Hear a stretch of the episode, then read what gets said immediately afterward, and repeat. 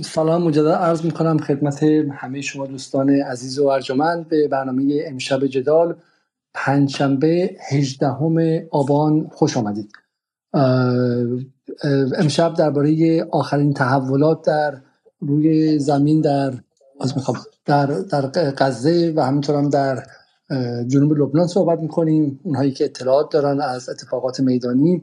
ولی یک تم مرکزی هم می‌گذاریم و اینکه چه شد که در ایرانی که به شکلی حداقل در سال 50 سال گذشته جنبش های آزادی خواهانه وجود داشته از مشروطه تا صنعت نفت تا انقلاب تا حتی به شکلی جنبش های لیبرالی که بعد از انقلاب در قالب دوم خورده و غیر اتفاق افتاد و این جنبش ها همواره افتخار می‌کردن که با اتفاقات دیگر در جهان هم سعی می‌کنن که مرتبط باشن و یک وجهه جهانی برای خودشون داشتن یک فهمی داشتن از ارتباط و همبستگی با بقیه جاهای جهان و چه اتفاقی افتاد که ما به این لحظه رسیدیم که حداقل روشنفکران ایرانی با افتخار سکوت بگزینند و بخشی از جامعه دانشجویی ایران برای مثال خیلی خیلی ساده از موزگیری اجتناب کنه و و همینطور هم مثلا نیروهای سیاسی و اونهایی که به نفعشون نیسته چیزی نگم و غیره. و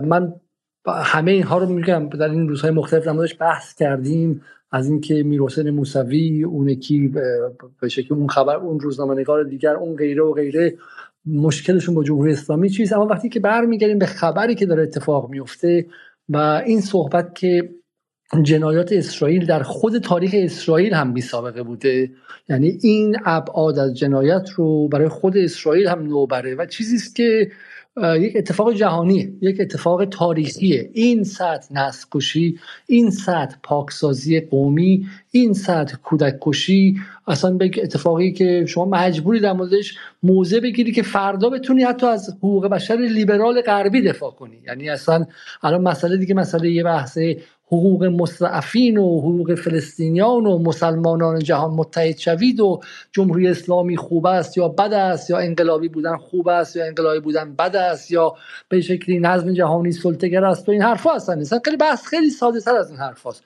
اینه که تو در مقابل یک کشتار تمام ایاری که داره ثبت میشه شب به شب روز به روز داره تصاویرش میاد بیرون. جنازه هایی که داره میاد بیرون و باد کرده هستن. و اسرائیلی که وایستاده اونجا میگه ما می‌خوام بزنیم. و روزی چهار ساعت میگم به شما توقف انسان دوستانه میدم. که در واقع معنیش چیه؟ میگه من روزی 20 ساعت بمباران می‌کنم.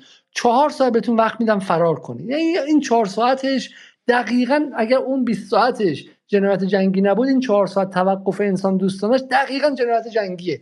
چون چهار ساعت برای پاکسازی قومی میده. 20 ساعت برای اینکه یک قومی رو از بین ببره بمباران می‌کنه و چهار ساعت میگه فرار کن از اینجا من زمین تو می‌خوام. و این داره اتفاق میفته و تو مجبوری در موردش موضع بگیری. به عنوان یک روشنفکر ایرانی یک انجمن اسلامی دانشگاه یک بسیج دانشجویی یک انجمن مهندسین و انجمن هنرمندان. و ما می‌رسیم به ایران که تنها کسی که جرأت کرد از بین هنرمندان ایران یک کلمه در موردش بگه مجبور به استعفا میشه.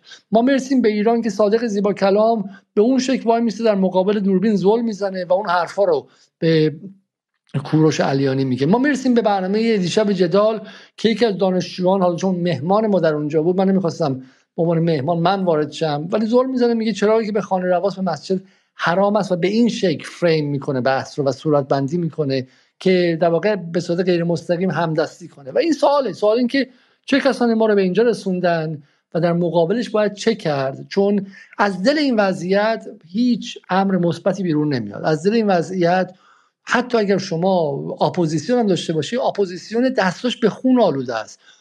اپوزیسیون شاه در سال 57 اغلبشون با جنبش های آزادی خواه در جهان همدلی داشتن اغلبشون هم استقلال میفهمیدن هم ادعای آزادی داشتن هم ادعای برابری داشتن و از توشون اینها در اومد. خب که یکیشون شد مجاهدین یکیشون شد این یکیشون شد اون و اسلامگراهاشون هم اینایی شدن که دارن کاخ می‌سازن روی کاخ و به این وضع رسید.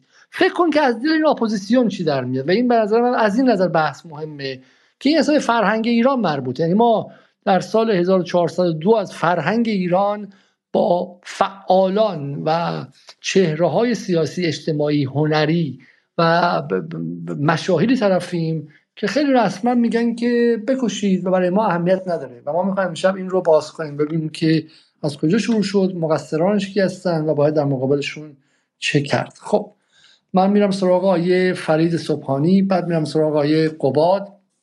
و همینطورم دوستان دیگر به ترتیب میارم. بالا آیه صبحانی سلام شبتون بخیر. بفرمایید در خدمتتونیم سلام آقای عزاده خیلی ممنون. بابت فرصت. صدای من ها؟ شما دیگه خارج از کشور این دیگه قاعدتا صداتون باشه اون صدای نه خب این داخل کشور. خواهش می‌کنم. و این سوالی که مطرح کنید من راجع های موضوع آخری که مطرح کردید می‌خوام صحبت بکنم. این واقعا یکی از چیزهایی که واقعا ذهن منم مشغول کرده. مخصوصا این مایندلس بودنش یعنی این بدون فکر بودن این واکنش ها آدم رو متعجب می‌کنه. من یک تحلیلی دارم. من فکر می‌کنم در از همون ابتدای انقلاب ما با یک گروهی مواجه بودیم که خودشون رو به عنوان یک آنتیتز در مقابل تز جمهوری اسلامی تعریف کردن. همونطور که خودتون بهتر از می‌دونید آنتیتز هم یه جورایی نفی تز هست دیگه. یعنی هر چی که جمهوری اسلامی هست اینها خودشون در مقابل اون تعریف می‌کنن. رفسنجانی مثلا خودش یکی از این کسایی بود که اینطوری فکر می‌کرد یعنی چه میگن نقش خودش رو اینطوری می‌دید. ما این رفتارها رو توی سیاست اقتصادیشون می‌بینیم که مثلا اگر انقلاب اسلامی میومد از مصدقین صحبت می‌کرد آقای رفسنجانی میومد می‌گفت نه ما حالا یه لاکچری باشیم اشکال نداره. مثلا تو بحث اسلام گرایی میایم چون انقلاب اسلامی بود اونا می‌گفت نه حالا یه اسلامشو کم کنیم بهتره. تو همین نوع تفکر چون حمایت از فلسطین بخش خیلی مهمی از انقلاب اسلامی بود خیلی از این روشنفکرها متاسفانه خیلی به صورت بیمارگونه میان. تو این مورد هم جزو همه اون تز جمهوری اسلامی قرار میدن و باهاش مخالفت می‌کنن. خاطر همین می‌بینیم خیلی هاشون اصلا دیگه تفکر نمی‌کنن. چون اینو جمهوری اسلامی گفته در در پی توجیه اون قرار می‌گیرن. یعنی هر چی که جمهوری اسلامی گفته باشه مثلا میگه که آقا فلسطینی مثلا 70 سال تحت ظلمن من اونجا آپارتاید فلانه. اینا میان همه اینها رو توجیه می‌کنن. حالا همه این استدلال هم خودتون شنیدید دیگه. میگن نه اونجا زمین خریدن مردم فلسطین انداختن بیرون نمی‌دونم خود فلسطینیا اسلامگرای تندرو ان تروریستن.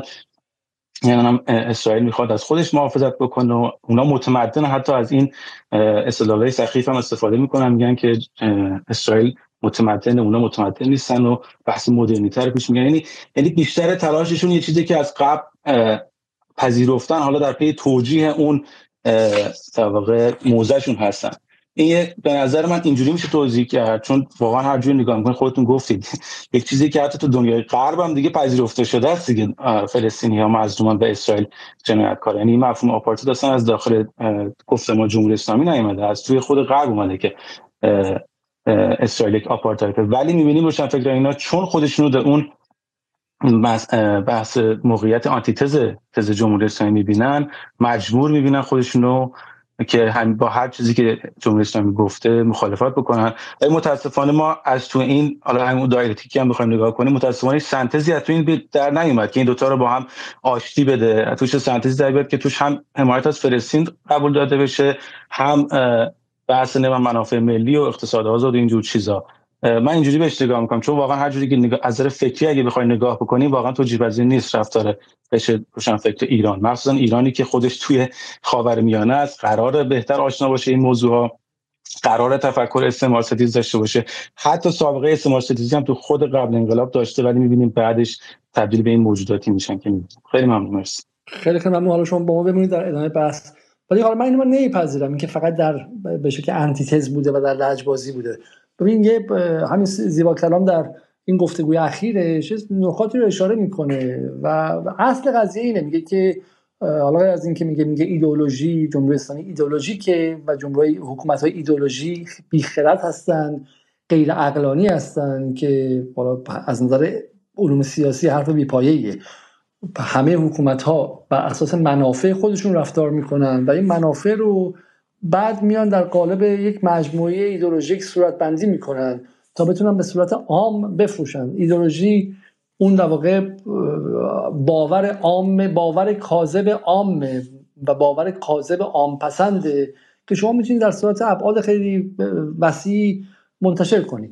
همونقدر ایدولوژی در ایران هست که مثلا در آمریکا همونقدر دولت آمریکا به ایدولوژی حقوق بشر آزادی دموکراسی اعتقاد داره. هر حکومت دیگه هم به ایدولوژی که ادعا می‌کنه اعتقاد داره. این از منظر رئالیستی و واقع گرایانه است. ولی در واقع همه حکومت ها یه خردی دارن و اون خرد هم بر این اساسه که بقا داشته باشن.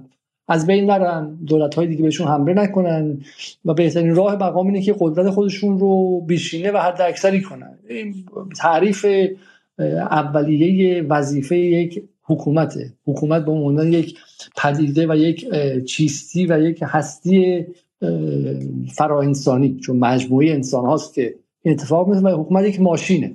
و این ماشین ها همه دنبال بقای خودشون هستن و خرد هم دارن. حالا جمهوری اسلامی این خردش اینه که در این منطقه بر مقابل اسرائیل وایسته و این حتما از رو خرد عقلانی عقل استیت عقل حکومته. حالا این رو صورتبندی می‌کنه در قالب حقوق مستضعفان در قالب اسلام در قالب قدس و غیره. ولی اصلش اینه که در این منطقه برای اینکه بقا داشته باشه ایران یا هر کشور دیگری باید بتونه مسئلهش رو با تنها حکومتی که از بیرون اومده و از روزی که به وجود اومده کشور به کشور جنگ کرده تعیین کنه با اردن دعوا کرده با سوریه جنگ کرده با از مصر زمین گرفته از خود فلسطینی ها گرفته به لبنان حمله کرده نصفش نابود کرده. در نابودی سوریه نقش داشته غیر از اینکه جولان رو گرفته در عراق دخالت کرده و در نابودی عراق نقش داشته در کردستان ایران دخالت کرده در شم در جزیره عربستان نقش داشته در شمال آفریقا نقش داشته و غیره و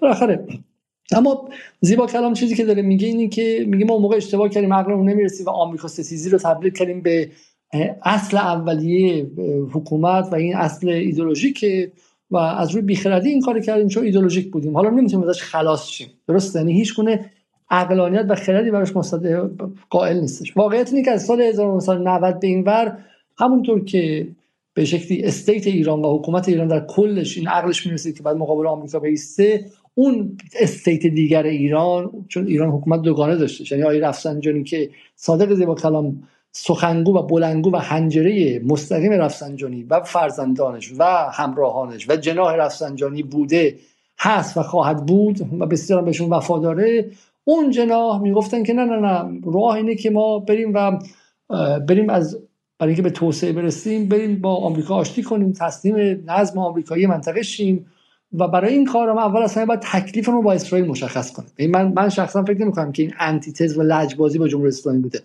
من فکر می‌کنم اصل قضیه اینه که اینها اون جنس توسعه رو می‌خواستن می‌خواستن که اون سرمایه گذاری آمریکایی بشه این بشه و می‌دونستن که تا وقتی تکلیف با اسرائیل مشخص نباشه نمیشه این کارو کرد. و این پشتش منافع پشتش منافع جب جنای سرمایه‌داری ایران پشتش یه اونم یه خرده. من فکر نمی‌کنم که زیبا کلام یه دلغک باشه. دلغک بازی در میاره ولی به هیچ دلغک نیست زیبا کلام. زیبا کلام صورتک و ماسک یک جناه سیاسی اقتصادی در ایرانه که در این سالها تونسته یک یارگیری وسیع اجتماعی هم از ایران بکنه. یعنی تونسته طبقه متوسط ایران رو با خودش همدل کنه تونسته به شکلی همین نیروهای صاحب سرمایه فرهنگی مثل سلبریتی ها نویسندگان روشنفکران و غیره با خودش همراه کنه و تونسته هژمونی فرهنگی بسازه هژمونی سیاسی بسازه هژمونی گفتمانی بسازه. مسلطه و حرفش خریدار داره. شما اگه باسواد باشی درس خونده باشی دانشگاهی باشی و غیره دوست داری که شبیه اینا حرف بزنی. و, و من میگم نگاه ما میگیم میگیم که اون طرفی ها هم یعنی هر اصولگرایی فاصلش یه احساس احساس ضعف و احساس به قول معروف بیچارگی و زبونی هم مقابل اینها می‌کنه. چون اینها هستن که صاحب هژمونی گفتمانی هستن اینا هستن که قشنگترن. خوشگلتر به نظر ما می‌رسه و غیره. و همین من فکر نمی کنم که از روی لجبازی یا آنتیتز بوده. این بودی که از 1990 اینها گمان می‌کردن که اون نظم جهانی مسلط مقابلش ایستادن حماقته و برای اینکه مسئله رو با این نظم حل کنیم باید دست از اسرائیل ستیزی به قول اینها یا دست از مقابله با اسرائیل و ایجاد دفاع علیه اسرائیل برداریم. و من فکر سال 1990 من بارها گفتم اگه برگردیم و فلش بک کنیم به اون موقع اون موقع حرفشون خیلی غیر منطقی نیستش. چون افقی برای برون رفت از آمریکا وجود نداره خب؟ ولی الان با تغییراتی که در سطح جهان اتفاق افتاده و همینطور هم با توجه به کامپرومایز ها و عقب نشینی های موضعی و به شکلی حالا فراموزه‌ای که ایران کرده به در قالب برجام و فرقی به حالش نشده اینکه اینها هنوز برای این سهه می‌ذارن و اصرار می‌کنن حرف عجیبه. آقای صبحانی بفرمایید. ممنون. البته میگم این انتیتز که من گفتم حالا شما تقلیلش دادید به یک لجبازی. ولی البته شاید همونطور که شما میگید بعد از سال دهه 90 این رفتار تغییر کرده. واقعا اون که منتفعان این نظام سرمایه گذاری کردن. ولی من چرا اینو میگم؟ چون یک سخنرانی داره آقای خامنه ای و قشنگ این مسئله رو مطرح می‌کنه. میگه که خیلی خوبه که آقای خاتمی بیاد یک چپی رو در مقابل راست رفسنجانی بذاره. واقع اشاره به همین دوگانه ای اشاره به این دوگانه می‌کنه که از توش چیز خوبی در بیاد. و ما این رفتارا رو مثلا تا تو توی رفتار آقای روحانی هم می‌دیدیم که مثلا حتی وقتی آقای خامنه ای می‌گفت زبان انگلیسی هم خیلی مهم نیست مثلا روحانی اینجوری موظف می‌دونست خودش که بیاد بگه نه زبان انگلیسی اتفاقا خیلی هم خوبه. یعنی این رفتاری که خودش رو در هر گونه ای مقابل هر سیاستی که ایران ارائه میده می‌ذاره این شکلی فقط لجبازی نیست. یعنی خودش موظف می‌دونه. انگار برش بر این باور هست که آقا مثلا جمهوری اسلامی و سیستم جمهوری اسلامی یک سیستم تندرویی که داره به سمت بدی میره. من خودم رو موظف می‌دونم که این با مخالفت با این اینو به یک سمت دیگه ای بکشم. حالا شاید حتی معتقد نباشه چون ماهیت انتیتزی نیست که اصلا به سنتز فکر بکنه. ولی از توش یعنی اینجوری تعریف می‌کنه خودشو. از توش شاید چیز خوبی در بیاد. من اینجوری نگاه کنم شاید تقلیلش تنها مشکلم برای شما اینه که تقلیلش به لجبازی فقط نیست. این مقدار مخالفتشون بنیادی تر هم هست. مرسی. بسیار ممنون از شما. بریم سراغ آقای قباد. آقای قباد در خدمت شما هستیم. سلام خیلی متشکرم. من در... به نظرم میاد که یه مشکل اصلی اینه که روایت سازی هاست که خود شما می‌دونید. روایت سازی شده. بعد پاسخ درستی هم دریافت نکرده. شما به درستی الان گفتین که بله شاید اوایل دهه 90 اواسط ده حتی اواخر دهه 90 اینکه ما بعد آمریکا ستیزی که البته اینم خودش یه, یه کلمه اشتباهی هست آمریکا ستیزی آقای زیبا کلام من مصاحبه رو دیدم که واقعا خنده دار بود برای من. این این, میگه جمهوری اسلامی عقیدتی زده است ایدئولوژی آمریکا ستیزی می‌کنه. بعد وقتی میایم واقعیت و اینا دوباره یه روایت افسانه است. به قول اینجا اربن لجند افسانه هایی که پخش میشه همه. هیچ کس هم نمیاد به چالش بکشه. من و این وظیفه منی که شما آقای الزاده خیلی خوب عمل کرد ولی باید بیشتر شما به شما نمیگم کل از اون سازمان صدا سیما که نمیاد برنامه درست حسابی نه کم گذاشتن نمیگم نگذاشته هیچ وقت. گزاره های اینا رو بکشن پایین خود حاکمیت هم درست نیومده تبیین بکنه یا چلاش به مثال میگم میگن که بله آمریکا ستیزی می‌کنه. یه چیز دیگه هم اضافه کنم قبل از که بحثم رو باز بکنم. این آقای زیبا که الان من باشه یه موقعی 20 سال پیش واقعا من خودم الان میگم عجب آدم ساده لوها ابلهی بودم واقعا برای من خیلی آدم چیزی بود. گفتم واو صادق سی با کلام. اینا میگه اونا میگه. نمی‌دونم موقع که حتی حالا فهمیدم میگم چقدر این استاد دانشگاه من خندم می‌گیره. اصلا طرز همین حرف رو زدن چیز علمی آکادمیکی چی هم پشتش نیست. یه مش چیزایی میگم بعد حرف هم حرفای ناراحت کننده بیشتر حرفایی که تو ایران زده میشه در این موردم یه جور تکرار چیزایی که از غرب میاد. حتی از خودشونم یه چیز بدی و نوآوری جدیدی نمیگن. حرفای یا اندیشکده های غربیه یا یا اندیشکده اسرائیلی تبار یا مثلا میان حرفای این حرفای کی حرفای کریم سجاد پورا می‌زنه تکرار داره می‌کنه. این آقای چیز. میگن مثلا چیه؟ مثال بدیم. گزاره بزنیم پایین. جمهوری اسلامی آمریکا ستیزه. یعنی چی؟ از نظر ایدئولوژی نیاز داره. اینا اینا میگن از نظر عقیدتی این مثل برای بقاش نیاز داره آمریکا ستیز باشه. چون اگه ما بگیم آمریکا ستیز نیستیم چه جمهوری اسلامی آمریکا ستیز فردا نیستم حکومت چی میشه؟ طرفدارش ریزش زیادی پیدا می‌کنم یا چرا این چیزا نیست. از, از نگاه کنیم تاریخ چرا. ببینید و چرا به اینجا رسیده؟ نمیاد کسی بگه ایران چندین بار من سعیم کنم از جمهوری اسلامی استفاده نکنم بگم ایران. چون کسی تو مثلا تو توی انگلیس نمیگه پادشاهی انگلیسی میگه کشور انگلیس. ایران اومده چندین بار تلاش کرده که سطح تنش با آمریکا کم بکنه از همون دهه 90 میلادی حالا قبلش که چیز از دهه 90 میلادی این معروفه که میگه جورج بوش پدر میگه که حسنیت حسنیت می شما حسنیت نشون میدیم ما میدیم داستانی داره. حالا اینه که گروگان ها در لبنان آزاد بشن گروگان هایی که ایران خیلی تلاش کرد پول میده ایران. اینا هست دیگه.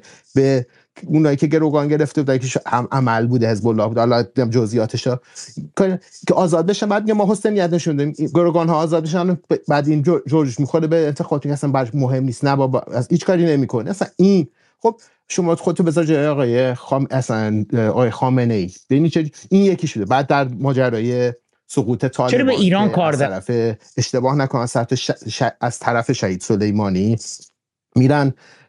چند تا از چیزای خود سپاه قدس میرن به آمریکا به آمریکا. نقشه های حمله به طالبان میدن و چی میشه؟ نتیجه جورج بوش پسر ایران می‌ذاره محور شرادت شرارت. برجامه که دیدیم. برجامه بزرگترین تلاش ایران تو تاریخ معاصرش بود برای اینکه کاهش چیز بکنه. حتی سر اسرائیلی ایران. برنامه شد که آقا ما می‌گفت بله ما با اسرائیل با شما. اختلاف داریم اونو می‌ذاریم کنار. ما ما, ما علیه اسرائیل حمله مستقیم نظامی نمی کنیم. نه که با اسرائیل قبول بکنیم به هیچ وجه ولی میذاریمش کنار. اینجا اختلاف اساسی بنیادی ما شما داریم ما این کشور رو قبول نداریم ولی تنش کم می‌کنیم. بذاریم فل... در هر واقع به صورت زمینی بود که بزنیم فلسطینیا و اسرائیل خودشون ما به هر توافق خواستن به راه حل دو کشور. ما راه حل دو کشور هم ایران قبول نداشت هیچ ولی تمام این اینها ولی این افسانه های تکرار میشه. این چیزی که آقای زیبا کلام هی میاد می اینا هم قشنگ می‌دونه حتما. یعنی اگه از موقع نمی‌دونم اصلا چون اینا رو که به رو خودش اصلا نمیاره. مخاطبی هم که اینا رو میشنوه نمی‌دونه اینا رو. بهش نگفته نشده. وقتی بهش الان به جایی متاسفانه هستیم که بعضی از مخاطبین نمی‌خوام گوش بدن. حالا دو تا نکته خیلی مهم شما گفتید یکی اینکه خودتون قبلا جز کسایی بودین که در واقع زیبا, زیبا کلام ها رو گوش می‌کردین و بهشون باور داشتید خب؟ بله. بحث ندونستن بود یا اینکه نه چیزی فراتر از اونه. چون بالاخره کلمه‌ای که شما استفاده می‌کنید کلمه کاملا درستی. افسانه ها درسته؟ یعنی ما سری من میگم مثلا شما ممکنه که از منظر رئال پلیتیک فکر کنید که آقا چه اصلا الان مثلا باید کاری دیگه کرد. الان مثلا جمهوری اسلامی درست انجام میده درست داره غلط انجام میده. همه این قابل بحثه.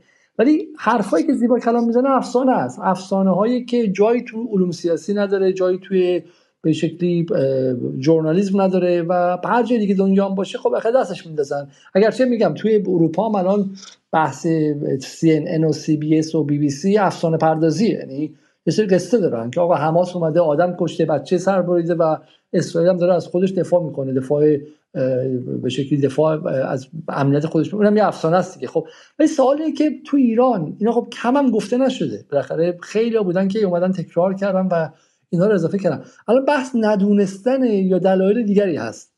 به نظر من یه بخشش ندونستم من خود من شخصا خیلی این چیزا رو نمی‌دونستم. اون طرف هم یاد اینقدر اینا رو با یه قالبه با یه که چه می‌دونم وارنیشه حالا من نمی‌دونم اصطلاح خوبش یه چیز آرایش شده قشنگی اینا رو ارائه میده در با کلید واژه های خوب. میگم اکثر این هم دوباره از منابع غربی میاد. خودشون ماشاءالله نوآوری هم ندن. اونا رو می‌گیرن میارن اینا رو میدن خیلی شسته رفته خیلی قشنگ. خیلی بحثا خیلی قشنگ از قبل. کلید واژه ها مشخصه. من نمی‌دونم تئوری تو تا این قشنگ می‌دونن که میشه کار رسانه خوب می‌کنن. این طرف واقعا بلد نبودن. تازه داره یه مقداری راه میگه برنامه مثل خود برنامه شما جاش بسیار خالی بوده و حاکمیت صدا ما گنده بالای زده که مثلا تا حالا من نگه الان حالا الانش زیاد من دیگه دنبال نمی‌کنم. اون موقعی که من نگاه می‌کردم اینا نمیومد اینا رو توضیح بدن. اینا خجالت میکشیدن بگن ما می‌خوایم با آمریکا. ولی در اقدامات عملی خیلی کرد. اقدامات به چیزی که من حالا با شناختی که از آمریکا دارم آمریکا بسیار ایدئولوگ تر از و عقیدتی تر از سیاست خارجیش بسیار عقیدتی تر از ایرانه. بسیار عقیدتی تره با سیاست. حداقل تو سی سال گذشته الانه که داره یه مقداری به چیز واقع گرایانه چیز می‌کنن خودشون. سی سال گذشته بسیار عقیدتی تر از ایران بوده و اصلا تو حرفاشون هست توی کاراشون هست. این خیلی چیز وقتی گوش بکنید من برای منی که اینجا خارج از کشور تو آمریکای شمال نشستم و چندین چند دو بالای دو ده هست میشنوم حرفاشون رو می‌خونم حرفای مثلا اون کسایی تحلیلگران اینا میان تو حرف می‌زنن اینا خیلی عقیدتی تر از ایران صحبت می‌کنن. ولی خب اینجا ولی چیه این روایت جا افتاده متاسفانه حکومت ایران. عقیدتیه این چیز است یه پیشنهادم داشتم آقای علیزاده می‌دونم کار برای شما احتمالا سخت باشه ولی من حتما پیشنهاد اگر امکان داره با آقای نورمن فینکلستینی مصاحبه بکنید و با زیرنویس فارسی اینا پخش بکنید. این بسیار موثر خواهد بود به نظر من. الان فینکلستین احتمالاً سرش خیلی شلوغ و خیلی تو بورسه ولی واقعا هم با فینکلستاین هم با ایلان پاپه و هم با شلومو زند اینها واقعا باید مصاحبه کنیم. حالا میگن در اسرع وقت پیدا کنن حتما این کارو خواهیم و اصلا کلا برنامه انگلیسی جدا رو به زودی شروع خواهیم کرد. من میرم سراغ آقای پارسا و من بالا به شما می‌خوام برگردم. مثلا نکته که شما گفتید من برام نکته کلیدیه. آیا مسئله ایران مسئله دانش یا مسئله از جای دیگه میاد؟ آیه پار آیه پارسا حتی نبودم ولی اب نداره. بریم سراغ آیه پارسا. آیه پارسا من شما سلام. خسته نباشی. سلام همه دوستان. صدا من میادش؟ عالی. من تقریبا دو بحثا رو شنیدم من با صبحانی خیلی موافقم تو این بحثی که الان اینجا شدش من اول بگم با در مورد سیاست خارجی من تقریبا هم نظر شما هیچ زاویه ای تو بحث سیاست خارجی من با زاویه دید شما ندارم. ولی بحثی که هست من هرچی میگذره به این ایمان میارم که انگار تو این کشور دو تا رهبر وجود داره. یعنی دو نوع مدیریت وجود داره. یه رهبر در مورد سیاست خارجیه یه رهبر سیاست یعنی انگار دو تا مدیر وجود داره. اونی که داره سیاست خارجی انجام میده هیچ کی تو دنیا نمی‌تونه بهش کوچکتر ایرادی بگیره. برای اینکه به نظر من اصلا هیچ ایرادی نداره. یعنی اصلا خط به خط برنامه‌ریزی شده است. ولی کسی که داره داخل کشور اداره می‌کنه انگار اصلا یه دنیای دیگه است. یعنی اصلا اون آدم نیست. یعنی انگار یه آدم دیگه است. یه کسیه که فقط بذر نفرت تو آدمو میکاره خودی ناخودی می‌کنه چه خواسته چه ناخواسته. وقتی شما مثلا اون بذر نفرت رو تو آدما کاشتی دیگه نمی‌تونی بگی حالا چرا اینترنشنال میاد اینو بزرگ می‌کنه اینو نشون میده. ببین مثلا میگم شاید مثلا یه آدمی بیاد تو تلویزیون یه حرفی بزنه. یه آدمی که اصلا شاید هیچ کاره باشه اصلا. ولی همون حرفه می‌تونه یه سری آدمو بیاد علیه حکومت کنه. علیه. یعنی یه حرف مثلا شاید اصلا خیلی هم قبول نداشته باشن و بعدم میان بگن آقا نه اینطوری نبوده این حرف اصلا حرف این نبوده. ولی بحث اینه که وقتی شما یه کاری می‌کنی که خیلی صریح بپرسم. امشب برنامه صریحه مثلا اون خانمی که میگه کشور مال حزب الله حالا از فارغ از اینکه معنای حرفش چیه و چه درست. مقصودی داره ولی چنین حرفی شما میگی که در اسرائیل شویی و در تفاوتی مردم به مسئله فلسطین و نسل کشی فلسطین تاثیر داره می‌دونی چه اتفاقی میفته این حرفه این حرف مستقیم مربوط نیست. ببین یه سلسله کاره. ببین من به نظر من اگر رئیس موساد بیان بکننش تو ایران بگن آقا یه کاری بکن که این حکومت بپاشه من میگم تقریبا 80 درصد این کارهایی که این دوستان انجام میدن انجام میده. خب میاد خودی ناخودی می‌کنه. بین آدما مرز می‌ذاره. یه کاری می‌کنه آدما تو خیابون به جون همدیگه بیفتن. یعنی مثال می‌زنم مثلا سر یه چیز کوچیک مثل حجاب نمیاد خودش بره آدم رو مثلا بگیره. به مغازه داره میگه آقا اگر یکی اومد تو مغازه تو تو یا باید اینو با لگت بندازی بیرون یا باید مثلا عکسش رو بگیری مثال بفرستی برای فلانجا.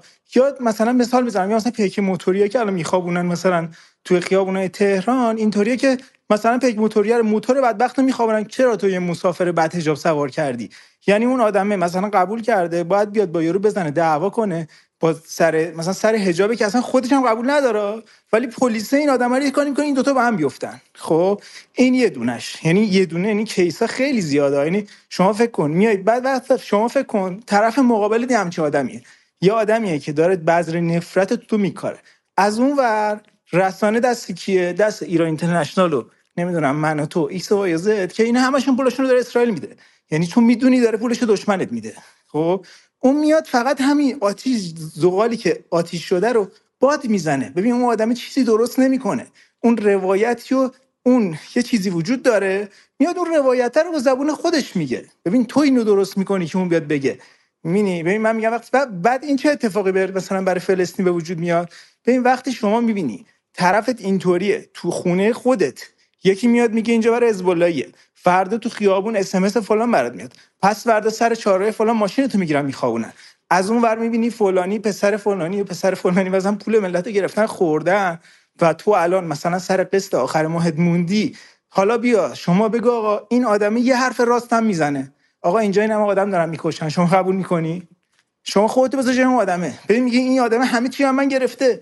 خب اصلا حالا تو بگو آقا سیاست خارجی و من می‌دونم که مثلا خیلی خوب بوده. منی که مثلا مثال می‌زنم. واقعیت من الان مشکل مالی ندارم که الان بگم مثلا وقت می‌کنم برم بخونم و برم مثلا مثل چیه؟ مثلا برم فکر کنم که مثلا دنیا چه خبر و اینا. ولی کسی که تو قسط آخر ماهش مونده نمیره تحقیق کنه. خب؟ میاد می‌بینه. یه آدمی جلوشه که همه بدی های دنیا رو براش کرده. خب؟ بعد وقتی همه این بدی های دنیا رو براش کرده حالا میاد چهار تا حرف حق هم می‌زنه. دیگه گوش نمی‌کنه اصلا. ببین شما مثال می‌زنم. اینا که می‌بینی دانشجو فکر می‌کنی الان مثلا بریم شما یه حرفی زدی می‌گفتی اینا میان فکر می‌کنن برنامه ریزی می‌کنن که مثلا چه می‌دونم اقتصادی برن به سمت آمریکا. من میگم به خدا اینا همچین هوشی ندارن. یعنی اصلا ببین این شاید مثلا چند تا آدم تو اینا باشن پول بگیرن ها ولی اینا اصلا همچین هوشی ندارن که بخوان مثلا امثال زیبا کلام که مثلا چه می‌دونم بیان همچین فکری که شما می‌کنی بکنن. من میگم اینا اثر لجبازیه. اون چرا این حرفو می‌زنه؟ چون وقتی این حرفو می‌زنه بیشتر براش دست می‌زنن. ببین دوست داره دیده بشه اون آدمه. ببین زیبا کلام الان بیاد یه حرفی بزنه که مثلا مردم خوششونه صد نفر فوش میدن. خب؟ یعنی الان بیا طرف جمهوری اسلامی بگیر صد نفر. ولی بیاد بگه آقا حرف مردم رو بزنه مثال می‌ذاره مردم داخل یومه. خب؟ وقتی میاد حرف اون چیزی که مثلا عموم مردم دوست دارن و می‌زنه دلشون خنک میشه به جای 100 تا لایک 2000 تا لایک می‌خوره. پس در نتیجه همونو میگه. به من میگم مشکله یه جا دیگه است ببین شما باید یه کاری کن که این آدمه حس کنی که این کشور مال اونم هست. یک. دو ببین شما وقتی یه جای مشکل اقتصادی وجود داره خب شما مثال می‌زنم. ببین مثلا کشور حاشیه خلیج. مثلا کشور حاشیه خلیج فارس من زندگی کردم توش خب. شما تو این کشورها مثال میزن از نظر اقتصادی okay خب. ولی بهت میگه آقا تو DJ club هم نمی‌تونه یه آهنگ سیاسی بذاره. خب صدا من میادش؟ بله بله بله, بله. ببخشید. میگم شما مثلا مثال می‌زنم کشور حاشیه خلیج شما ببینید یک یک کشور بحث اقتصادی داره سیاسی داره و هزار تا چیز دیگه داره. خیلی کشورهای دنیا ببین مثلا میگم اقتصاد خوبه ولی سیاسی 50 برابر بسته تر از ایرانه. خب یعنی شما توی یه جایی مثل دبی دیجی اگر بره آهنگ سیاسی بذاره سیایدی فردا صبح بالا سرش با لگد میزدش بیرون. خب چیزی که تو ایران اصلا شما هم وسط خیابون میری موزیک هر چی می‌خوای بذاری کسی باید کاری نداره. ولی چرا اونجا اون تو چش نمیاد؟ چون اونجا ببین دولته فکر اینه که مثلا اقتصاد آدم رو درست کنه. خب حالا اینجا من میگم شما که اقتصاد نمی‌تونی درست کنی. حالا تحریمه نمی‌دونم همه این مشکلاتی که بر سر ایران آوردن هست. آقا از نظر داخلی دیگه نرو بالا سر یارو فشار بیار بش ببین نمی‌تونی همه چی رو فشار بیاری. اقتصادی فشار بیاری داخلی فشار بیاری دینی فشار بیاری تو مدرسه فشار بیاری. بعد بگی نه آقا حالا بیاریم من مظلوم مردم مظلوم فلان دفاع کنی اون اصلا حرف تو رو گوش نمیده. ببین با تو لج می‌کنه. یعنی من با کسایی که دارم مثلا دور و من هستن کسایی که واقعا خیلی هاشون با اینکه مثلا دارم می‌بینم مخالف جمهوری اسلامی خب و اصلا طرف حرف منو گوش نمیده. می‌دونی؟ ببین تهش میگه آقا اینا همه کارشون اینا شر خالصن. هر کی با اینا مثلا همینه. اصلا حرف نمیده. شما فکر می‌کنید منبع علت و معلول این مسئله کجاست؟ شما فکر می‌کنید زیبا کلام باعث این امر شده یا زیبا کلام فقط آینه من به نظر من اصل نطفه این خود جمهوری اسلامی کاشته. یعنی من میگم اون نطفه درست کوچیک بوده. خب اون نفرت و اون کاشته. اونی که آدما اون گوس گسلی که آقای علیزاده شب و صبح صبح و شب برنامه می‌سازه فلان جا دارن گسل فعال می‌کنن. گسل یعنی چی؟ گسل یعنی بین مغازه‌دار و اون فروشنده و اون کسی که میاد مشتری دعوا بندازی. گسل یعنی اینکه بین بسیجی و ارزشی و آدم تو خیابون گسل بندازی. ببین این گسلاش درست می‌کنن اینا گسلو حالا ایران اینترنشنال میاد فوت می‌کنه. ببین شما وقتی این زغاله رو درست می‌کنی یکی میاد بادش می‌زنه. ولی اونی که داره بادش می‌زنه علته نیست. خب من میگم شما اگر حالا حالا من برای اینکه جنبندی شما حرف شما کنم. شما معتقدی که در واقع این گسله روی بحث خودی غیر خودیه. و بحث فرهنگیه درسته؟ ما می‌دونیم که یکی از دلایل اصلی این گسل مثل همه جای دیگه دنیا. الان توی انگلیس هم خودی غیر خودی هستش. همین الان بچه های مسلمان که هیچی ولی آدم های آزاده انگلیس خیلی هاشون اصلا نه مسلمان که انسان چی متعلق به چه می‌دونم جامعه همجنسگراهای انگلیسن. الان عاجز شدن که آقا این چه آزادی بیانیه که همه دارن تو تلویزیون رسمی 24 ساعته در مورد قربانیان عملیات هفته اکتبر حرف می‌زنن. هنوز دارن مادر طرف میارن که توی چه می‌دونم اونجا گروگان گرفته شده و همه باید گریه کنن و ما که می‌خوایم بریم تظاهرات کنیم داریم جلومون رو می‌گیرید همین الان شنبه تظاهرات بزرگ انگلیس و بسیار خیلی نیمه من می‌فهمم اینا علی زاده ببین مثلا ولی ببینید ولی من به کسی کار میگم 20 سال تجربه دارم این خودی غیر خودیه که در این جامعه وجود داره. حالا هوشمندانه تر مسلما دموکراسی خیلی خیلی هوشمندانه تر از حکومت نیمه دموکرات مثل ایرانه و ولی ولی ولی کجا فشار می‌زنه بالا؟ فشار جایی می‌زنه بالا که مسئله اقتصادی بشه درسته؟ مسئله اقتصادی یعنی انسان هومو اکونومیکوس بهش میگن دیگه بیش از هر چیزی حیوان اقتصادیه. و تو ایران مسئله اقتصادی خب گره خورده با پروژه کلان امنیت ملی و پروژه کلان سیاست منطقه ایران درسته؟ بالاخره ایران بعد از 500 سال داره توی منطقه جای خوش پیدا می‌کنه. و پروژه ناتمام هم هستش. و توی این پروژه ناتمام اقتصادش هم اینه دیگه رفت سر برجام درست کنه نتونست. خب باز گره خورد به اینکه اسرائیل گفت نه کم ازش گرفتی. من احساس امنیت نمی‌کنم. اون یکی گفت فلان فلان فلان. همین الان وضع اقتصادی اگر درست بود مطمئن باشین که این اتفاقات خیلی خیلی متفاوت میافتاد. یک. دومش هم این که حتی همون خودی غیر خودی هم من واقعا فکر می‌کنم که بسیار غیر ضروریه یه بخشایش واقعا به ویژه در صورت بازنماییش غیر ضروریه ولی اون هم باز گره خورده به امنیت ملی.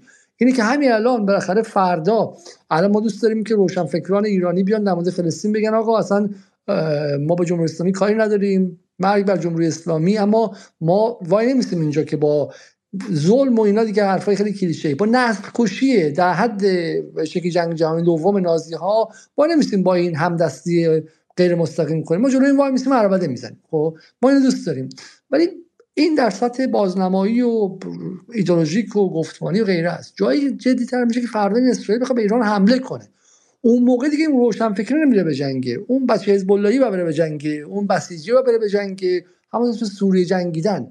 و اونها بالاخره چه می‌دونم با یه ایدولوژی دارن میجنگن. و اصل قضیه اینه که اون رانت فرهنگی ایدولوژیکی که اونها گرفتن تو این سالها نظام گفته آقا من برای اینکه اینها راضی باشن یک سری کارا انجام میدم. خب من با بیهجابی در خیابان مقابله می‌کنم که اینا مثلا راضی باشن. من ویترین اینجا رو نگه میدارم که اینها راضی باشن. درسته؟ در نهایت هنوز خنز استخوان بندی نظام جمهوری اسلامی و همینطور پروژه منطقه‌ای جایی به اسم ایران. من نمیگم جمهوری اسلامی. پروژه منطقه‌ای دولت ملت ایرانی روی اینها میگرده.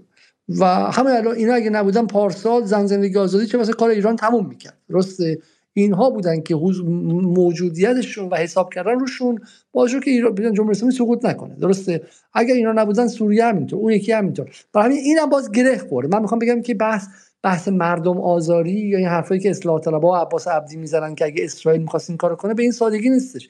یه خردی داره توش. خردی که خرد معنی خوب نه. این چیزایی که تو سیستم ها هست خردی بوده توش. این خردها به قول انگلیسی ها کریستالایز میشه. بعض مدتی که منجمد و سفت میشه. همونطور که داشتن اسلحه در آمریکای زمانی خردی داشته. حالا الان توش افتادن. حچلی که توش افتادن. گیر کردن. خب و به این راحتی هم نیستش. مثل بحث حجاب تو ایران مثل بحث های دیگه. خب الان اسلحه داشتن تو آمریکا شما برو درستش کن دیگه. بالاخره اون زمانایی که هفته یه بار سی تا چل تا مادر عزادار می‌شدن کم نبود. سی تا آدم تو آمریکا بیان جنازه رو از چشم بهشون بدن. بعد هفته دیگه یکی دیگه بعد هفته دیگه یکی دیگه بعد هفته دیگه یکی دیگه تا جایی که من آدم می‌شناسم که از آمریکا مهاجرت کرد رفت به کشورهای دیگه به خاطر ترس بچهش. خب چرا رو نمی‌تونن وردارن؟ برای اینکه سیاست گذاری هایی که در تاریخ کشورها ریشه داره به این راحتی برداشته نمیشه و اونم سیاست گذاری که با امنیت ملیشون ریشه داره. من نمی‌خوام بگم کار درستی ها من دارم میگم که به اون شکل ساده که شما میگی از روی بلاحت فقط نیست. اگر بلاحت بلاحت ریشه داره با چند میلیون نفر طرفدار و چند دهه ریشه در تاریخ سیاسی یک حکومت. حالا هم شما قانع شدین ولی من واقعیت اینه که من با بحث شما اصلا من اختلاف نظری ندارم. این چی میگم؟ من دارم روایت می‌کنم یه داستانی که وجود داره رو. وگرنه من که حرفای شما رو 100 درصد قبول دارم. شما دو تا نکته گفتی. خب در مورد انگلیس و این مثلا این دو تا نکته مثال می‌زنم. در مورد انگلیس من این که شما بگید شبیه مثلا ایران اون شکل اون عمل ناراضی می‌کنن. یه اختلاف خیلی ریز داره. ببین اختلاف ریز کجاست؟ اینی که اونا دقیقا بحث مدیریتی. یه جوری مدیریت می‌کنن که اکثریت جامعه احساس می‌کنن که آزادیه رو دارن. خب اون اقلیتی که مثلا حالا مسلمان یا چیزن شاید واقعا فکر می‌کنم مثلا ماکسیموم 10 15 درصد جامعه باشن که این حس رو دارن. این از کجا میاد این حسه؟ بازم سر همون مدیریت هست ببین شما اونجا آزادی بیان به من تو اروپا زندگی کردم خب؟ ببین شما اونجا برو به یکی به بالاترین شخص مملکتش فش بده خب؟ هیچ کس هیچ کاری باید نداره خب؟ ولی تو ساختار رو کن آقا این خب؟ نه نه. فریاد می‌ذارم که این حرف این حرف ما هزار سال شنیدیم و دروغه. برای اینکه بالاترین فرد مملکت مهم نیستش که. گور پدر ملکه نه ساختار ولی نقد کنیم بالا سره به اسرائیل فوش بده. جرأت یک اسرائیل فوش بده. علیزاده منم همینو میگم. اون ساختاره. ببین من میگم اون ساختاره. ببین میگم می‌تونن مدیریت کنن. ببین به آدمه یه جوری القا می‌کنن خب که آدمه فکر می‌کنه اون هفتاد درصده فکر می‌کنن که آقا ما این آزادی رو داریم. به دروغ فکر می‌کنن دارن. خب ببین کسی اونجا فوش بده کارش ندارم. ولی تو ساختار رو نقد کنی به قول شما یا به اسرائیل چیزی بگی فردا کار میندازنت بیرون. ولی تو اینجا چه جوریه؟ ببین اینجا آدمه فوش بده فردا صبح چهل نفر میریزن در خونش با فیلم و صد نفر فیلم می‌گیرن و صبح داشتم اینترنشنال پخش می‌کنه. ولی یکی مثل شرق و هم‌میهن و X و Y Z صبح و ظهر و شب یه جوری ساختار نقد واقعا پارسا هر کشوری حساسیت های خودشو داره دیگه. نه نه شما نمی‌تونید انگلیس و ایران عین هم بکنید. نه نه حالا یه نکته من بگم یه نکته من بگم پارسا چون اصل حرف شما بر این اساس بود که خیلی از اعتراضات مردمی و خیلی از نارضایتی مردمی کاملا ارگانیک هست خب اینو من می‌خوام به چالش بکشم چون که ما هر جامعه مشکلات و معضلات مختلفی داره. ولی اینکه کدوم یک از این معضلات بولد میشه کدوم یک از اینا بزرگ میشه و بهش بیشتر از بقیه پرداخته میشه وابسته به فاکتورهایی که واقعا ارگانیک نیستن. مثلا یک نمونهش همین بحث حقوق زنانه. حجاب فکر می‌کنید در, در برابر بقیه مشکلات زنان حجاب در اولویت چندمه؟ ولی اینقدر که بزرگ میشه دلیلش فاکتورهایی من تو این اختلاف نظری با شما ندارم. ببین آخه داستانی خب، که من با شما اختلاف نظری ندارم. دوستان خب. بحث اگه میشه من مدیریت کنم. بحث برگردیم به اسرائیل اینی که حالا من قبول دارم. خب بحث خوا... بحث ما امشب اینه که حالا به شکلی این میزان ناراحتی که مردم ممکنه که از سیاست های مختلف ایران داشته باشن جمهوری اسلامی داشته باشن الان در واقع این دماسنجی به اینجا رسیده که حتی اگر نسل کشی بشه مثلا به شکلی بزنن 4000 تا بچه رو بکشن 10000 نفر بکشن ما میگیم ما اصلا ما کاری نداریم. ما به صورت مطلق اصلا هیچ گونه به شکلی دخالتی نمی کنیم خب برای اهمیت نداره. درسته؟ حالا نمی‌بینن. ببین مشکل اینه که من مثال می‌زنم. این عکسایی که من و شما الان توی مثال می‌زنم. توی توییتر میشینیم می‌بینیم که الان. به من یه نمونه اینو بگم بعد یه نمونه بعدش بهتون بگم. این اینی که من و شما می‌بینیم اون بچه داره میلرزه. اون چیزی که اون عکس و ویدیوهایی که واقعا شاید تا آخر ما حتی نتونیم ببینیم انقدر وحشتناکه. فکر می‌کنید چند درصد جامعه می‌بینن؟ ببین آدمایی تو جامعه یا صدا سیما رو که نمی‌بینن اکثرا. ببین من یه نمونه بهتون این مثال می‌خواستم بهتون بزنم. من چند وقت پیش دقیقا فکر کنم هفته دوم یا هفته دوم این داستان بودش. من شوش داشتم یعنی میدون شوش یه سری اونجا چون مغازه است مثلا آشنا این رفت ببین با یکی از آدمای کسبه اونجا کسبه اونجا. داشتم بحث می‌کردم. ببین حرفای اونا همه حرفای ایران اینترنشنال بود. خب این یک.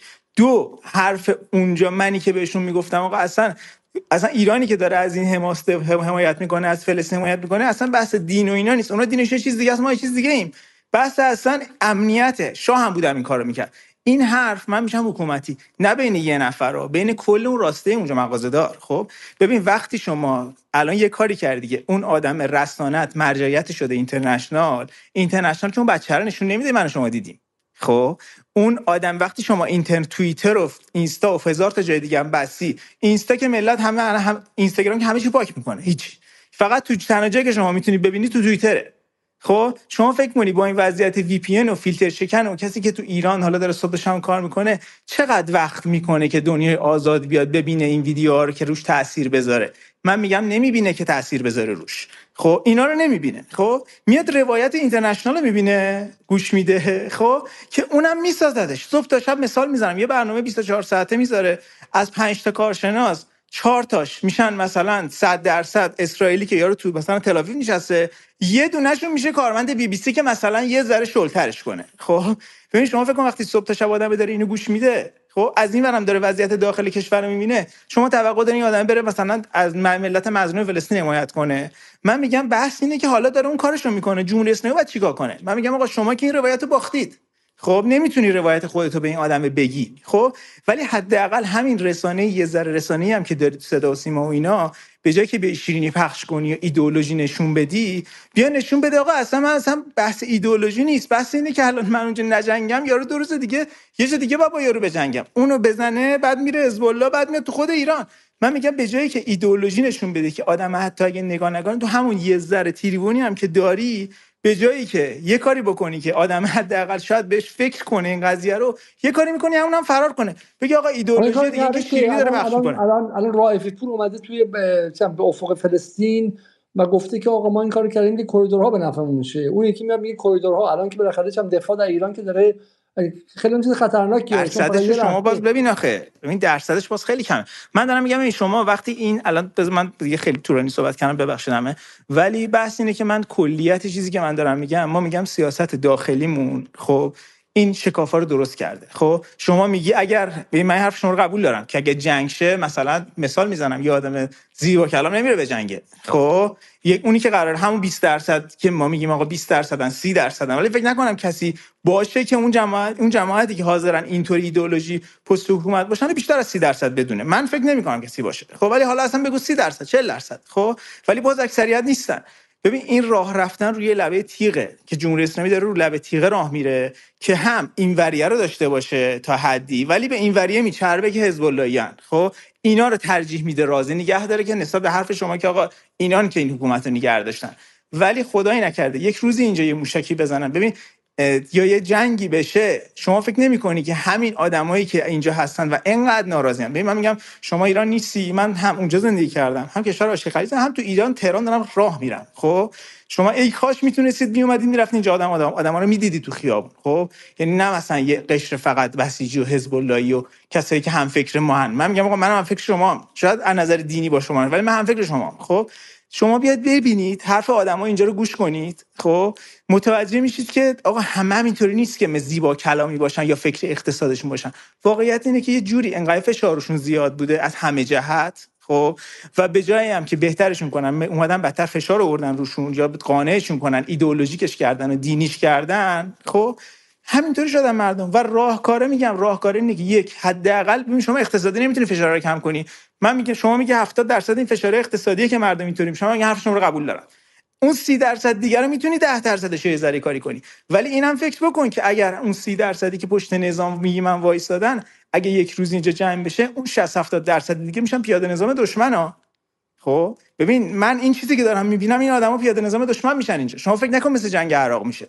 من ببین اگر می‌بینی تصمیم های ایران من به نظر من اینو تو رهبریت یعنی اون کسی که مدیریت ایران داره داره اینو می‌بینه که تو حداقل یه هم یه ذره عاقلانه تر داره یعنی اگریسیو نشون نمیده خودش تو سیاست خارجی تو این چند ساله. خب؟ داره می‌بینه که داره می‌بینه که حداقل توی سیاست داخل کشورش خب اونجوری که باید پشتش باشن مثل جنگ ایران عراق پشتش نیستن. داره می‌بینه اینو. در نتیجه تو سیاست خارجی هم دیگه اگریسیو نیست. سعی می‌کنه عاقلانه تر بشه سعی می‌کنه آرومتر نگه داره. داره می‌بینه اینا رو. ببین شما جنگ می‌خوای بکنی هزار تا فاکتور داره. برای همین من تمام می‌کنم بحثمو ولی میگم من مشکل همین اون گسلایی می‌بینم که خود جمهوری اسلامی درست کرده و راه حلش هم از خودشه. کسی دیگه ای نیست. خودش باید متوجه بشه که راه اشتباه بوده. مرسی. بسیار خوب. بریم سراغ نفر بعدی. رو من میگم اختلاف جدی دارم در ادامه بحث ما همینجوری بهش برمیگردیم. میگیم. بریم سراغ آقای نیما بعد آقای سیمون بولیوار. و بعد هم آقای مهدی نیکمنش. آقای قباد در اختیار شما هست در خدمت شما هست. متشکرم. من, من میگم خیلی مهمه به نظر من. حالا من نمی‌خوام به بحثای داخلیش بپردازم اینجا دوباره که بحثای داخلی که چرا اینجا شده به نظرم یه اسپیس جداگونه می‌خواد. با خیلی از حرفایی که آقای پارسا زدن من ما موافقم. من درک می‌کنم. حالا اینجوری بگم. درک می‌کنم. می‌بینم. خیلی سال من خارج از ایران زندگی می‌کنم.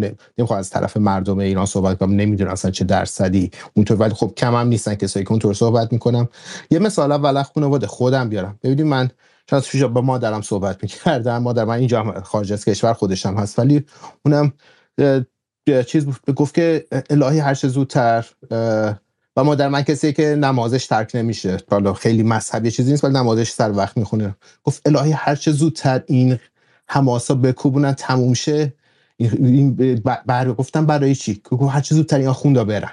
یعنی مادر من به من گفت و من خب من نمی‌خوام مادر من سنش بالاست مریضم هست نمی‌خوام بشینم دعوا کنم بحث کنم. خواهر من میشنه باز باش بحث می‌کنه من من هیچ و فقط اومدم رفتم توییتر. چند تا عکس فیلمایی که بعد کودکان میلرزن. همین چیزیه که مادر اینا رو ببینه خوشتون میاد ادامه مادر من خیلی ناراحت شد که اینا رو دید ولی خب من نمی‌دونستم چی. ولی همین که آقای پارس بیاد خب خودشون میان حالا لغت فارسی رو منزوی می‌کنن ایزوله می‌کنن. یا همون این چیزی که می‌خوان می‌بینن دیگه. نمیشنن چیزای دیگه ببینن. این که خب همه جا همه جا وامه هم هست منت... ولی از اون طرف یک هزینه سنگینه از خارجم شده برای که بخشی از ملت ایران رو تحمیق بشن. حالا من نمی‌خوام بگم من نمی‌دونم عالم هستم از برج آج منظره برج آجی صحبت نمی کنم و شایدم خودم منم خیلی مشکلات جای زیاد است نمی‌دونم. ولی ببینید پشت میگن یا به انگلیسی میگن بک اف دی انولوپ یعنی بزنیم توی تیکه کاغذ بذارید اسم یکی یکی این رسانه ها این مزدور رسانه ها من می‌ذارم. که از خارج از کشور پول می‌گیرن از به طور رسمی هم هست. اکثرش رسمیه یا معلوم از کجاست. حالا از ایران اینترنشنال من تو بی بی سی ایران وایر رادیو فردا رادیو زمانه نمی‌دونم رادیو صدای آزاد نه رسمی است خیلی هست. یکی که بنویسید. مثل آقای علیزه خوش شما بهتر می‌دونید که هزینه اینه. یکی از چقدر مثل که ایران اینترنشنال تخمین زده میشه سالی 100 میلیون دلار هزینهشه. من تو سال 75 میلیون دلار. همینجوری من یه بار همینجوری می برای خودم نوشتم از کی سالی یه میلیارد دلار میشه. پول کمی نیست. هیچ من هرچی فکر کردم هیچ کشور دیگه ای تو دنیا نیست. اینقدر روش از خارج از اون کشور برای مهندسی افکار عمومیش سرمایه گذاری بشه. این خیلی مهمه به نظر من. یعنی شما حتی روسیه که با این وضع با, با غرب مشکل شدید داره چین اینا ببینیم چقدر اونا داره سرمایه گذاری میشه. چند تا تلویزیون و روسیه هست چند ولی هیچ به, این چیز نیست. حالا از اون طرفم خب مشکلات که آقای پارسا گفتن یه مقدارش اونا هم تو ایران من دیروز دیدم که یه آقای اومده اونم یه مسئول شهرداری میگه ایران قبل از اسلام که هیچ نه یه صحبت که ایران قبل از اسلام تو قارنشین بودن. این دامن داره. این کیه؟ ایشون مثلا معاون معاون آقای زاکانیه. مثلا ایشون داره دامن می‌زنه به اون دوگانه کاذب ایرانی اسلامی. خب با این کارا من من به اینجور افراد میگم مج... من نمیگم نفوذ میگم مزدور بیجیرا مواجبه دشمن که حالا من عرف اینا خب دامن می‌زنه همه به این چیزا. ولی از اون طرف کار رسانه های مثل شما میگم شما رو محالا چیز کار رسانه های درست حساب اینه که گزاره های تک تک این این مقل... خیلی مقلته ها را بیارن پایین. آقا پول ما را میدن حماس پول ما را میدن حزب الله هفت دو هفته پیش من مقالش پیدا کنم براتون فرستم آقای الزاده وال استریت جورنال نوشته بود ایران تخمین زده میشه ایران سالی 125 میلیون دلار میده حزب الله نه حماس حزب الله که یعنی ایران تازه بیشتر بهش پول میده. 125 میلیون دلار. آقای الزاده شما خودتون می‌دونید پول چهار تا مثلا احتمالاً لندن پول مدارسش مثلا سالی شاید سالی میلیارد دو میلیارد پوند نمی‌دونم بودجه داشته باشه. اصلا 125 میلیون دلار. میشه دو تا اف سی یا 5 دو تا خیلی مبلغ پایینیه. یعنی نیرو ایرانی رو بازدارنده درست کرده سوال کلیدی به سوال اولیه. مسئله ندانستن یه مسئله چیز دیگه. همین الان حالا آقای زیبا کلام گفتیم همین عددهایی که شما دارید میگید رو من سال 96 توی مناظره با زیبا کلام گفتم. خیلی اون موقع وایرال شد. آقای زیبا کلام هم سه دو ماه سه ماه اصلا مناظره دیگه نداشتش. اصلا عقب کشید. دوباره برگشت. همون رو تکرار کرد.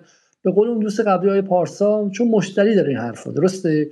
مشتری داره بخش از جامعه ایران بالاخره از وضع ناراضیه و به این شکل داره خودش رو تخلیه می‌کنه و غیره و می‌خواد اون سوگیری رو کنه. بالاخره ببین بالاخره میگم حالا سوال اینه چه بخش این قضیه؟ چه بخش این قضیه عدم دانشه؟ چه بخش این قضیه مغزشوییه؟ چه بخش این قضیه هم من می‌خواستم بزنم دیرتر بگم. چه بخش این قضیه هم به شکلی ناسازگاری ها تناقضات و به شکلی ترک هایی که در نظم سیاسی اجتماعی داخل ایران اومده. حالا دیروز ما یک برنامه داشتیم با از دانشجویان پلیتکنیک که حالا واقعا من به همه مخاطبان حق میدم اگرچه مخاطبانی در نظر نمی‌گیرن که نگرفتن که اگه واقعا اعتماد کردن به جدال که داره میاد بذارن گاهی وقتا وظیفه رسانه نشون دادن چیزهایی که وجود نداره و خیلی زود همه حمله کردن و یه شکل خیلی به قول معروف ماب اتک حمله تودهی گلهی کردن و غیره اینها و ما مجبور که چت ببندیم. ولی ولی واقعیتش اینه که توی همون حرفا این کسی که در واقع لیبرال تر بود و مخالف کمک به اسرائیل بود یه حرفی زد که یه حرفی زد که احتمالا حرف خودش هم نیستش. حرفی که از همین به شکلی ائمه جمعه لیبرال شنیدن از همین امثال زیبا کلام و غیره که پشت تریبون میره حرف می‌زنن. و اونم این که در داخل داره موریانه می‌خوره. خب نظم داخل هم در داخل. ما یه چوبی هستیم که از داخل داره خورده میشه. دنبال دشمن بیرونی نباشیم. که حالا حرف بی‌معناییه چون بخاطر ایران توسط دشمن بیرونی احاطه شده. اما اون حرفش از این نظر بی‌معنایی نیست که به نظر من نظم اقتصادی سیاسی اجتماعی داخل داره توسط موریانه خورده میشه. و این اتفاقات مثل فلسطین و نوع واکنش اجتماعی بهش درد نشان یه بیماری جدیه. یعنی یه چیزی که داره به ما میگه که من این حرف زیبا کلامو قبول دارم که این تبه و این تبه حرف علیانی بود منظر من. این تبه نشانه چیزیه. نشانه اینی که یه عضو این قضیه کار نمی‌کنه. من شخصا فکر می‌کنم که درست یا غلط احساس تبعیضی که در ایران وجود داره حالا اون حرفای آقای پارسا در زمینه تبعیض فرهنگی اجتماعی که شما ممکنه به خاطر سبک زندگیت بگیرن شلاقت بزنن یا اینکه مغازه رو پلم کنن اگه آشنا نداشته باشی یا اداره که بری یکی از اون بغل میندازه میره و شما باید تو صف وایسی و غیره. ولی نظم اقتصادی اجتماعی سیاسی زیل جمهوری اسلامی نظمی که یه بخش عمده از جامعه باهاش همدلی نداره. حالا با پارسال یه بخشی خیلی کوچیکش حول طبقه متوسط خواهان سبک زندگی متفاوت دیدیم. بخش پایینتر هستن طبقات کارگر هستن طبقات محرومتر هستن عده دیگه هستن که افق اقتصادی نمی‌بینن. به هر علتی. و همزمان هم میگم افق اقتصادی ندیدن تو یمن فرق داره. چون تو یمن پسر مخبر معاون رئیسی یه دفعه پول اونجوری نداره. یا مثلا همین قصه خیلی ساده دیگه. اینکه دو تا بچه که از مناطق فقیر بودن رو بلافاصله پارسال اعدام کردن در به واسطه نقشی که در خشونت های زن زندگی آزادی داشتن. و بعد اون یارو که دکتر بود و زنش که وایسادن و در واقع بعد دو برابر مجازات می‌شدن. چون به شکلی قسم بغرات خورده بودن و باید به شکلی به خاطر اون قضیه مجازات می‌شدن رو با پادرمیانی ولایتی و عملا با پادرمیانی سنف پزشکان که در ایران بسیار موثره بسیار سرمایه اجتماعی داره آزادش کردن. به همین سادگی. و این نظم نظمی نیستش که به شکلی شما بتونید باهاش همدلی کنید و من گمان می‌کنم بخشی از جامعه که در این نظم احساس می‌کنه که سری که براش نمیجوشه در این نظم بذار کله سگ بجوشه. نمی‌خواد تو این نظم حرفی بزنه که هم راستا با این نظم باشه. نمی‌خواد به قول انگلیسی ها حرفی بزنه که کوآپت بشه در ایدولوژی رسمی این نظم سیاسی اجتماعی. کوآپت یعنی کوآپشن یا ادغام شدن ادغامی که حذف میشه. یعنی من شما مثلا چه می‌دونم یه میلیون تومن اونجا پول داری منم اونجا الان 100 تومن بیارم حساب شما ریخته میشه و اصلا گم میشه که حرف من بوده. شما الان از ده تا کانال تلویزیون همه دارن میگن فلسطین منم با اون گروه دانشجوی کوچیک بگم فلسطین مسلما فکر می‌کنم که من موضوع نظامم. همین اتفاقی که برای من افتاده. شخص علی علیزاده پریسان اسرابادی جدال اون یکی یکی به ما میگه مزدور برای اینکه نمیپذیرن که کسی بتونه حرف نزدیک بزنه به جمهوری اسلامی و منافع اقتصادی نداشته باشه. حرفی بزنه که از نظر سیاست خارجی همراسته با جمهوری اسلامی باشه و سود اقتصادی توش نبره. من میگم اون کسایی که مزدور میگن خیلی وقت باشون حرف می‌زنم توی این اینستاگرام و غیر و اینها. یا رو اصلا تو منظومه فکریش اینه که تو حتما با مزدور باشی. مگه میشه؟ تو اصلا بیا بگی آقا ایران تو عراق توی سوریه توی یمن توی لبنان داره درست رفتار می‌کنه و پولی نگرفته باشی. من گمان می‌کنم که روی این خطه است که بر ایران اینترنشنال وارد میشه. نه بخوام همون حرف های پارساس ولی به ویژه ریشه های اقتصادیش. اینه که شما یه بچه 18 ساله دانشجو باشی احساس می‌کنید که افقی نداره که تو این نظم اقتصادی بتونید بالا بکشید بتونید تو نردبان اون سوشیال موبیلیتی یا اون تحرک اجتماعی طبقاتی بری بالا. بالاخره یه موقعی بود که شما می‌رفتی درس میخوندی خانواده هم به خودشون زحمت می‌دادن کلاس کنکور میفرستادن فلان. که از دهک پنج بکشی بری دهک هفت. از دهک سه بکشی بری دهک هشت. این جراحایی که دهه سی و چل و پنج تو ایران رفتن درس خوندن و دکتر شدن. از کجا بودن؟ همه قصه‌ای که پا برهنه بودن اینها. و این نظم اقتصادی الان قفل شده. سوشیال موبیلیتی نداره توش. یعنی حتی اون کسایی که دهه 50 و 60 تو خود انقلاب اومدن و پولدار شدن و همین الان امثال مخبر از کجا اومدن؟ خب ولایتی بالا قبل از انقلاب دکتر بوده. خب ولی یه بدنه یه بخشی از بدنه انقلابی ها که الان سوپر میلیاردر هستن آقای محسودی کجا بوده قبل انقلاب؟ اون یکی کجا بوده؟ خب این سوپر میلیاردرهای انقلابی از خانواده خیلی فقیر اومدن و این امکان دیگه الان وجود نداره. امکانه وجود نداره و به نظر این احساسه که در وهله اول باعث میشه که بخش جامعه اصلا نخواد هم راستا بشه با سخن ایدولوژیک با گفتار ایدولوژیک جمهوری اسلامی و, از این بترسه که گفتارش در اینجا ادغام حذفی بشه کوآپت بشه و به اسم این در بره بره تو حساب بانکی جمهوری اسلامی. این حالا بخششه. یکیش اینه یکیش هم اینه که خب بخاطر جمهوری اسلامی همیشه توتالایز کرده. یعنی جایی برای نحوه سخن گفتن متفاوت از فلسطین نداشته همین الان یه تجمع ده نفره شما می‌خوای برگزار کنید که چهار تا از آدمایی که توش هستن بدون حجاب باشن یا آدمای دیگر اندیش باشن متفاوت باشن رو احتمالا میریم اون تجمع رو می‌گیره. میگه نه این تجمع رو من نمی‌شناسم. فقط تجمعی که من میگم و شما حق داری بیای درسته؟ و این توتالایز کردن باعث شده که نظر من این قضیه بیشتر شه. یعنی اجازه نده که زبانهای متفاوت بیان در سر قضیه فلسطین حرف بزن حالا الان الان به این لحظه که رسیده خب به اجبار دیگه. الان الان داره میره بیژن عبدالکریمی رو برمیداره میاره. میره به اون میگه بیا اونم میگه میاد. اگرچه باید دقت کنید که تو همینجا هم واقعا به دیگری اجازه نمیده که بیاد. به دیگری های خودش. یعنی دست به دست گدایی به آذری جهرومی دراز کرده که هستی آذری جهرومی در خلاف جهت فلسطینه. رفته به بهش که ابتهی به اون لیبرال های دست گدایی دراز کرده که اصلا واقعا ضد فلسطینه. هستیشون سیاست سیاستشون در این سه دهه. خودشون دلیلی هستن که مردم قهر کردن. مثل اینکه فردا برای آشتی بره زیبا کلام دعوت کنه. زیبا کلام بگه اوکی.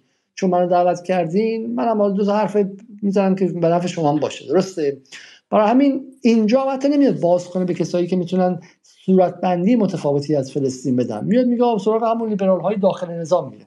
این حداقل فهم منه. از اینکه ما با یه موزل خیلی جدی روبرو هستیم و واقعا با موزل روبرو نیستیم که فقط با اطلاعات دادن به جامعه بتونیم حلش کنیم. و من واقعا این سر قضیه فلسطین نگران شدم. این من حالا با شما آی پارسا از آی پارسا آی قباد از مادرش گفت. من واقعا از اطرافیانی دارم نگاه می‌کنم که اینا رو من یه تشخیص نمیدم. این واقعا یک جور زامبی شدگی عجیبی در اطرافیان نزدیکمه. یه فقراش پارسال دیدیم. حالا پارسال اینا می‌گفتن که در, در منظر وجدانم بودن. می‌گفتن آقا ما وجدانیم. بهمون عکس کیان پیرفلک نشون دادن عکس نیکا شاکرمی نشون دادن.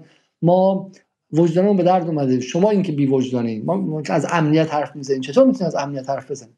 ولی الان برعکسه یعنی الان اینا میگن که ما اصلا نگاه نمی‌کنیم به این جنازه ها به این شهرهای ویران با این آدم های بیپایان. رنج به این رنج بیپایان اصلا نگاه نمی‌کنیم. خب، و من تشخیصشون نمیدم اینها رو. اینها رو من تشخیص نمیدم و این به باید زنگ خطری باشه برای ما در ایران. یعنی ما داریم جامعه دو شقه پیدا می‌کنیم.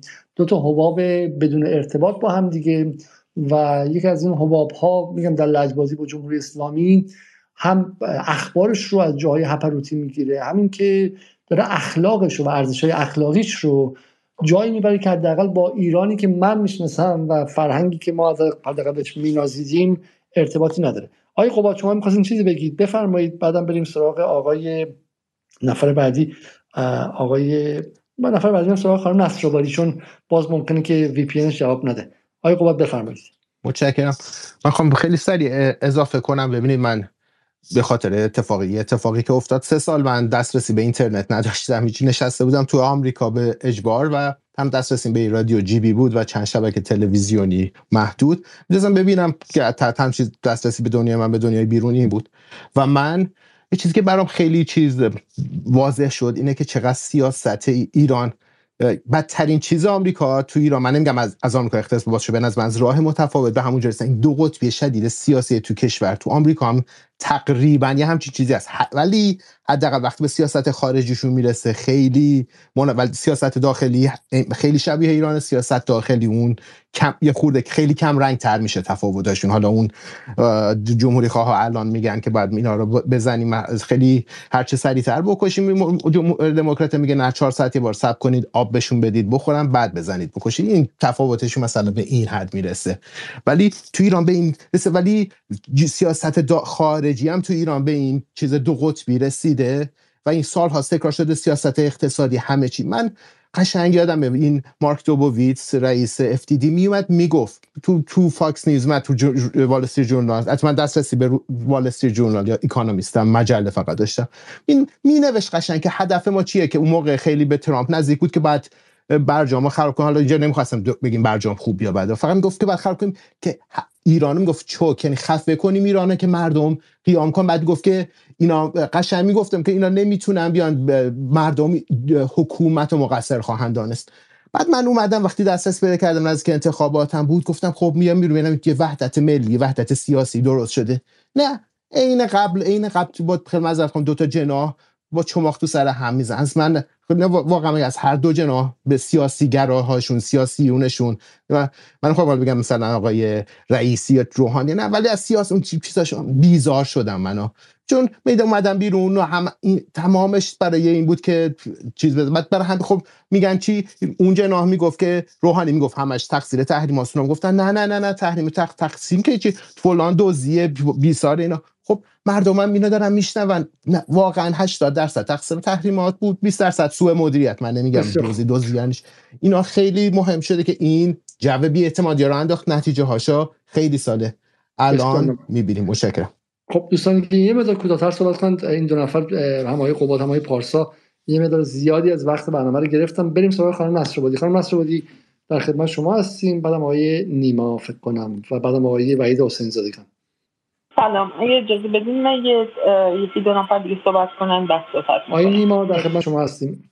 آقای سیمون بولیوار فکر کنم قبلش بله بله آقای سیمون بولیوار من جای انداختم آقای سیمون بولیوار شما اول هستین برای آقای نیما. آقای بولیوار خب بریم سراغ آقای نیما. آقای نیما. سلام و شب بخیر به همه دوستان عزیز و ارجمند با آقای علیزاده عزیز. بحث چیزی که گفتید بحثشه که متاسفانه صدا سیما ما و رسانه جمهوری اسلامی نتونستن جامعه شما پس من همینجا شما رو قطع می‌کنم. پس شما مثل دو نفر قبلی معتقدین که بحث بحث رسانه است. اگه فقط بحث رسانه است من از شما عبور کنم برم سراغ نفر بعدی. چون بالاخره بحث رسانه رو دوستان گفتن در این شبا مطرح شده و روش حالا صحبت شده. پس شما معتقدین که مسئله این که بخش از جامعه ایران فاصله گرفته بحث رسانه است. اگر همینه من از بدین که برم سراغ آقای وحید حسین زاده کنم. اما اگر چیز دیگه می‌خواین اضافه کنید منتظر شما بشم. نه بحث رسانه یک بحث اقتصادی است آقای علیزاده متاسفانه ما از سال 96 که آقای روحانی رئیس جمهور شد تا 1400 با رکود زیاد اقتصادی شد که دو سال هم اومد روش. این هم یک چیز اقتصادی هم دلایل اقتصادی هم هست که مردم تا حدی روی برگردان شدن. یا مثلا تو ما الان همه تو همه دنیا می‌بینیم که بالاخره همه دارن همدردی بکنن با مسئله فلسطین ولی تو ایران نمی‌بینیم مثلا سلبریتی ما هم جونسون سلبریتی ما هم بالاخره چون از میترس از یک نمونهش خانم برومند بود اومد یه حرفی زد که بایکوتش کرد حتی دیگه از اون خانه سینما استعفا داد حالا من خب دوستان دیگه صحبت کنن مایک آزاد بسیار ممنون از شما. آیه حسین زادگان در خدمت شما هستیم. بعد هم آقای مهدی نیکمنش. سلام های علیزاده همه حضار عزیز و شنوندگان. حقیقتش من بحث رو با دقت داشتم گوش می‌دادم. به نظر من حالا آقای پارسا بیش از حد داشتن ساده سازی می‌کردن که آقا مثلا دلیلش مثلا چهار تا مسئله حجاب و مثلا این شکل اینا رو حالا مثال زدن. من متوجه هستم و یعنی درک می‌کنم یه سری از مسائل رو. اما تقلیل دادن به این مسئله به نظر من به اینکه آقا همه چی تقصیر خود جمهوری اسلامی و خود جمهوری اسلامی می‌تونست همه اینا رو جلوشو بگیره خیلی خیلی ساده نگاه کردن به ماجراست. چرا اینو میگم؟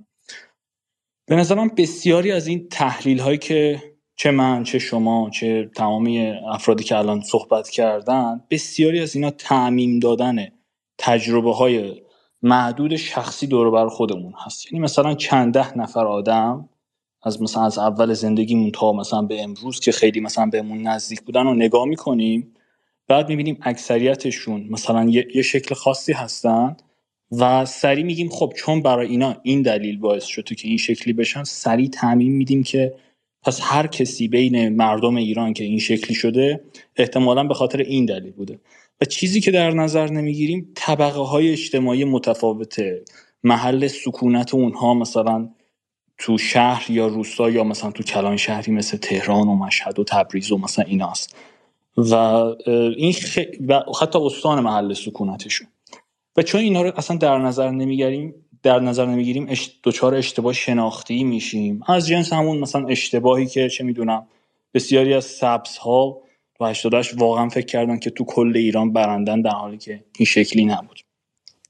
من برنامه خود شما رو با خانم نصر آبادی و شما با اصل ادعا که در جامعه ایران ما با یک پدیده جدید روبرو هستیم و اینکه به شکلی بخشی از جامعه داره اصلا راهش جدا می‌کنه و حالا به هر دلیلی سر قضیه فلسطین هم خیلی همدلی نکرده یا حداقل به همدلیش نمود اجتماعی نده. این اصلا باش موافقی یا اینم فکر موافق نیستی نه موافق نیستم. چرا؟ موافق نیستم نه به من احساس کنم چیز فرق خاصی نکرده. ببینید بازم میگم تجربه شخصی خودم رو می‌تونم بهش نگاه کنم دیگه. من سال 87 جنگ 22 روزه دقیقا همین قضیه. یعنی اولین تجربه که من از جنگ غزه داشتم باید همین جنگ 22 روزه بود دیگه. قبل از اون جنگ 33 روزه حالا زمانی بود که من دقیقا چون تو تابستون بود طبیعتا کلاس ها برگزار نمی‌شد دیگه توی تابستون. خب. ولی جنگ 22 روزه دقیقا زمانی بود که مثلا آذر ماه فکر کنم 87 بود. من دقیقا اون موقع دانش آموز سوم راهنمایی بودم. و دقیقا مثلا جو مدرسه رو دقیقا خاطرم هست که مثلا 25 نفر هم کلاس بودیم کیا کاملا سمت فلسطین بودن؟ به این معنا که همدرد بودن با مردم فلسطین. نه به معنی اینکه مثلا طرفدار کمک نظامی یا مالی به حماس باشن. همشون بعضیاشون بودن بعضیاشون بی تفاوت بودن بعضیاشون مخالف بودن ولی همدرد مردم بودن. هر سه دسته بودن.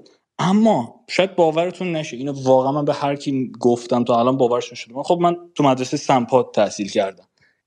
تو همون کلاس 25 نفری ما نزدیک 8 نفر 9 نفر من دقیقا خاطرم هست که رسما می‌گفتن درود بر اس... من واقعا شرمم میشه اینو بگم. می‌گفتن درود بر اسرائیل مرگ بر فلسطین جوانان مظلوم اسرائیلی از این حرفا. و رو تخت سیاه نوشته بودن. من یادم مثلا معلم اومد گفت که کی اینو نوشته؟ هیچکی نگفت. خب یعنی می‌خوام بگم این اصلا چیز عجیبی نیست که مثلا من چنین آدمایی رو دور برم ندیده باشم. اینها اکثرا متعلق به یه طبقات اجتماعی خاصی هستند خب؟ و با بیشتر این افراد که صحبت من می‌کردم همون موقع من یادم خیلی اصلا بهم برخورد. اولین بار بود که مثلا با چنین آدمایی مواجه می‌شدم که علنا تو چنین جنگ فاجعه باری مثل 22 روزه رسما سمت اسرائیل می‌گرفتن. بیشترشون می‌گفتن که اینها عربن اینا مثلا مسلمونم فلانم و اینا خب همشون سبک زندگی خیلی مثلا سکولاری هم داشتن خودشون. ولی چیزی که خیلی تاکید می‌کردن گفتن که اینا عربن ما عرب نیستیم. حالا من خودم که حداقل تمام اون جمع همشون آذری بودن. یعنی مثلا فارس زبان هم نبودن. می‌گفتن اینا عربن مگه عربا هم آدمن؟ یعنی این عرب ستیزی و اسلام ستیزی که میگم حالا اسلام ستیزی هر چی داره زمان میگذره به نظر من تو ایران عیانتر میشه. مخصوصا بعد از زن زندگی آزادی شدت اسلام ستیزی به نظر من خیلی علنی شده. بین یه بخشی از مردم ایران. خب یه بخش اقلیتی از مردم ایران. اما قبل از داستان مثلا زن زندگی آزادی این اسلام ستیزی پنهان وجود داشت. مال امروز و دیروز هم نیست. یعنی از همون جنس اسلام ستیزی که مثلا زمان ساده خدایت و خیلی دیگه بوده. خب بین مردم. این فقط بروز و ظهور پیدا کرده. یعنی مثلا انقلاب اسلامی ایران در سال 57 یه چند سال اینو به تاخیر انداخت. دوباره همه همه برف همه حرف اینه که آن چیزی که در سمپاد بود حالا به عنوان کسایی که می‌خواستن دیگر اندیش باشن و متفاوت بیاندیشن بچه 16 ساله که به شکلی می‌خواستن با حالا گفتمان رسمی هژمونیک هم مخالفت کنن و بخشی از حالا ریبلیون جوانی بودش و شورش جوانی بود الان داره توسط آدمایی که مسجد می‌رفتن قبلا آدمای محافظه کار آدمایی که به قول آقای قباد مادرشون که سر سجاده آقای قباد میگم سر سجاده نمازم میشینه. داره توسط بخش دیگه از جامعه ادا میشه. دقیقا همین که سال 85 87 بود دیگه درست بله. جنگ 22 روزه. از 87 تا حالا این دایره هی وسیتر وسیتر وسیتر شده. وگرنه خب عرب ستیزی و اسلام ستیزی و غیره خب در بین خواص و اینها همیشه بوده. خب هیچ گونه چیزی نبوده. خب اینی که الان این داره عام میشه و حالا این چیزهایی ما داریم از آدمهایی میشنیدیم میشنویم که اصلا تا دو سال پیش تا پنج سال پیش اصلا دنبال سیاست نبودن. اینو قبول دارین که پدیده جدیدیه یا اینو قبول ببینید بازم میگم من, من اون تجربه شخصی خودم رو بگم. من دقیقا جنگ های قبلی 2014 خود 2008 2006 همه اینها رو حداقل من حافظه تصویریم خوبه. قشنگ یادم بود که چقدر مثلا چقدر از مردم بی تفاوت بودن. خیلی براشون مهم نبود. چقدر از مردم خیلی پیگیر بودن و چقدر از مردم طرفدار اسرائیل بودن. طرفدار اسرائیل خیلی اقلیت بودن. اما به طور کلی حداقل تجربه که من دور برم دارم از فامیل هام از همکلاسی هام از اساتیدم همونایی که خیلی طرفدار فلسطین بودن هنوزم هستن خود من همیشه طرفدار فلسطین بودم از بچگی تا همینجا خانم نصرآبادی بیارم. چون خانم نصرآبادی یک تجربه متفاوتی داره گمانم و ویژه سر بحث قضیه دانشجویی. خانم نصرآبادی الان می‌تونی حرف بزنی؟ خب خانم نصرآبادی حاضر همیشه قایبه من همین چند تا جمله بگم می‌خوام تموم کنم جمع بندی کنم بحثم رو.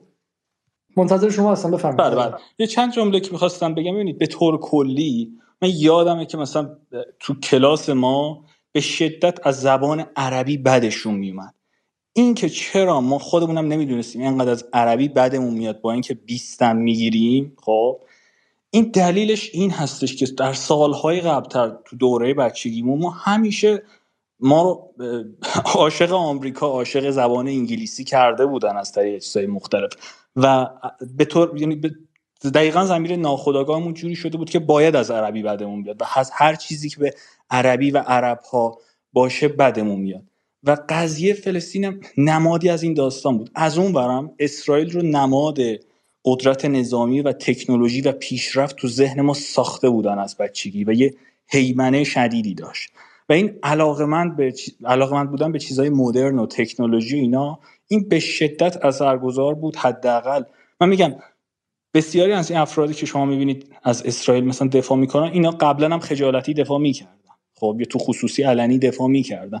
اون چیزی که من دور برم می‌بینم فرق بسیار خاصی نیست. بسیار افراد کمی بودن که قبلا مدافع فلسطین بودن و الان مدافع اسرائیلن. خیلی حرف شما همیشه همین بوده. حرف شما منعقد شد. شما معتقدی که این ریشه در همون بحث عرب ستیزی مستتر مستتر داره اتفاق هم نیفتاده و آدمان باید از روی اطرافیان خودشون به شکلی نظرسنجی های موضعی کنن. من برم سراغ آقای مهدی رشید و بعد هم برم سراغ آقای حامد. آقای رشید بفرمایید. آقای راشد. شما گفتین من آقای علیزاده ببخشید سلام. بله بله من اشتباه کردم. بله بله. آیه مهدی نیکمنه شد چون دست بلند کردن روی همین حرف بزنیم بحث به چرخای نیکمنه به شما برمیگردم. آیه راشد شما در مورد همین حرفای آیه حسین زادگان می‌خواستین حرف بزنید؟ نه من دلیل دلیل کلی پس پس وایس اگه کسی می‌خواد مستقیم اگه کسی می‌خواد مستقیم در مورد آیه حسین زادگان حرف بزنه اول اولویت با اونه. بله. آیه بولیوار شما بفرمایید. سلام. سلام سلام بفرمایید. وقت شما بودش. بفرمایید. این حرفایی که آقای وحید حسین زادگان زد رو من کاملا باش موافقم. اینکه من خودم هم این شاید مثلا در بین دانش آموزا کمتر بود چون مثلا شاید مثلا مدرسه ما نسبت به مثلا دوره دبیرستان حالت دولتی داشت. این کمتر بود. ولی خب معلمایی ما داشتیم که می اومدن این حرفا رو می‌زدن. که مثلا آره مثلا اسرائیل اومد در نمی‌دونم فلان جا زمان شاه برای ما یه سری صد زد. آب نمی‌دونم کشاورزی ما رو مثلا آب بارش جمع می‌شد. سفره های زیرزمینی ما پر می‌شد. یعنی مثلا این حرفا رو می‌زدن مثلا در چیز ستایش غرب و اسرائیل و اینها. و خب این چیز رو من در سنها مثلا به پایای قبل ترم برم این عرب ستیزی و اینا هم بین بچه ها بود. یعنی مثلا چیزی بود که مثلا حتی من توی مثلا فامیل و اینها هم می‌دیدیم این چیزها رو. یعنی مثلا به صورت ناخودآگاه این تو ذهن بچه ها هم میشینه. یعنی من مثلا شاید مثلا خودم تا چند سال پیش اگه مثلا تاثیرات مثلا دیگه برخلاف این نبود. شاید منم مثلا همین جوری بودم الان. یعنی مثلا مثل همونا بودم.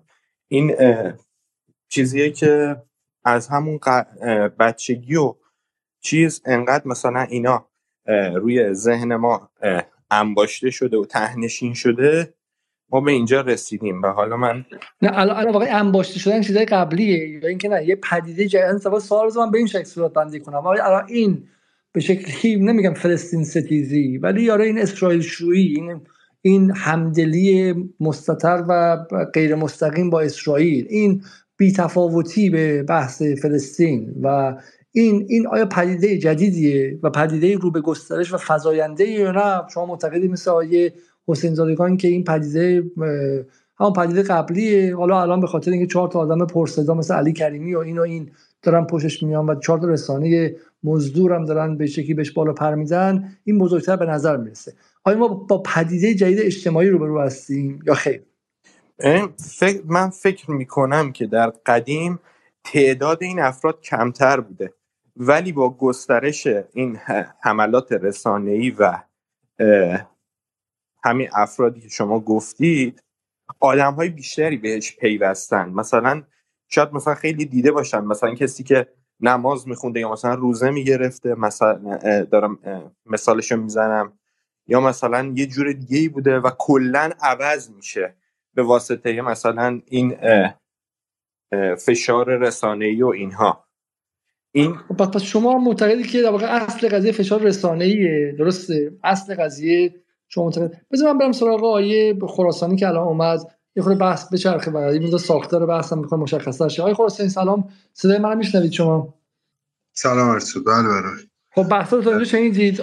بعضی دوستان معتقدن که در واقع فشار رسانه‌ای یعنی خیلی ها حالا واقعا همین ادعایی که خود جمهوری اسلامی هم می‌کنه اینکه هیچ کشوری مثل ایران روش اینجوری خیمه رسانه‌ای نزدن و این هزینه رو نمی‌کنن برای اینکه افکار عمومی عوض کنن.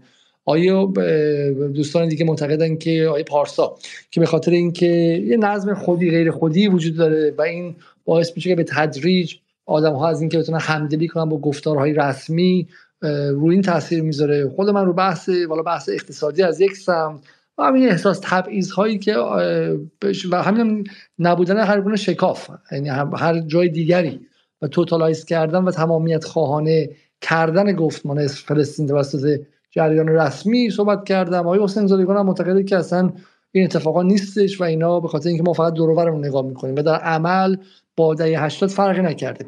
شما از منظر جامعه شناسی حالا بخواید نگاه کنید و همینطور دور بندی تاریخی بخواید بکنید توی این 10 20 30 سال گذشته آیا با پدیده جدیدی روبرو هستید یا اینکه نه فرقی نکرده؟ بله. ببینید یه یه تمایز خیلی مهمه بذاریم. در واقع تو مثال دوستانم بود. به نظرم تمایز بین آرای مردمی که دورور ما هستن یا تلقی که ما از مردم داریم با تمایز افکار عمومی. افکار عمومی مردم نیستن. هیچ وقت هم مردم نبودن. افکار عمومی بخشی از مردم هن که قابلیت اینو دارن که خودشونو همه هم اکثریت جا بزنن. یعنی قابلیت اینو دارن که خودشونو قدرت نمایندگی به خودشون بدن. در نتیجه اون چیزی رو که ما می‌تونیم سنجش کنیم توی این لحظات حالا در نبود پیمایش ها و چیزهای از این دست یا افکار سنجی های دقیق تر همین افکار عمومیه. آره در واقع میشه گفت افکار عمومی حالا جرأت اینو پیدا کرده یا چیزی شبیه به این که به صورت علنی ابراز کنه که من حامی فلسطینم. خب؟ این در واقع این قبلا نبود. حالا این جرأت از جای مختلف اومده. یه بخشی شاره کار رسانه هاست که این جرأت رو بهشون داده که خیلی خوب شما آره می‌تونید ابراز کنید و اشکالی هم نداره و اگرم ابراز کنید اتفاقا جز آدم خوبا محسوب میشید یه کمپی محسوب میشید. در نتیجه این پدیده پدیده مسبوق به سابقه به این معنا نیست. یعنی هیچ وقت افکار عمومی این توانمندی و این قابلیت رو که بتونه از خودش به طور مستقل صدای بلند pro اسرائیل در واقع بتونه تولید کنه نداشتش. راجب اینکه مردم دور من مردم عموما خب خیلی تاثیر میپذیرن از افکار عمومی. ولی ضرورتا به این معنی نیست که مردم طابق مطابق عین به عین افکار عمومی پیش میرن. حالا اینکه چرا اینجوری شده؟ خب دلایل مختلفی داره. بالاخره ما داریم از یه جنبش اجتماعی که یک سال کشور رو درگیر نگه داشت و خب باعث شکاف های بسیار زیاد شد. ما در پس اونیم در واقع ما تازه سالگردش رو رد کردیم و این و اون شکاف های اون جنبش که ترمیم پیدا نکردش. یعنی یک بار پارسال تمام گسل های اجتماعی ایران فعال شد و این رو با هیچ چیزی نمیشه در واقع چیز کرد. یعنی به رغم اینکه ماجرا تمام شد ولی تمامی گسل های اجتماعی تو ایران گسل های جنسیتی گسل های مذهبی گسل های قومیتی همه فعال شدش توی ایران. خب معلوم ما جامعه پنج سال پیش نیستیم حتی جامعه سه سال پیش هم نیستیم. توی همچین وضعیتی این که رسانه ها به راحتی بتونن از این بخش از افکار عمومی یارگیری کنن و بتونن صدا بسازن کار عجیب و غریبی نیست کار سختی نیست. نکته آخر هم این که فراموش نکنیم در واقع دولت توی ایران ما فکر کنم تقریبا تنها دولتی هستیم که به طور انحصاری حمایت از فلسطین رو تبدیل به یک امر چیز کردیم؟ امر انحصاری برای خودمون کردیم. یعنی مثلا اون شهروند حتی ترکیهش هم که بیرون میاد باز وقتی که بیرون میاد در واقع صدای حمایت از فلسطین سر میده فکر نمی‌کنه که با این صدا سر دادن این همان میشه یکی میشه کاملا با اون دستگاه رجب طیب اردوغان. یعنی اردوغان پس از در واقع اعتراضات داخلی یواش یواش میاد چه می‌دونم سوار بشه به اون.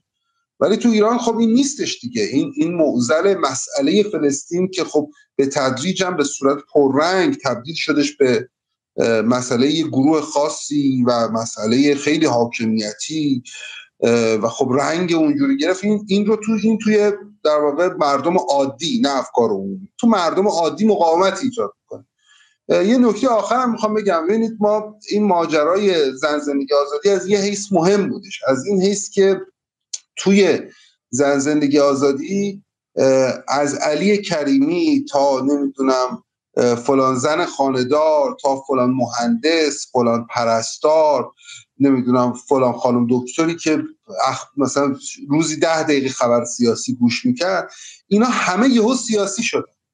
یعنی ما شاهد فوج عظیمی از نوکنشگران سیاسی هستیم که این نوکنشگران سیاسی طی یک سال گذشته یه چیزی یاد گرفتن. اون که در واقع با چیز به هر جا جمهوری اسلامی میره اینا نرن. یعنی تنها چیزی که تو یک سال گذشته تونستن یاد بگیرن اینه.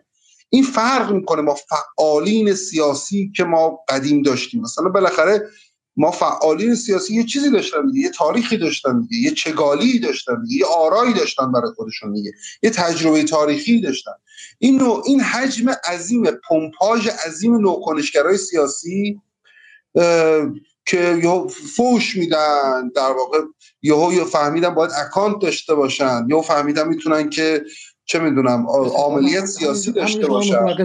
و اصطلاحا تیوی پلاسی شدن سیاست. یعنی این رسانه های من و تو اینا هم کارشون تیوی پلاسی کردن سیاست. یعنی طرف که مثلا خانم فلان با اون آقای توغرال پاشه بیاد بگی که مثلا فلسطینی نبودش. بعد همه اینو گوش میدن. میگن فلسطین نبودش. اینم داره دروغ در می‌خوام بگم این پدیده رو ما خواهیم تو صداتون نمیاد.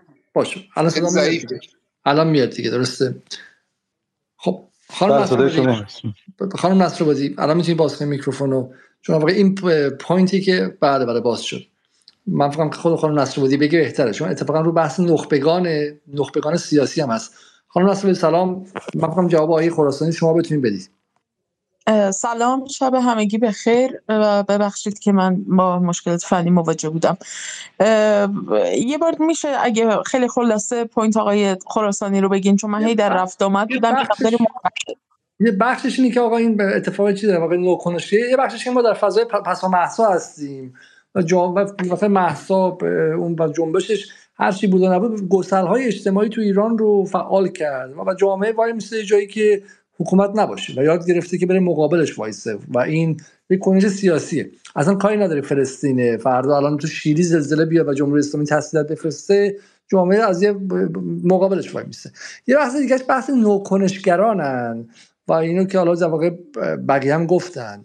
و من اینجا می‌خوام بپرسم که مثلا اینکه انجمن اسلامی دانشگاه ها موضع گرفتن به نوکنشگران مربوطه اینکه میروسن موسوی کنه نگرفته به نوکنشگران مربوطه یا نه؟ واقعا حالا همون اصطلاحی خود آیه خراسانی هم بهش علاقه داره بحث هژمونی گفتمان هژمونی که که اجازه داد که همونطور که سر خیلی چیزای وایستا سر امنیت ملی وایستا سر مسائل دیگه وایستا سر تابوها رو شکست این آخرین تابو هم الان داره میشکنه. تبوی به شکلی ایستادن مقابل اسرائیل. یعنی از هر جا که قبلا بودی آزادی بودی ملی مذهبی بودی چپ بودی راست بودی غیره تا یه جایی می‌گفتی اصلا من به جمهوری اسلامی کاری ندارم. من مقابل این حکومت آپارتاید اشغالگر فلان و فلان میستم و به نظر میاد که تو اینجا تبوی شکسته. اما آقای خراسانی میگه که نه اینا نوکنشگرن و محصول طبیعی جنبش اجتماعی سال گذشته است. خب اول یه نکته خیلی مهم که به نظر من وجود داره اینه که گسل هایی که ازش صحبت میشه که بعد از قبل شروع کنیم و یه نکته دیگه هم که نظر بحث آقای حسین زادگان شما بهش جواب بدین که میگه اصلا اتفاق جدیدی نیفتاده. و تو دهه 80 هم وضع همین بود سر قضیه غزه و سر قضیه غذای مختلف و این پدیده جدیدی نیستش. اینم به نظر من بحث مهمی که شما به به واسه تجربتون تو جنبش دانشجویی می‌تونید بهش جواب بدید بله حتما. اول از همین بحث گسل ها شروع بکنم چون وقتی که صحبت از این میشه که بعد از مرگ محسا امینی یه مجموعه ای از گسل های اجتماعی ایران گسل جنسیتی قومیتی طبقاتی و غیره و غیره فعال شدن. فعال شدن رو در واقع ما نباید به شکل پسیو و مجهول استفاده کنیم. این گسل ها رو تا حد زیادی ما می‌تونیم بگیم که فعال کردند. یعنی دست کم ما از همون زمانی که در واقع این اتفاقات شروع شد و ما شاهد تحرکاتی بودیم که خیلی زود به نظرمون رسید که چیزی فراتر از اون خشم عمومیه که حالا داره به یک شکل خود به خودی شکل یک جنبش اعتراضی به خودش می‌گیره یا یک حالا خیزش اعتراضی به خودش می‌گیره. ما خیلی واضح بود که در واقع دستهایی برای فعال کردن اون گسلها در زمینه در پس زمینه وجود دارن و ما اون دستها رو داشتیم سعی می‌کردیم که در واقع ببینیم و به یه شکلی ازشون رمزگشایی بکنیم. و نکته ای که هستش اینه که دقیقا همون دست هایی که در حال فعال کردن بخشی از این گسل ها بودن و نقش بسیار مهمی هم داشتن تو فعال کردن این گسل ها و به شکل زنجیرواری اینها رو در امتداد همدیگه قرار دادن همون هایی هستن که امروز هم می‌خوان در واقع سرپوش بذارن بر یک نسل کشی تاریخی که داره جلو چشمان همه جهانیان هفت میلیارد نفر مردم جهان داره اتفاق میفته. بنابراین این پیوندی که بین اون دست های پشت پرده و پشت صحنه وجود داشته و این دست های خونینی که الان داره سعی می‌کنه در واقع جهانیان رو قانع بکنه و روایت ارائه بکنه از این نسل کشی که در جریانه این پیونده رو به نظر ما نباید گم بکنیم و از این جهت درسته. بله اینکه ای الان دارن در واقع به این شکل واکنش نشون میدن یا به قول شما آقای علیزاده دارن تابو شکنی می‌کنن یا یکی از آخرین تابو شکنی ها رو دارن انجام میدن رو به این معنی می‌تونیم در امتداد همدیگه ببینیم. ولی کن به نظر من چیزی فراتر از این هم وجود داره و اون هم مسئله همون هژمونیک بودن اون گفتار یا اون گفتمان یا اون discourse یه که به هر حال دست کم سه هست که فعاله تو فضای سیاسی ایران و نه فقط در واقع بخشی از نیروهای سیاسی داخل ایران که نیروهای اپوزیسیون ایران هم به هر حال در اون سهم مهمی داشتن در شکل دادن به اون و در اینکه در واقع لایه های مختلفی رو یعنی یک لایه های کمی پیچیده ترش بکنن این گفتار رو و در واقع لایه های متعددی بهش بدن. این گفتار هژمونیک چیزی که هستش اینه که ما از منظر اپوزیسیون که بخوایم نگاه بکنیم به این گفتار خب ما میپذیریم به خاطر اینکه یعنی می‌تونیم درک بکنیم که چرا این اپوزیسیون داره در واقع تمام تلاش خودش رو می‌کنه برای اینکه این گفتار رو نذاره که در واقع از موقعیت قالب و اون سیطره ای که داره رو بخواد از دست بده. چون اپوزیسیون دستکن در سال گذشته به وضوح دیگه ثابت کرد که بدون هر گونه در واقع حمایت و پشتیبانی لوجستیکی، رسانه‌ای، نظامی، مالی و انواع و اقسام حمایت های سیاسی و غیره که صورت میدن دولت های غربی و نهادهای بین المللی که عمدتا هم سیاست گذاریشون از سمت دولت های غربی داره اتفاق میفته اینها هیچ کاری نمی‌تونن انجام بدن. کوچکترین تغییری به معنای واقعی کلمه نمی‌تونن در داخل ایران ایجاد بکنن. و بنابراین همین این باعث میشه که در واقع اینها در پی این باشن که اون گفتار هژمونیک رو حفظ بکنن. اما اون که زمانی که در واقع ما با نیروهای سیاسی در داخل ایران مواجه هستیم که انگار که مثلا همین پریروز مثلا اتحاد جماهیر شوروی از هم گسیخته و مثلا ما در اوایل دهه 90 هستیم. با یک قدرت هژمون بلا منازعی مثل ایالات متحده مواجه هستیم که باید در واقع بر مبنای یک اقلانیتی که به هر حال باید حاکم باشه بر سیاست خارجی ما بر به شکلی سیاست گذاری هایی که هم در داخل ایران و هم خارج ایران از همدیگه متاثر میشن. این در واقع ما باید در واقع اینو بپذیریم دیگه. بله تا اینجام جلو میان. میگن بله در نظام بین الملل زور حرف اول می‌زنه و ما چاره ای نداریم. ما زور نداریم. ما حتی اگر قدرت هسته ای هم باشیم باز هم ممکنه فرو بپاشیم. چون شوروی رو دیدید که همین پریروز فرو پاشید.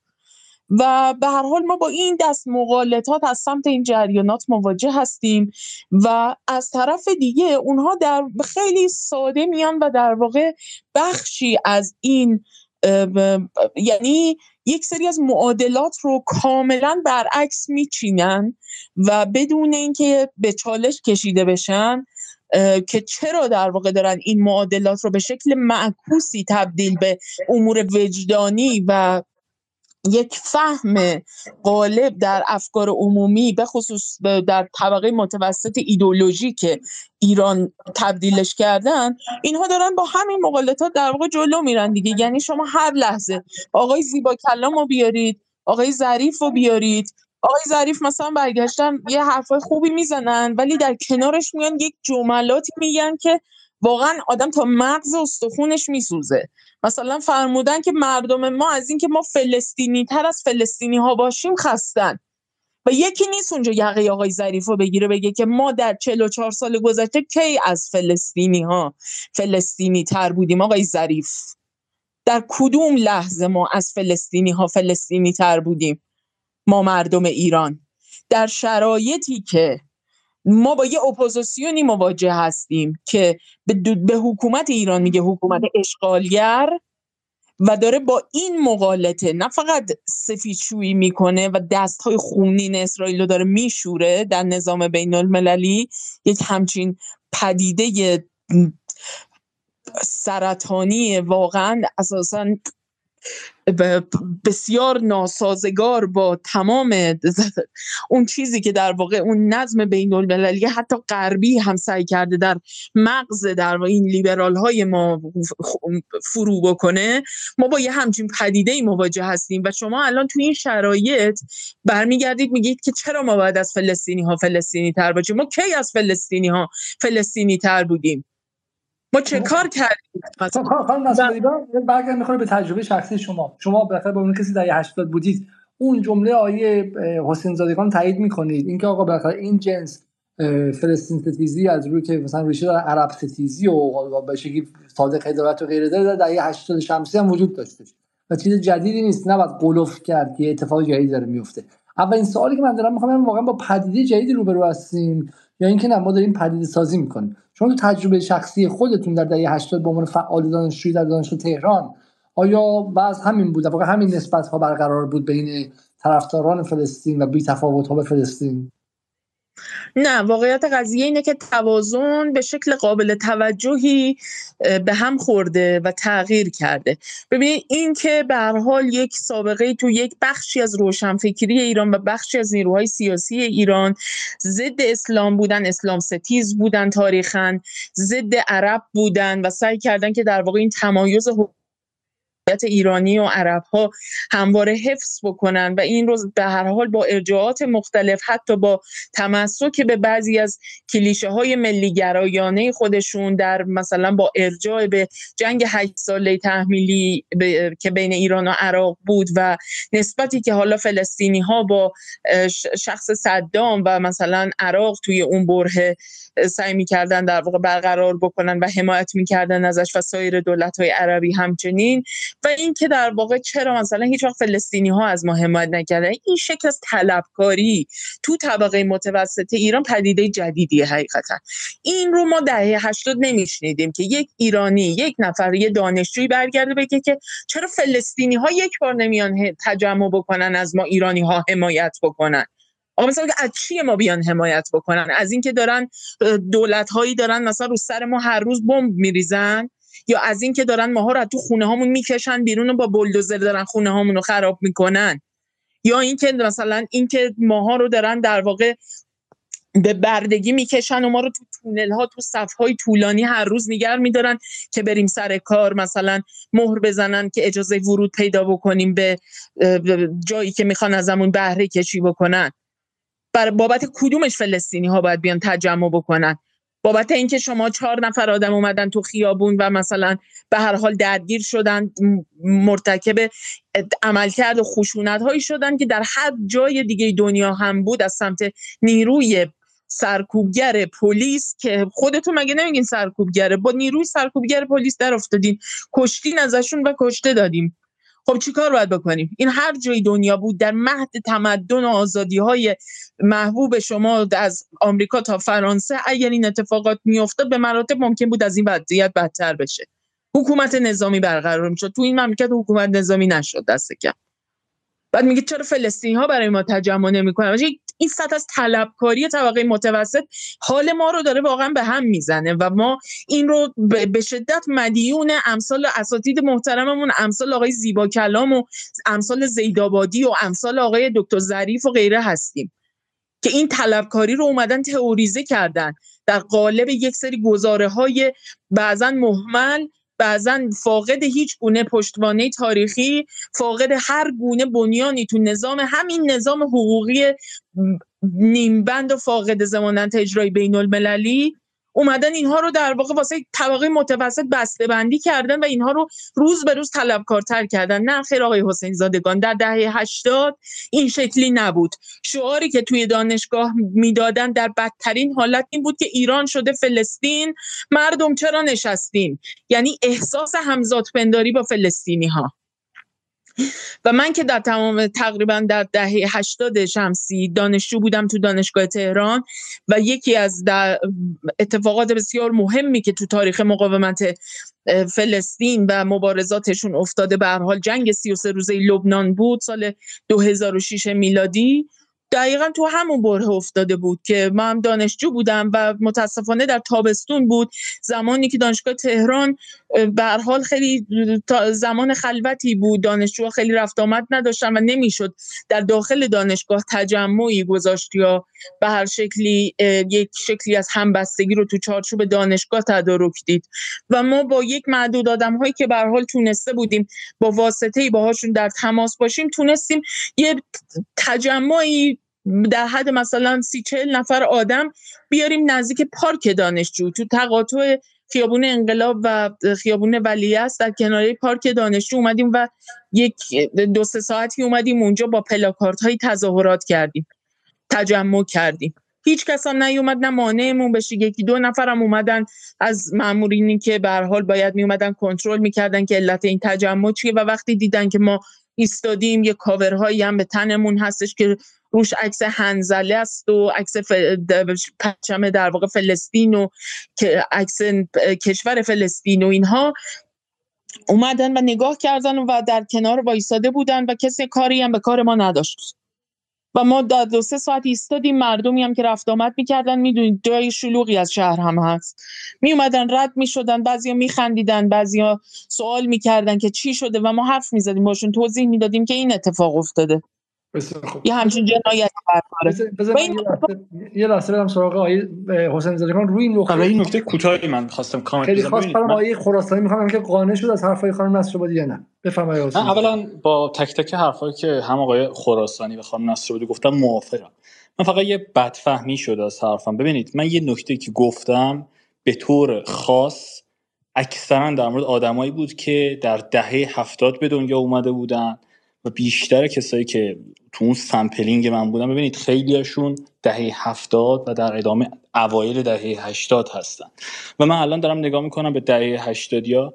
دهه هشتادیا به مراتب اوضاعشون بدتر از دهه هفتادی هست در زمینه فلسطین. اون چیزی که من دارم میبینمشون توی دانشگاه باشون صحبت می‌کنم. یعنی ما هرچی از دهه پنجاه دهه شست اومدیم جلوتر یه gap ی تو دهه هفتاد و دهه هشتاد با دهه شستی ها که برحال تو دوره حداقل کودکیشون تا دوره نوجوانیشون ببینید یه افتراقی که پیش اومد بعد از دوم خرداد 76 شما این sampling جامعه شناسی می‌کنید در حالی که حالا نه من جامعه شناسم نه شما و نه جفتمون دسترسی به به شکلی منابع نظرسنجی داریم. ولی ما جنسی چیزایی نظر دسترسی داریم. این که رئیس نخست وزیر آقای خمینی کسی که اون موقع میگفتش که ما بریم قدس آزاد کنیم الان 34 روز حرف نزده. همسرش خانم رهنورد که به شکلی در اون زمان جز مدعیان بحث قدس بود الان حرف نزده. توی دانشگاه ها یک دونه بیانیه به نفع فلسطین داده نشده. یه دونه تجمع خودجوش از طرف دانشجوهای دگر اندیش و مخالف حکومت بیرون نیامده. ما اینا رو داریم می‌بینیم. اینکه حالا دوره برای من تو مدرسه خاصی بود که آخه خود شما اولش جالبه برای من. اولش گفتی که آدما نباید به اطرافشون نگاه کنن و دقیقا بنیان ادعاتون رو به اساس sampling محلی خودتون گذاشتین درسته؟ نه حالا حالا دقیقا همین کار رو تک تک ماها انجام دادیم. یعنی الان خانم نصرآبادی هم مثالای عینی از دهه 80 توی دانشگاه آوردن که کاملا درست هم هست خب؟ البته درسته که نه من جامعه شناس هستم نه حالا تو اسپیکرها به جز آقای خراسانی هیچ جامعه شناسی حداقل نخوندیم. ولی من اصلا نگفتم اون چیزی که تجربه من قابل تعمیم به کل ایران هست. من دارم میگم یه تفاوت نسلی این وسط اتفاق افتاده. از دهه ببینید دهه هفتادی ها زمانی به دنیا اومدن. فضای قبلیتون رو نقض می‌کنید. چون قبلا گفتین که اتفاق جدیدی نیست به دهه 80 هم وجود ببینید من من اصلا الان دارین قبول می‌کنید که اتف... ببین- ببین، یه- فزاینده یه- یه- ایه درسته؟ نه نه یه چیزی که من اصلا نگفتم تو صحبتام این بود که با اومدن شبکه های اجتماعی و افزایش اون شبهاتی که وجود میاد بین مردم. مثلا همون عکس صدام و اینا که وسط مثلا کرانه باختری نصب شده اینا قبلا زمانی که اس و اینا بود مثلا تو دهه 80 اینا نبود. این چیزا جدیده این چیزا تشدید کرده. معلومه که زن زندگی آزادی و اینا بی تر کرده بدتر کرده. اگر پنهان بوده علنی تر کرده. یا به قول خراسانی اون کسایی که دسترسی به رسانه دارن اونها از یه قشر خاص این قضیه رو از حالت پنهانتر اومدن علنی تر کردن و این اومده به سطح جامعه کشیده شده. اما بحثم چی؟ بحثم اینه که کمابیش اینجور چیزا در زیر پوست جامعه وجود داشته و الان سر باز کرده و اثرش بیشتر شده. معلومه که بیشتر شده. من هیچ. موقع نمیگم جامعه ایران با 15 سال پیش خیلی خیلی خیلی نکته کوچیکی باشه. آقای خراسانی نوبت شماست و مال من قبل از اینکه آقای خراسانی صحبت کنه به 1720 نفر که در یوتیوب برنامه رو نگاه می‌کنم سلام عرض می‌کنم و همینطورم به حدود 400 نفر که در Space برنامه رو دنبال می‌کنن. از دوستان در یوتیوب فقط تقاضا می‌کنم برنامه رو حتما لایک کنید. من سعی می‌کنم که کامنت های شما رو بخونم. فقط از همه دوستان چه اونایی که در یوتیوب هستن چه در اونایی که در Space هستن تقاضا می‌کنم. اگر اگر می‌خواین به جدال کمک کنید و همینطورم مباحث جدال سعی کنید که عمومی‌تر شه بتونه بچرخه با هشتگ جدال توییت بزنید و در واقع هم نظرتون در مباحث بگید هم کامنت اگر دارید بگید ولی اون هشتگ جدال به ما اجازه میده که ما شما رو در فضای توییتر پیدا کنیم و بتونیم توییت هاتون رو ریتوییت کنیم و این فضای گفتگو رو حول مسائل و پرسش هایی که ما مطرح می‌کنیم عمومی تر کنیم. آقای خراسانی در خدمت شما هست خیلی ممنون. به که پریسا می‌زنه درسته. من مشکلی مشکلم با این جنس اه، مشکلم این نیستش که درسته یا غلطه. مشکلم اینه که رو به جلو نیست. یعنی اینکه خیلی خوب. باش ما تو با سر هر مسئله ای می‌تونیم یه تفنگ بگیریم بگیم که آقا تقصیر ایناست اونا اومدن سوار شدن. ما اینا رو می‌دونیم.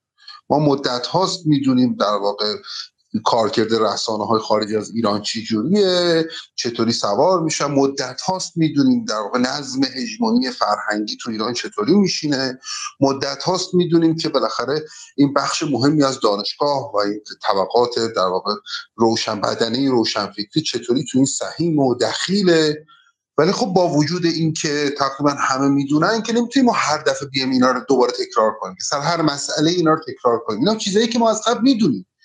یعنی سر من همین الان بهت- بهتون میگم برای ماجرای بعدی تابوی بعدی که قرار شکسته بشه همه همه این حرفا رو میشه زد. خب. اون جای اون جای مسئله مهم میشه که خیلی خوب آقای جمهوری اسلامی یا هر کسی یا کسایی که حامی فلسطینی توی ایران شما اینا رو دارید روی میز. خب اینا رو ما می‌دونیم. با وجود اینها گام رو به جلوی شما چیه؟ خب؟ چی کار می‌خواید بکنید؟ فکر می‌کنید این هژمونی فرهنگی که به این سادگی میاد در واقع از طبق متوسط یار می‌گیره رو چطوری می‌خوای رو به روش وایستی؟ چطوری می‌خوای در واقع مانع یارگیریش بشی؟ چطوری می‌خوای جلوی این طیف نمی‌دونم از زیبا کلام تا ظریف یا هر چیز دیگه ای چطوری می‌خوای جلوی اینا طبق هم که خودت ساختی دیگه خودت اینا رو در واقع ساختی. در نتیجه می‌خوام بگم برای رو به جلو حرف زدن یا مثلا اینکه ما بریم روی روی در واقع جلوتر حرف بزنیم و هی مجبور نباشیم مدام هی سر هر مسئله دوره خب همینا رو برمی‌داریم بیاریم. مجبوریم که یه مقدار از این بگذریم. یعنی به عنوان پیش داده به عنوان توافقات قبلیمون به این نظر کنیم نه به عنوان امری که هر لحظه ما می‌خوایم احضارش کنیم. خیلی ممنونم مرسی. خب آم، خانم نصر می‌خواد جواب بده. من فکرم اه، شاید بد نباشه که این گفتگو به سرانجامی برسه. وگرنه من میرم می‌خوام سل کامنت خیلی سریع بگیرم. دوستانی که دستشون بالا بردن اونهایی که در مورد خانم این بحث خانم نصرآبادی و آقای خراسانی و آقای حسین زاده می‌خوان حرف بزنن کدوم هستن؟ اگر کامنت سی ثانیه یک دقیقه روی این قضیه دارید خب دستتون بالا ببرید. وگرنه آقای قباد شما می‌خواستین در مورد این قضیه حرف بله بزنید. بله خیلی کوتاه. من به همجوری اتفاق می‌خواست حرف حرفی که آقای خراسانی زدم خواستم بگم از این نبش قبرای تاریخ نبش قبرت طرف خوبی نیست. خوبه بعد بررسی بشه مشکل چی بوده؟ ولی فعلا مثلا توی موقعیت امروز بعد نگاه رو به جلو باشه. چه کار میشه کرد که این اینا شکست. چه کار میشه؟ من خود من کسی بودم برید من اون موقع برانداز نبود 20 خورده ای سال پیش 23 سال پیش. من ولی وقتی جنگ عراق شد من اینقدر مخالف این حکومت به قول خودم این نژاد من اون موقع فکر کن 20 سال, سال پیش فکر, فکر کردم که این جمهوری اسلامی ایران اشغال کرد. که الان میگن من 20 سال پیش تو فکرم بودم. من گفتم چرا به عراق می‌خواد آمریکا حمله کنه؟ من تو دانشگاه اینجا کانادا به مثلا تو کفرا دیگه ای کانادا یا به بقیه می‌گفتم نه اینا بعد ایران حمله کنن ایران است نمیف... چی شده؟ من عوض شدم. این من از واقعا 180 درجه عوض شده برای بقیه هم در فکر کنیم چی؟ نگاه رو به آینده باشه. چه کار میشه کرد که ایران چون در این قضیه حرف بزنین خیلی سریع. بله بله. مرسی خیلی ممنون. ببینید اتفاقا حرف خانم نصرآبادی اتفاقا به ما نقشه راه میده. وقتی تاکید میشه که خیلی این گروه های اصلاح طلب و گروه های سیاسی داخلی روی این موزلات سرمایه گذاری کردن و باعث شدن که اینا تشدید بشه اتفاقا به ما میگه که کجا باید دست بذاریم؟ اتفاقا اگر ما مرزهای امنیتی خودمون رو تقویت بکنیم و بدونیم که آقا این گروه های سیاسی برای حرف زدنشون باید هزینه سیاسی بدن اتفاقا اتفاقا رو به جلوست. وقتی ما منبع این معضلات رو بدونیم منبع افزایش این شده بدونیم خب بهتر می‌تونیم بهش رسیدگی کنیم اتفاقا حرف خانم نصرآبادی اتفاقا رو به جلوست اینکه حالا یعنی که همین که تشخیص میدیم آقا از داخل به این اصلاح طلب برای امتیازگیری سیاسی این کار رو می‌کنن باعث میشه که این مقدار مرسای امنیت رو تقویت بکنیم و بهش یه نکته که من به که بحث مرغ و تخم مرغ اینجا مطرح میشه. اینی که بالاخره چه می‌دونم من فکر نمی‌کنم بین آقای خراسانی و خانم نصرآبادی جفتش تا ابد می‌تونن حرف بزنن. ولی همزمان میشه با هم تلفیق کرد. از بیرون ادهی دارن گسل های اجتماعی و ارگانیک داخل رو تحریک می‌کنن و مهندسی می‌کنن. ولی همزمان در داخل هم اینها یک نسبتی با واقعیت دارن. در ایران گسل نسلی وجود داره گسل فرهنگی وجود داره گسل سبک زندگی وجود داره گسل جنسیت وجود داره. این گسل های معمولی من شناخته شده است. 12 تا گسل رو به شکلی جامعه شناسی رسمی امام صادقی تو ایران قبول داره. و اینا وجود داره. اسرائیل و آمریکا و انگلیس هم از بیرون دارن تحریکش می‌کنن. خب اینا لزوما مقایر همدیگه نیست یعنی بالاخره این گسله در داخل وجود داشته. خود حکومت هم نسبت بهش یا بیخیال بوده یا ابزار مقابله باهاش یا کنترلش رو نداشته. طرف مقابلم از بیرون اومده و تا تونسته این رو تسلیحاتی کرده. خب و یه جای بخیر منفجر شده. حالا شما می‌تونید بگید فقط اسرائیل اون در داخل هم که فقط می‌تونه بگید اینا ارگانیکه و جامعه شناسا هست و غیره. جفتشون یه بخش از واقعیت رو دارن. ولی به نظر من هر دو باید با همدیگه نظر بگیریم. و حالا با فقط با الان بستن همین شما پارسال دیدی بالاخره همین حرف خانم نصرآبادی در مورد اینکه نقش اسرائیل تو تحریک زن زندگی آزادی به واسطه کردستان عراق به کردستان ایران و ناامسازی خیابان ها چیه رو؟ خب دیدیم که حرفش درست بود چون بالاخره وقتی چهار تا موشک اونجا خورد و ایران رفتش و قضیه گروه های مسلح کرد رو به واسطه قراردادش با دولت مرکزی عراق حل کرد دیدیم که در سالگرد محسا اتفاقی نیفتاد. درسته؟ و همین نشون میده که حالا از این نظر خانم نصرآبادی چه بسا حرفش ریشه در سیاست واقعی داشته باشه و به حرف متوهمانه ای نباشه درسته؟ ولی بالاخره ما می‌دونیم که اون گسله یه جای دیگه ممکنه بیرون بزنه. بالاخره این گسل ها ما رو داره آسیب پذیر می‌کنه. مثالش هم چیه؟ مثالش اینه که همین الان توی این مهمونایی که ما توی جدال آوردیم و اسرائیل شناس بودن علی عبدی وحید خذاب گمانم معصومی زاره و آدم های دو, دو نفر سه نفر دیگه همشون به گسل های اجتماعی موجود در اسرائیل اشاره کردن. گسل بین ارتودکس های تندروی مذهبی اولترا رایت و بین لیبرال های به شکلی دموکرات خواه دموکراسی خواه غربگرای اونجا درسته؟ پس چی میشه وقتی ما به اسرائیل می‌رسیم؟ اگرچه ما در امکان مهندسی کردن و تشدید گسل های اسرائیل رو نداریم ولی معتقدیم که چیزایی که اسرائیل در نهایت بهش پایان خواهد داد گسل های داخلیشه. خب همین در مورد خودم هم صادقه دیگه. مثلا خیلی بحث پیچیده ای نیستش. آقای خیلی خلاصه. بله بله اجازه است. یه بحثی هست توی جامعه شناسی میگن nurture versus nature. توی این مسئله هم هست. ببینید این مزارات اجتماعی افلاطونه. مال 2500 سال پیش اولین بله به حال تو جامعه شناسی هم مطرح شد. ببین مزارات اجتماعی همیشه وجود دارن انواع مختلف هم وجود دارن. فقط وقتی اهمیت پیدا می‌کنن که توی یک قالب مشخصی ریخته بشن توسط روشنفکران چه توسط احزاب سیاسی توسط کسایی که افکار عمومی هدایت می‌کنن. به خاطر همین اینجوری اگه بهش نگاه بکنیم اون موقع است که اون افرادی که این مسائل رو مهندسی می‌کنن اهمیت بیشتری پیدا می‌کنن.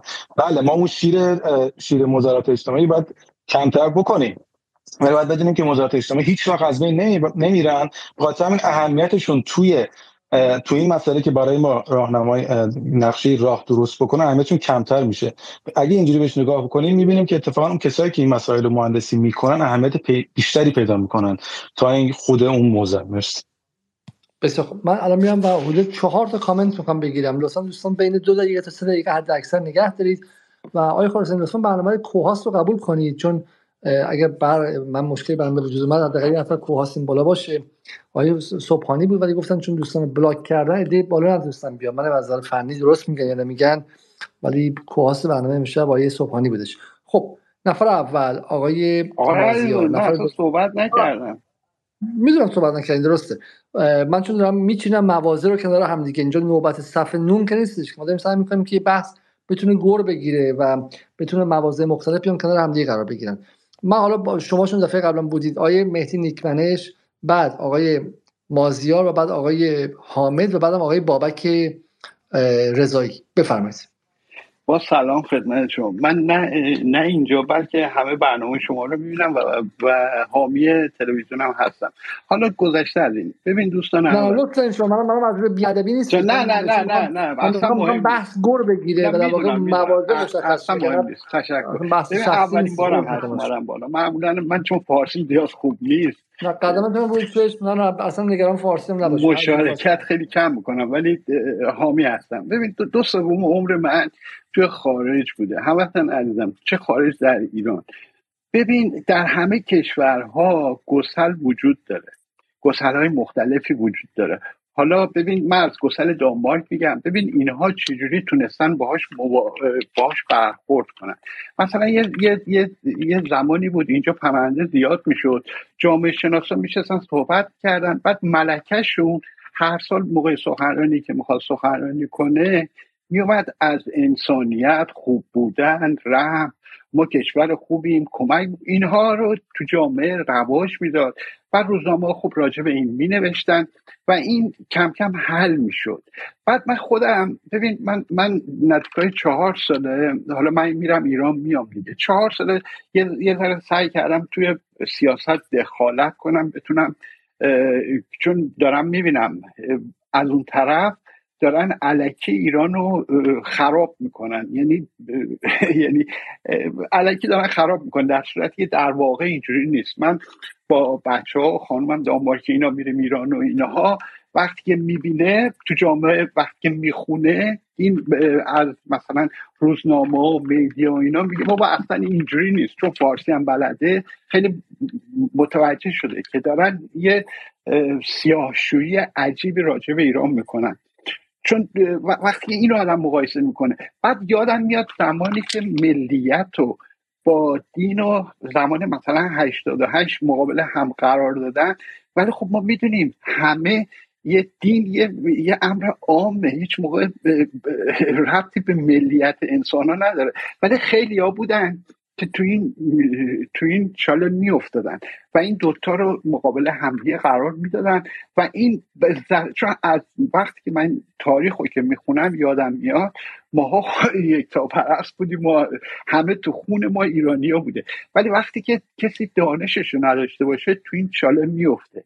حالا اون موقع یه, نفر بود حالا من زمان همدی نشاد دارم میگم حالا انتقادم ازش دارم که چرا تو این 15 ماه حالا نه در زندگی آزادی اومد شرکت کرد چیزی گفت نه در الان که من حالا من شخص پرست نیستم. انتقادم ازش دارم که بایدم میومد اینجا. بعد حرفشون می‌زد. یعنی حرف درست رو نبایدم سکوت کنه.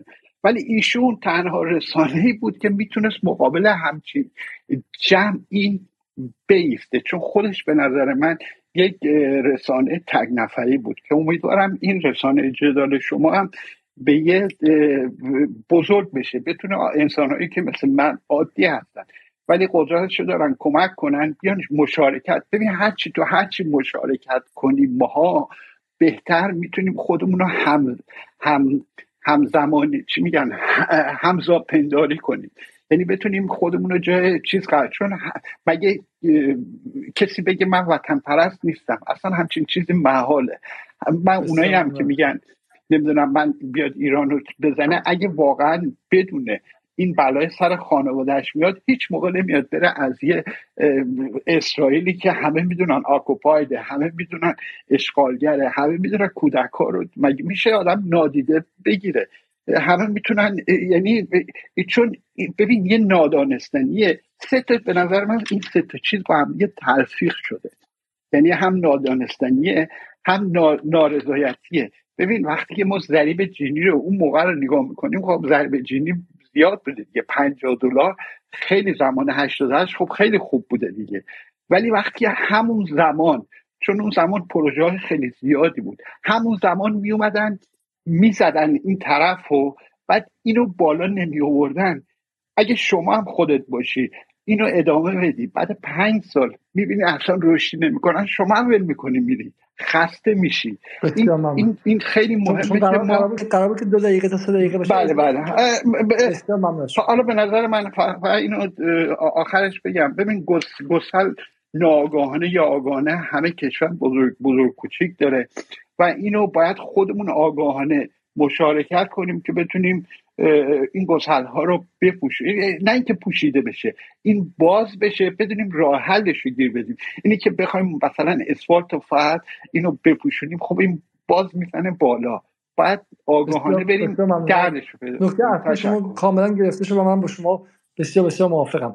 آقای ماز... آقای به ترتیب آقای مهدی راشد بعد آقای مازیار. بعدم آقای مذهب آقای مهدی راشد آقای حامد بعد آقای مازیار. آقای راشد خب این میکروفون بله بله سلام علیکم. سلام همگی حالا من دلایل اسرائیل شیوت بیرون توی بین سه قشر جامعه متفاوت می‌بینم. بین توده های ملت روشنفکرها و مسئولین.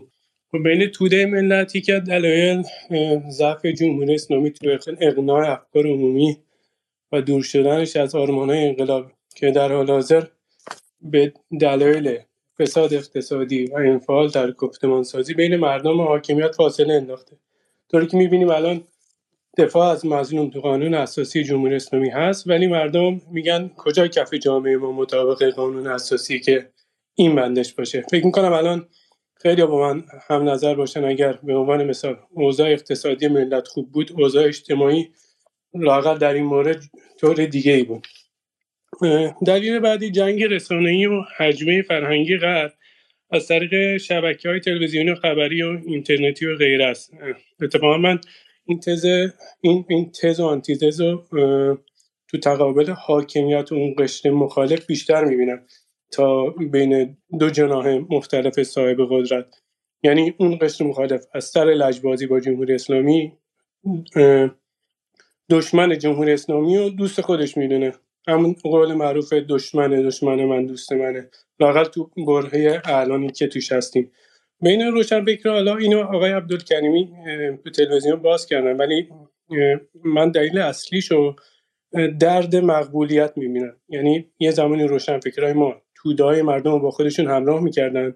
الان طوری شده که از ترس ترد شدن خودشونو با مردمی که تحت بمباران رسانه هستن و به طور واضح تو گمراهی هن و باید یکی الان بیاد روشنشون کنه همراه میشن. چرا؟ چون اون عده که دنبال جذبشون هستن صاحب رسانن قدرت و موقعیت خودشون در خطر می‌بینن. بین مسئولین خب مشخصا یه سری از مسئولین مجذوب غرب و گفتمانش هستن طوری که الان تا همین چند سال پیش مسئولین تکمیل کننده پازل غرب بودن و این عده هنوز تو بدنه سیاست گذار هستن. یه سری هم که دیگه از جهل رد شدن و به خیانت رسیدن. همینو دست به دست هم میدن تا باعث بشن اسرائیل شویی نه قبحی داشته باشه نه تبعاتی یعنی اگه دانه درشت های اسرائیل شویی هزینه دادن نه از این دست از که آقای زیبا کلام ازش حرف می‌زنیم چون می‌بینیم الان ایشون به قول خودشون از دانشگاه اخراج شده ولی همچنان تو دید بعضیا قهرمانه. منظورم برخورد قهری نیست. می‌خوام اون آسودگی خاطر و بیتفاوتی بیتفاوتی امثال ایشون رو بود کنم. اینکه میاد از ظالم دفاع می‌کنه یا در خوشبینانه ترین حالت پشت مظلوم خالی می‌کنه و می‌دونه که هیچ بار روانی بر علیهش نخواهد بود. هرچند تو بدنه حاکمیت من منتقدم یکم با اسرائیل شویی مماشات داره میشه. یعنی جمهوری اسلامی ابزاری نداره که جلوی مخالفان جدی سیاست سازی دولتی رو بگیره. چیزی که تو آمریکا به راحتی اتفاق میفته و این افراد کنار گذاشته میشن. خیلی ممنون. بسیار ممنون از اینکه سریع بودش. من فقط بدین چند از کامنت های دوستان در یوتیوب رو بخونم. اولیش از آقای جک دنیل که از کمکش من ممنون. میگن که اتفاقا بودن بودن کسانی مثل آقای زیبا کلام نعمتی هست. باید تا میشه بهشون تریبون داد. بیشتر ایران ستیز بودن و خوشخیال بودن این تفکر رو ثابت می‌کنه و از از کیان 420 ممنون که کمک کردن و از خانم ترانه احمدی پارکر هم تشکر می‌کنم. مجگان میگه که چطور همین ضد فلسطینی ها برای 11 سپتامبر شم روشن کردن و برای ترور در فرانسه عزا گرفتند. و همینطور هم یعنی در واقع اشاره می‌کنم به اون در واقع جریان غربگرایی که تو این سالها اومد و خط خودش رو در واقع در مقابل تهیه کرد. و مثلا اشاره جالبیه که در 11 سپتامبر برای شارلی ابدوش کار کردن اینها. ساسان زارعی میگه که باور کن اگر جمهوری اسلامی بگه زنده باد اسرائیل همه کسانی که از اسرائیل حمایت می‌کنن میگن زنده باد فلسطین. آقای عبدالله حسینی میگه که اون شعار ارتجاعی و منظورش اشاره به نقض لبنانه. اون شعار ارتجاعی و عقب مونده از کجا اومد؟ از اتاق فکر موساد. و در واقع حرفشه که بخشی از این قضیه مهندسی شد و به شکلی شعار نقضین لبنان جانم فدای ایران چی شد؟ سال 88 از کجا آمد رفتن جلوی سفارت روسیه و چین از کجا آمد آقای رحیم جعفرزی هم میگه که خانم نصرآبادی توطعه و توهم تزریقی قبول. اما نقش نظام جمهوری اسلامی ایران رو در این وسط توضیح بدید. خب بریم سراغ آقای حامد. آیا حامد در خدمت شما هستیم. با سلام خدمت هموطنان عزیز. شب همتون بخیر. من می‌خواستم در مورد اینکه چرا مردم ایران الان در مورد فلسطین چنین برخوردی دارن توضیح بدم. به نظر من ما ایرانیا کمتر ایرانی سعی کرده که غرب رو اونجوری که هست به صورت خونسا بشناسه. یعنی نه نه خیلی شیفته و عاشق غرب نه نه منتقد یا متنفر. بخواد اون رو بشناسه مثلا بره زیر پوستش به طور واقعا اونجوری که اونجوری که غربی ها ما رو شناختن مثلا تو دانشگاهشون تحصیل کردن متخصص تربیت کردن این چیزها. به این شکل بخوام غرب رو بشناسیم و این شناخت خودمون رو به مردم ایران انتقال بدیم. همچین اتفاق نیفتاده و این باعث شده که و این باعث شده که مردم ایران یه شناخت یه تفکر فانتزی داشته باشن نسبت به غرب. و همین باعث میشه مثلا فرض کنید یه آدم مثل, مثل آقای زیبا کلام بتونه مثلا توی تو مناظره با هر کسی خیلی راحت طرف مقابل رو مثلا بهش بگه تو ایدئولوژیست هستی و این یه چیز منفی تو جامعه جامعه ایران جا بیفته. در صورتی که به نظر من ما اگه جامعه غرب رو خوب میشناختیم و به مردم خودمونم اون رو معرفی کردیم متوجه می‌شدیم که غرب که از ایدئولوژی ترین جوامعی است که من هلند هستم. سی سال آیا این تجربه واقع این فهم شما از غرب با خوندن کتاب یا مثلا دیدن رسانه قبل از اینکه شما مهاجرت می‌کردین یا می‌رفتین اونجا ممکن بود یا اینکه نیازمند اینی که بخیر بری اونجا 5 سال 10 سال 15 سال بمونی و یه اتفاقاتی بیفته و بعد به این تجربه برسی؟ خب مورد اولش که پیش نیومده. جان اینجوری شده. نمی‌دونم. توجه می‌کنی؟ اما آیا این بله. متوجه نه یعنی نه یعنی شما قابل تعمیمه یا نه؟ نه همین یعنی اینکه خودم زندگی کردم و سعی کردم واقعا ببینم که چجوری هم. یعنی مثلا اینا به دنیا چجوری نگاه می‌کنن؟ بعد سیستم فکریشون چجوریه؟ اون مایندستشون چجوریه؟ بعد این رو خودم خودم چون علاقه داشتم این کار کردم. اما خب من یه آدم خود یه آدم معمولی هستم و تریبونی ندارم چیزی که مثلا به دست آوردم یا متوجه شدم به در شخص خودم می‌خوره. اما کسی که واقعا بتونه بشناسونه مثل کسانی که غربیا داشتن ما نداشتیم. و شما مثلا الان بخواید نگاه بکنید این مسئله فلسطین و اسرائیل. فلسطین و اسرائیل کاملا یه چیز ایدئولوژیکه یعنی یعنی کتاب ما تو ایران کتاب... ایران تو ایران امثال آل احمد داشتیم ولی خب یک یه،, یه موج خیلی سنگین حرفه‌ای اومده. شما بالاخره آل خب من من از, من از امروزه صحبت می‌کنم. من از امروز و این نسل امروز صحبت شما الان برای من یکی از خانواده‌ام برام این مجله اسمش چیه؟ مجله که برنامه نشون دادیم. مجله آگاهی نور برای من فرستادن. من می‌خونم خب فکر می‌کنم که من این دانشجو در ایران بودم اون سالایی که ایران بودم. با اینها آغاز می‌کردم. تمام تاریخ ایران رو بر این اساس می‌دیدم که همون حرفایی که زیبا کلام داره همون حرفای زیبا کلام دقیقا همون حرفای غنی نژاده و همون حرفای قوچانیه و همون حرفای بشیری است و همون حرفای به شکلی دونه دونه این چیزهایی که از سال دهه هفتاد به این ور گفته شد. اینی که آقا بالاخره ایران درش انقلاب شد این انقلاب تحت تاثیر توده‌ای ها و چریک های اکثریت و چریک های فدایی منحرف شد. ایدولوژی شوروی چین کمونیستا بهش تزریق شد بهش رویه اسلامی زده شد و این باعث شد که ما منافع ملی رو از دست بدیم. اینجا باعث شد که ما بریم به سمت دشمنی با آمریکا به جنگ دنبال توسعه باشیم و این شد که از بین رفت. دقیقا تک تک حرفایی که زیبا کلام توی گفتگوی اخیرش زد دقیقا هم حرفایی بود که قنی نژاد در گفتگو با درخشان زد توی برنامه افق و دقیقا هم حرفایی که 24 ساعت توی مجله زده میشه. درسته؟ منظر و این حرفان خریدار داره. و این حرفان خریدار داره. نه تو ایران ما بالاخره این یه جوری چیزه جوری یه جوری توهین به فکر ایرانیه. تو ایران هم کلی ما فکر ضد استعماری و پسا استعماری داشتیم تو این سالها. این سرکوب شده توسط کسایی که یه پاشون هر توسط کسایی که بخوام ساده بگم از سال 1368 تا امروز نزدیک چقدر چند سال میشه؟ 34 سال میشه. 24 سال سکان دولت دستشون بوده. توسط کسایی که 24 سال دولت وزارت آموزش پرورش وزارت ارشاد این ور و اون دستشون بوده و همزمان هم موج اجتماعی در بیرون داشتن در قالب جنبش اصلاحات جنبش سبز جنبش چه می‌دونم مدنی و جامعه مدنی این حرفا زده شده. این این حرفا حرفای ایران من با این مخالفم که حرف ایران اینترنشناله. خب این نگاه که اسرائیل ستیزی به ما ربطی نداره حرف حسن روحانیه. حرف هاشمی رفسنجانیه و حرف مستطر نه خدای خاتمی ولی اطرافیان خاتمی. خب بله بله. من میگم چرا این حرفها خریدار پیدا می‌کنه در جامعه ایران؟ علتش این است که اون کسان دیگه که باید داستان رو جور دیگه تعریف می‌کردن نقطه مقابل این رو می‌گفتن صداشون به اندازه کافی بلند نبوده و نتونستن اینو به عموم جامعه به عوام بفهمونن نه به کسانی که حالا نقطه هستن و اهل تفکر هستن. و این باعث میشه که جامعه ایران وقتی که درک اشتباهی از دست داشته باشه یعنی اینجوری فکر بکنه که فقط ما ایرانی ها هستیم که ایدئولوژی داریم و بقیه دنیا مخصوصا غرب ایدئولوژی نداره. وقتی اینجوری فکر بکنه این جامعه گسل ساز هست. هی, شروع می‌کنه برای خودش گسل درست می‌کنه توش به وجود میاد.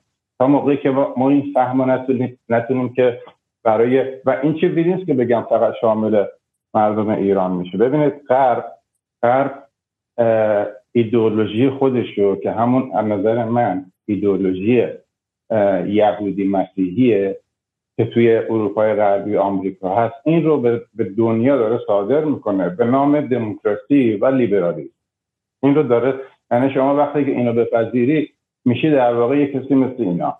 اون چیزی که در واقع البته واسه اون کشور هدف می‌خوان.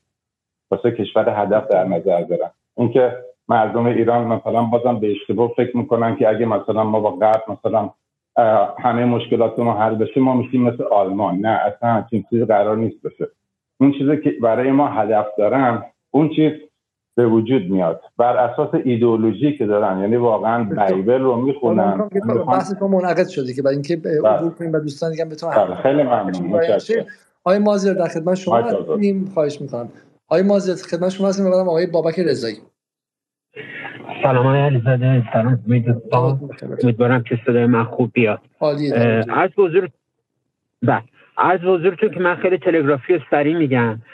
این صحبت های به اصطلاح بحث های تبلیغاتی فضای ضد فلسطین و اینا در گذشته هم وجود داشت.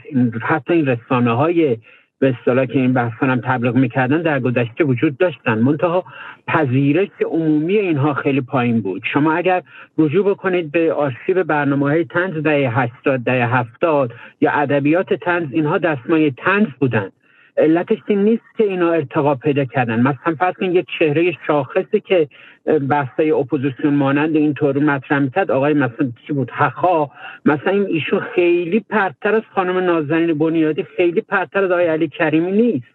این در همین حد در حد همین حدود بودن. منتها این هم باید لحاظ بکنید که ما از یک تاریخ ده 15 ساله به اصطلاح تحریم های پیچیده و تحریم های سنگین روی این مردم داریم در میایم اینها تاثیر گذاشته و فضای پذیرش عمومی این بحث رو پیدا کرده. من موافق نیستم که در دهه هفتاد که من دانشجو بودم بحث موافقت با اسرائیل اصلا وجود نداشت. من این بحث رو از اساتیدمون شنیدم از دانشجوهای دیگه هم شنیدم تو فضای فکری این بحث ها مطرح بود. منتها پذیرش خیلی کمی در عامه مردم پیدا می‌کرد. یک نشونه دیگه هم که الان می‌تونید برید چک بکنید شما تو کوچه و بازار یا با فامیل با این طرف اون طرف که صحبت می‌کنید می‌بینید که مثلا فرض کنید نکته از ادامه تبلیغات اسرائیلی مثلا میگن تبلیغات ضد فلسطینی دارن میگن ازشون بپرسید دو خط پایینترش نمی‌تونه توضیح بده. یعنی دو سطح زیرش نمی‌تونه توضیح بده.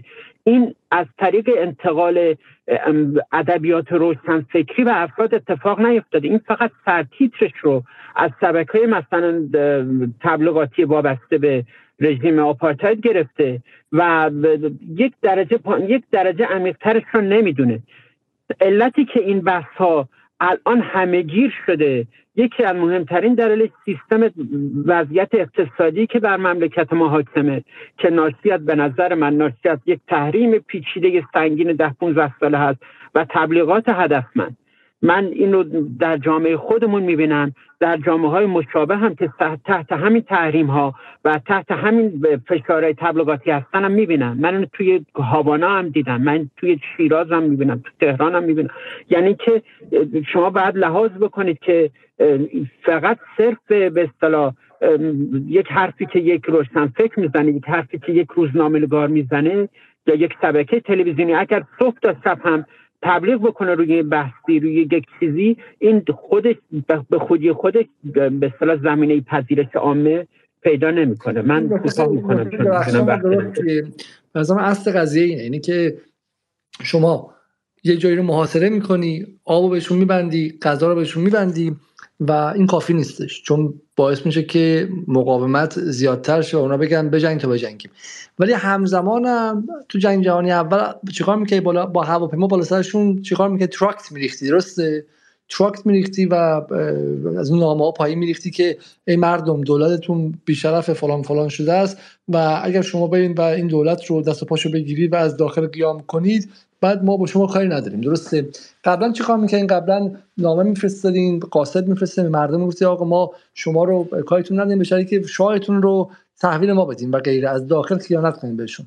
الان در واقع تلفیق اینا با هم دیگه است. تو کشور رو تحریم کردی از بالام شب به شب با این ماهواره ها تو خونه هاشون میریزی که آقا اینا فاسدن خانم بازن اون یکی چند بابا جناقش فساد داشته اون یکی پول بچه ها رو برده توی آمریکا خرج کرده. پسر سفیر ایران تو ونزوئلا رو به عنوان اینکه پول شما رو خورده معرفی می‌کنی. اون یکی رو اینجوری اون یکی اینجوری و به شکلی این این رو هم تشدید می‌کنی. ولی حالا همین هم جالبه که مقایسه کنیم با یه جایی مثل فلسطین. الان آدم ها یعنی در همزمان که تو داری بمباران می‌کنی می‌زنی آب و بستی برق و بستی همه چی و بستی دیگه سه هزار میلیون برابر بدتر از کاری که آمریکا با ایران کرده تو غزه در اتفاق میفته و همزمان هم 24 ساعت اون مردم غزه که دارن شبکه های عربی می‌بینن والا انگلیسی و عبری هم خب اونایی که بلدن می‌بینن بهشون در مورد حماس همینا رو میگن که آقا حماس بیشرف و حماس داره خودشون کیف می‌کنه. بچه های هنیه دارن توی الجز... توی قطر اشغال می‌کنن. اون یکی ماشین لیموزین داره اون یکی فلان داره. شما رو به کشتن دارن میدن. تلویزیون شبکه های عربی مثل ام بی سی و مثل العربی و اینا که 24 ساعت پشت سر حماس دارن میگن. ولی ما تصویر می‌بینیم که طرف از زیر آوار اومده بیرون دستش با علامت علامت وی بالا برده و میگه مقاومت مقاومت مقاومت. درسته؟ در واقع یه فرق هم هست دیگه. اینی که من کاملا با شما موافقم. یعنی در واقع این اتفاق تو ایران محصول مستقیم موفق بودن یک یک موفق بودن سیاست های تحریمی آمریکا یا همون Art of Sanction آقای ریچارد نفیو و هنر درد دادن مردم ایرانه به علاوه تلفیقش با جنگ رسانه ای که همزمان باش شده و سومیش شکست پدافند دفاعی جمهوری اسلامی در اقتصاد مقاومتی و در به شکلی دفاع رسانه ای درسته؟ یعنی کافی بود درسته. البته من با مثالی که زدید های علیزاده خیلی موافق نیستم. یعنی شما نگاه بکنید این صحنه هایی که شما در فلسطین می‌بینید این آلتر... ببین فقط فشار تنها کافی نیست. فشار رو وارد می‌کنن و با تبلیغات یک آلترناتیو نشون میدن. اون مردم فلسطینی آلترناتیوی پیش روشون نیست. اونا آخر خطن. اونا آخر خطن. صرف فلسطینی بودن به اصطلاح جرمه. صرف فلسطینی بودن باید زیر این بمب قرار بگیره. این در واقع راه های دیگر رفته تجربه کرده. دیده که مثلا با صلح به جنگ نرسیده. دیده که مثلا با قرارداد به اصطلاح فلان به جنگ نرسیده. این تبلیغات رو سر این خیلی سخت عمل می‌کنه. منتها در مورد کشور ما مردم ایران که تجربه مستقیم برجام دارن چی؟ چون مردم ایران همه مثل همه مثل من و شما فکر نمی‌کنن نه علیزاده. به موازات بهشون گفته شده شما رو موشک شعار نوشتید. به موازات بهشون گفته شد به اونام گفتن که پیمان اسلو شکست خورده چون حماس رفته و سویساید بمبر فرستاده وگرنه اینو باور نمی‌کنن شما برید با مردم فلسطینی حتما می‌دونم برید صحبت بکنید. اینو هیچ کس هیچ کدومشون باور نمی‌کنن. حماسی وجود نداشت موقعی که پیمان اسلو به اصطلاح اگر پیمان اسلو به اصطلاح جون می‌گرفت اگر سرزمینی های فلسطینی شهرک نشینی توش نمی‌شد اینو مردم فلسطین به چشم دیدن. از نظر که حالا بچم اون باز اون شبهه معنادارتره چون حماس که 1986 وجود داره اسلو سال 93 شکل گرفته بله به یک سازمان فراگی در اسنای اسلو هم بالاخره حماس فعالیت خودش رو بیشتر کرد. ولی من از این نظر برام جالبه این حرف شما که اتفاقا من برخلاف شما فهمم خیلی به هم مربوطه و فکر می‌کنم که تو ایرانم در واقع تجربه ارگانیک و برداشت ارگانیک من و طبیعی و فطری حالا به قول به شکلی دوستان حزب اللهی ولی برداشت معمولی و طبیعی من برداشت اولیه من به عنوان شهروند اینه که آقا آمریکا برجام زد زیرش. برای من به آمریکا اعتماد نکنم. و تو ایران اتفاق افتاده ها. تو ایران هم برداشت اولیه اینه که همه نظرسنجی نشون داد که بعد از کاری که ترامپ کرد اعتماد به آمریکا و اعتماد به امکان ایجاد صلح پایدار با آمریکا به شدت به ضربه خوردش خب این نظرسنجی و تو ایران هم بود. و ولی بعد از زمانی این منیپولیشن رسانه این دستکاری افکار عمومی و مهندسی به نظر میاد که دوباره باز برگشته و موفق شده که بر اون تجربه تاریخی واقعی غلبه کنه. ببینید اتفاقی که پارسال افتاد. وگرنه من فکر می‌کنم که از این نظر مردم ایران هم خیلی تجربه داشتن که خیلی شبیه پیمان اسلوه من من تفاوت های جدی می‌بینم هنوز این وسط. و برای مردم ایران در باغ سبزی هنوز نشون میدن تبلیغاتی نشون میدن. ولی برای به اصطلاح اون شهروندی که تو غزه زیر بمبه هیچ با در باغ سبزی نشون نمیدن. بهشون گفته میشه که میتراشیمتون بهشون گفته میشه که برید به سمت جنوب بعد جنوب رو می‌زنن میرن میمونن خونهشون رو می‌زنن. ولی برای مردم ما هنوز به اصطلاح تبلیغات کار می‌کنه. من من با اصل حرف شما مخالفتی ندارم. ولی فکر می‌کنم این مثالی که زدیم خیلی کار نمی‌کنه نمی‌دونم. اگه دوستان بخشی شاید فلسطین های اصلاح طلب هم دارن؟ کسایی که داخل باشن بخشی از خود. بله بله داره. شما با, با تشکیلات خودگردان آشنایی ندارین؟ بله بله ولی همین الان که مثل اصلاح طلبان وسط بحران نمیان بگن که بریم با اسرائیل صلح بکنیم که. اون کاری که اصلاح طلبا می‌کنن. چرا؟ همین امروز آقای ابو مازن اعلام کردن که آمادگی دارن که حکومت غزه رو به بگیرن بعد از جنگ. اوکی بس خیلی مشابه دیگه. خودتون گفتید مشابه نیستن ولی انگار خیلی شبیه همونجوری که آقای علیزاده من فهم شباهت خیلی زیاده حالا به شباهتش با ایران کاری نداشته باشیم به نظر من نکته نکته مهمیه که چی میشه که به شکلی شهروندی که تجربه تاریخی مشخص داره ولی این تجربه رو بهش وقعی نمینهد و برعکس باز خوش در اختیار اون پروپاگاندای بیرونی قرار میده. من برم سراغ آقای برم سراغ با اینکه خود بحث بچرخه آقای بابک رضایی. خیلی وقتا منتظر آقای رضایی در خدمت شما هستیم و برم آقای سلام شب بخیر آقای علیزاده. ارزم بزرگ شما این این تایتل اتاق رو من می‌خواستم سه قسمتش بکنم. یه دستبندی بهش بدم. یکی این توده مردم هستن بهش برمیگردم. یکی سیاست مدارا هستن و یکی هم روشنفکرا. ببین جامعه روشنفکری ایران برایند جامعه روشنفکری ایران مصرف کننده است متاسفانه. و یه مقدار زیادی تحت تاثیر این هست که الان گفتمان جهانی چی هست؟ یک زمانی انقلابیگری و چپ بودن در اوج بود. خب ایران هم تحت تاثیر اون بود.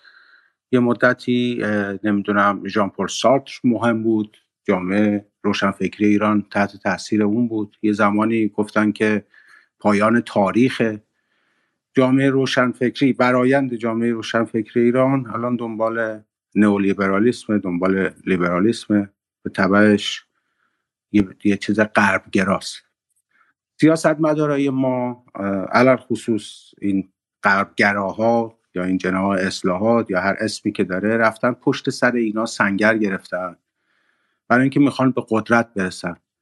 و سیاست هیچ رو درواسی هم نداره. اینا هیچ کدومشون هم آدم های اخلاقی نیستن که بگن حالا امروز نظرمون رو عوض کنیم. اگر یک ذره یا امروز حمایتی بکنن یا حمایتی نکنن اینا نگران موقعیت خودشون هستن.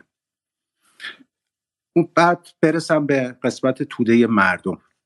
خب حالا صحبت شد این مردم خیلی چیز بازیه دیگه. راجع به تجربه های زیستی و تجربه های فردی هم صحبت شد. ببین ما داریم راجع به مثلا دانشگاه تهران حرف می‌زنیم راجع به نیاوران حرف می‌زنیم راجع به شهر من خرم داریم حرف می‌زنیم راجع به مردم کجا داریم حرف می‌زنیم؟ اینا هر کدوم تحت تاثیر شرایط خودشون هستن. یه تعدادی تحت تاثیر همین برایند روشنفکری هستن.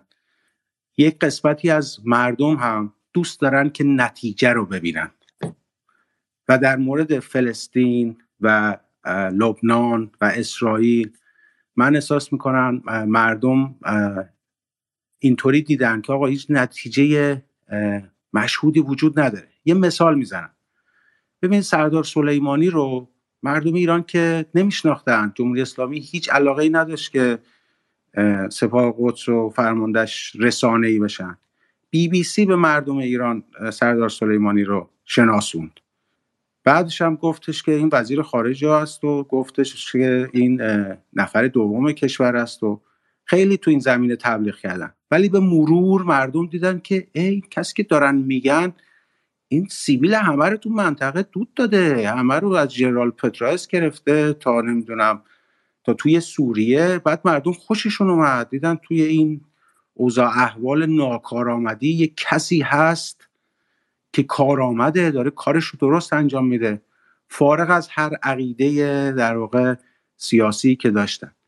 راجع به رسانه راجع به این چیزا هم صحبت کردن همه توی در واقع اتاق. من به اونا نمی‌پردازم. این چیزی که راجع به فلسطین هست مردم احساس می‌کنن که تا کی؟ چرا هیچ نتیجه به دست نمیاد. یکی از دلایلی که مردم دوست داشتن که سید حسن نصرالله بیاد بگه می‌زنیم و حمله می‌کنیم خواستن تکلیفش معلوم بشه. مردم الان از این قضیه احساس می... مردم میگن. الان شما شما به مردم دسترسی ندارین این کلمه خیلی کلمه. نه من حداقل به عنوان کسی که من میدم با جدال همدلیت خب از واقعا از کلمه مردم باید ممنون بله، کنیم. بالا سر اینجا بنویسیم. در سردرش. بنویسیم که من کسانی که به اینجا میان از کلمه مردم استفاده نکنن چون هیچ کس بله، واقعا نمیشه. مدعی مردم شه. درسته درسته. من قبول دارم. منتها من اه، چیز خودم رو می‌خوام بگم. یعنی اینکه ما باید خیلی مواظب باشیم راجع به چی داره صحبت میشه. من تصورم این است که طولانی شدن این قضیه و نامعلوم بودن افق سرنوشت فلسطین یکی از عواملی هست که مرد دوباره این افکار عمومی رو هر جور که پیوند میده به اینکه بابا تمومش بکنیم. یه همچین احساسی من دارم راجع به این ببینید فقط من یه نکته هم راجع به این آقای زیبا کلام بگم. این آقای زیبا کلام من شخصا هیچ خاطر بدی ازش ندارم. استاد انقلاب اسلامی من بوده. بعدش هم به من گفت تو خیلی فعال بودی توی کلاس از من امتحان نگرفت. من عادت بدون امتحان. منتها این رفتاری که داره, داره الان انجام میده من امروز یه دیدم یه مناظره داشته با آقای میره جاودانفر استاد دانشگاه تلاوی و آقای, آقای احمد بخشیده کلی ماچو بوسه کردن و هم دیگر رو آرون صدقه هم رفتن و ایشون نه روشن فکر نه چیز مونتا دوباره رفته اونجا ارزم حضور شما سنگر گرفته اون پشت. و چون از این حرفا می‌زنه این رسانه ای که شما راجبش صحبت کردید اینو بالا آورده. آخر بحثشون هم. بعد این به اون میگه که آره امیدوارم این بحث رو یه روزی توی تهران داشته باشه. خیلی حرف جالبیه. به استاد دانشگاه تلاویف یه کسی که داره از اسرائیل حمایت می‌کنه میگه که امیدوارم بیای تهران. حالا من نمی‌دونم یعنی چی در چه شرایطی در کجا ولی این اتفاقات داره میافت خیلی ممنون. بسیار ممنون. میگم دقیقا حالا زیبا کلام چون واقعا من متعجبم که فردی که با بورس مردم ایران رفته و خارج از کشور درس خونده تا چه حدی می‌تونه؟ و اینو من به عنوان بی احترامی با یادم پیرمرد نمیگم. خب خیلی از همسن پدر منه و اغلب کسایی هم که باش تو ایران درس خوندن میگن خیلی هم آدم دوست داشتنی خیلی هم مؤدب با خود من فکر دو بار سه بار با هم مناظره کردیم همیشه با احترام گذاشته. ولی واقعا در بی سوادی صادق زیبا کلام اصلا اصلا خودش نه اینکه مثلا این اساتید حزب الله با سوادن به هیچ وجه به هیچ وجه. خوب یعنی این ورم که واقعا تپه واقعا نداشته در فضای آکادمیک ایران. ولی ولی صادق زیبا کلام با اون بنده هیکل جز بی سواد های آکادمی ایران و من نمی‌دونم و اصلا عجیبه. یعنی تک تک حرفایی که می‌زنه مثلا جای سوال واقعی نمی‌ذاره. خب ولی چگونه تونسته دوام بیاره؟ دقیقا با همین شکل دوام آورده با گذاشتن حرفای شاز تابو شکنی و رفتن مقابل همون آقای علیزاده ببخشید کلامتون رو قطع می‌کنم. اون سر دیگری که من میگم روشن فکر ایران مصرف کننده است نقطه مقابلش هم هیچ تولید نکردن در مقابل اینا. یعنی شما این آقای فعاد ایزدی و آقای مرندی و اینا رو از توش در بیاری چیزی اون ورسه هیچ تولید نمی‌کنه که بیاد بشه مقابل اینا. بعد این تسری پیدا کنه توی ادبیات توی شعر توی فیلم توی نمایش. مثلا شما ببین فیلم تکدیر انداز و ما ساختیم. رهبری هم گفته که راجع به این تاکید کرد. ببین چقدر بد ساختنش. چقدر بد چیز شده. خب واسه اینکه این برمون هم نمی‌تونه تولید کنه دیگه. ببخشید. حالا من فهمم که خب بحث اصلا بحث چیز نیستش. بحث بحث فقط حالا تولید نیست. من با خود آقای ایزدی یا آقای مرندی صحبت کردم هر دوشون نظر من تا حد زیادی مسلط نه حالا به آقای ایزدی که بحث آمریکا اینا مسلط بود و من از فکت هایی که گفت حالا برای خود من بعضیش جالبی به به شکلی نو بود و جذابیت هم داشتش. خب. همین عرض کردم اینا یه حرفی دارن. منتها کمه دو نفر کمه. نه من من حرف چیز دیگه نه من می‌خوام بحث می‌خوام پیچیده تره. بحث بحث حرفشون نیستش. بحث ایستنگاه و اون که کجا وایستادنه. اون که وقتی میان وای میستن در داخل دستگاه ایدولوژیک رسمی و حکومتی این همان میشن یکی گرفته میشن با همه کارکردهای اون دستگاه ایدولوژیک. یعنی اگه بیکاری هم هستش اگه گرونی هم هستش به پای حرف ایزدی و مرندی و هر کسی دیگه تو تلویزیون هستش نوشته میشه. خب یعنی اصلا الان هر کسی که از داخل تل... همین الان ایزدی وقتی میاد از بیرون تلویزیون حرف می‌زنه حرفاش خیلی متفاوته. درسته؟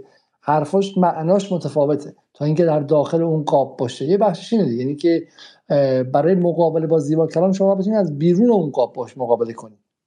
اصلا تو خود اون قاب جواب نمیده. چون تو خود اون قاب اصلا دیگه مهم نیست تو فلسطین چی میگی من تو قاب صدا سیما با آقای قنی نژاد من به عنوان آدم بیرونی و قنی نژاد به عنوان آدم به شکلی سوگلی حکومته.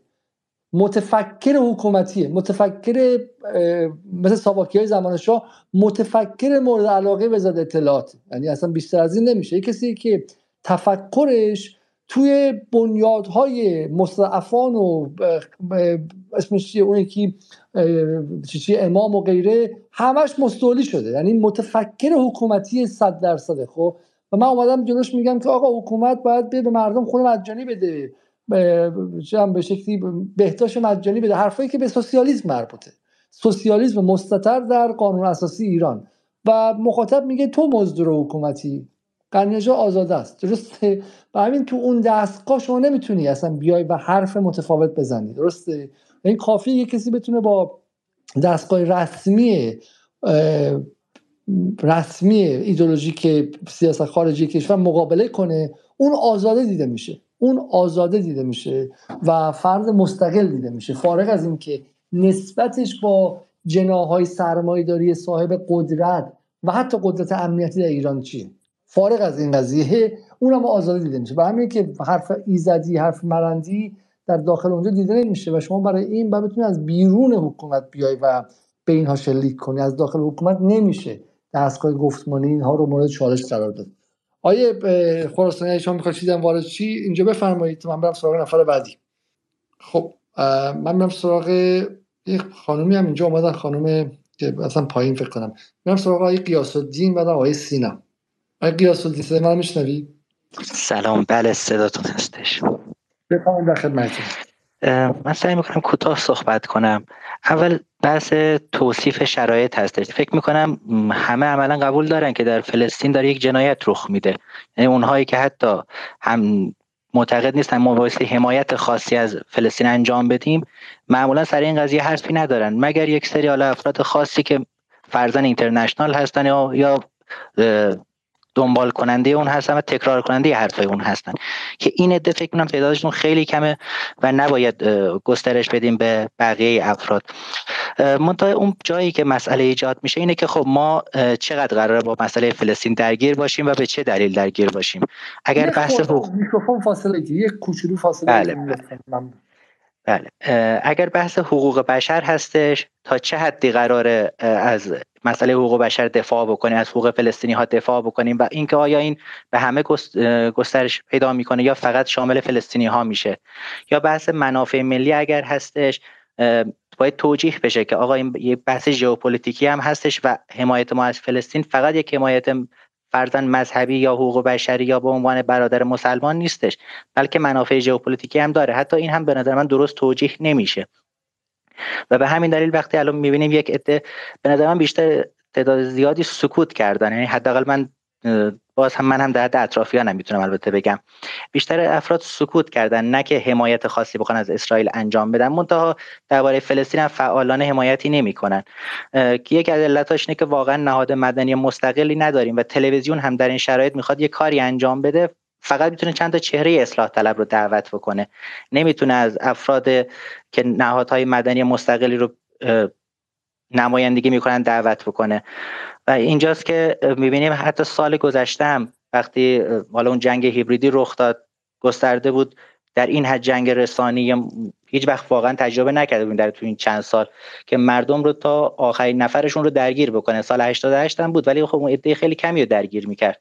اصلا گستردگی اینو نداشت که در روستاها هم مردم کامل در جریان اخبار بودن که چه اتفاقی داره رخ میده به لطف شبکه‌های اجتماعی. ولی برای اون بحث هم که اومد تلویزیون نمی‌تونست مردم رو توجیه بکنه. فرضاً شما رو بعد از چند سال دوباره دعوت کردن که بیاید صحبت بکنید. چون شاید صدای دیگه غیر از شما مثلا نبود. اونجا حتی از اصلاح طلبام استفاده زیادی نمی‌کردن جز چند نفر که یه سری از اون برنامه مثلا برنامه شیوه که شما مناظرتون با آقای غنی نژاد بود اونجا دعوت کردن. کار بیشتری نتونستن انجام بدن. یک مثلا دیگه به نظرم میشه گفت اینه که خود نظام یا حالا بگیم حاکمیت هم خیلی درست عمل نمی‌کنه. یعنی اون توجیهی که می‌خواد بیاره گاهی توجیه درستی نیست. استدلال های اشتباه میاره. یک مسئله دوم استاندارد دوگانه رو میشه گفت اونها هم دارن. یعنی یه جا از نهادهای مدنی دنیا تعریف می‌کنه که آره همه دارن میگن در فلسطین داره جنایت رخ میده. راجر واترز اینو گفته آنجلینا جولی اونو گفته که خب اینا مثلا حمایت کردن. و حتی پدر آنجلینا جولی علیهش صحبت کرد و گفت که فرضا من شرمندم که دخترم چنین حرفی زده. اینها رو نظام خوشش میاد تکرار می‌کنه در حالی که سال قبل همه اینها از زن زندگی آزادی هم حمایت می‌کردن. چون اونها یک بحث حقوق بشری دارن که خب مستقلا ازش حمایت می‌کنن. خانم مشید امیر شما خودتون هم داده. خاصی که نداره. ولی خیلی محکم علیه اسرائیل ایستاد. خب افرادی شبیه به این هستن که مستقلا میشه از افکارشون حمایت کرد اینها رو نشون داد که حداقل آقا یک بحثایی وجود داره که بحثای کلان و کشوری هستش نمیشه شخصیش. یک چیز کوچولوترم من خدمتتون بگم اینه که افرادی هم بودن که سال قبل از زندگی آزادی حمایت می‌کردن خیلی شدید. در این حال الان هم دارن از فلسطینی ها حمایت می‌کنن. من به اطرافیانم می‌بینم. به قیمت اینکه خیلی حرفم بشنون این کار رو انجام میدن. یعنی این هم نیست که این دوتا حتی هم, هم پوشانی داشته باشن. ولی کاش کمی در بحث همون منافع ملی و ژئوپلیتیکی رو توجیه بکنیم مردم رو که حمایت ما از فلسطین بحث حقوق بشرش حمایت از مظلومش همه اینها سر جای خودش هست. این برای یک عده از مردم قطعا کاربرد داره. برای برخی دیگه هم میشه اینو توجیه کرد که بحث ژئوپلیتیکی هم هست. همونجوری که بایدن گفته بود اگر اسرائیل وجود نداشت ما واسه اسرائیل می ساختیم که منافع ما رو در منطقه تامین بکنه. شاید ما هم باید بگیم این جبهه محور مقاومت به طور کلی منافع ما رو هم داره تعمین می‌کنه. یعنی علاوه بر اینکه از نظر حقوق بشر ما اینجا به حق هستیم یک منظر دیگه هم هستش که منافع ما رو تعمین می‌کنه. همونطوری که در اسرائیل افرادی هستن که حرفای مشابهی رو فرضاً می‌زنن که آره اگر از تشکیلات خودگردان حمایت بکنیم در مقابل امثال حماس منافع ما رو تعمین می‌کنه. ما هم می‌تونیم به کارهای شبیه این رو انجام بدیم. و حتی لیبرال هامون می‌تونن از لیبرال های اسرائیلی الگو بگیرن به نظرم. همین آقای حراری حتما دیدید مصاحبهش یا شنیدید چه صحبتهایی کرده. برای منافع اسرائیل هیچ تعارفی نداشت و در بحث این گفت که اگر خطر بنیادی برای ما وجود داشته باشه ممکن است بمب بسته استفاده کنیم. درباره فلسطینیا گفت اگر دارن میمیرن حماس مقصر خب برن. مصر مصری ها چرا اجازه نمیدن که اونجا برن؟ در حالی که نگفت اونایی قبلا رفتن هیچ وقت نتونستن برگردن. در این حال از نتانیاهو انتقاد کرد. تعارفی هم در این بحث نداشت اما منافع ملیشو در نظر گرفت. مدام هم می‌گفت که میبایسته کامپرومایز کرد. یعنی فلسطینیا میبایستی کوتاه بیان ما اسرائیلی هم کوتاه بیایم. همین چیزی که هست یک توافقی انجام بدیم و فرضاً یه دو دولتی بشه بدون اینکه بریم سراغ اون جنایت های گذشته همه رو فراموش بکنیم. متشکرم. ممنون از شما. خانم بهار در خدمت شما هستیم. سلام وقتتون بخیر. من یه چند تا نکته می‌خواستم بگم. یکی اینکه آقای علیزاده شما گفتید که مردم ایران تجربه برجامو دارن. با احترام روایتی که از برجام به گوش مردم ایران می‌رسه روایتی نیستش که واقعیه. یعنی همزمان ده تا 15 تا یه روایت هست یه روایتی که شما میگید. همزمان با این هزاران روایت دیگه داره به گوش مردم ایران می‌رسه و اون روایت روایت خیلی شیرین تریه یعنی اون روایت باورش خیلی دلپذیرتره. روایتی که به مردم میگه شما یک قدم تا خوشبختی فاصله داشتید و مثلا یه عده میمون از دیوار سفارت رفتن بالا و این خوشبختی از شما گرفتن. روایتی که به مردم میگه می‌تونستید به جای اینکه صبح تا شب سگدو بزنید با آمریکا ارتباط برقرار کنید و این ارتباط یه قدم مونده بود تا میسر بشه. به خاطر یه سری تون روی ها قطع شد و بدبختیش رو الان دارید شما می‌کشید. این روایتیه که از برجام داره به گوش مردم ایران می‌رسه نه بدهدی آمریکا.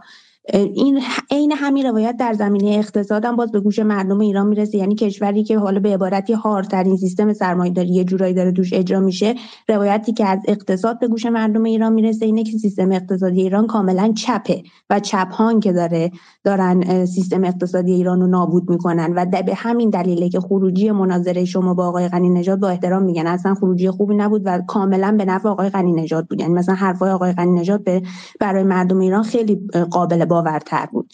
این دوتا نکته رو بگم چون که بحثش پیش اومده بود. نکته سوم در مورد این کنشگری که میگه مردم ایران واکنش نشون نمیدن به بحث فلسطین. ببینید من با حرفای خانم نصرآبادی کاملا موافقم که در این زمینه مردم ایران حالا نه که طرفداری از اسرائیل بکنن ولی حاضرم نیستن تو این زمینه واکنشی نشون بدن. یعنی واکنشی که بیان بیانیه بدن یا مثلا جامعه دانشگاهی ایران بیاد مثلا یه واکنش مستقیم نشون بده. خب این درسته ولی ما یه نکته که تو این زمینه در نظر نمی‌گیریم اینه که جامعه ایران حال خودش هم خوب نیست. یعنی ببینید مردم ایران مردم به شدت سیاست زده ای هستند. سیاست نه روایت درست سیاسی.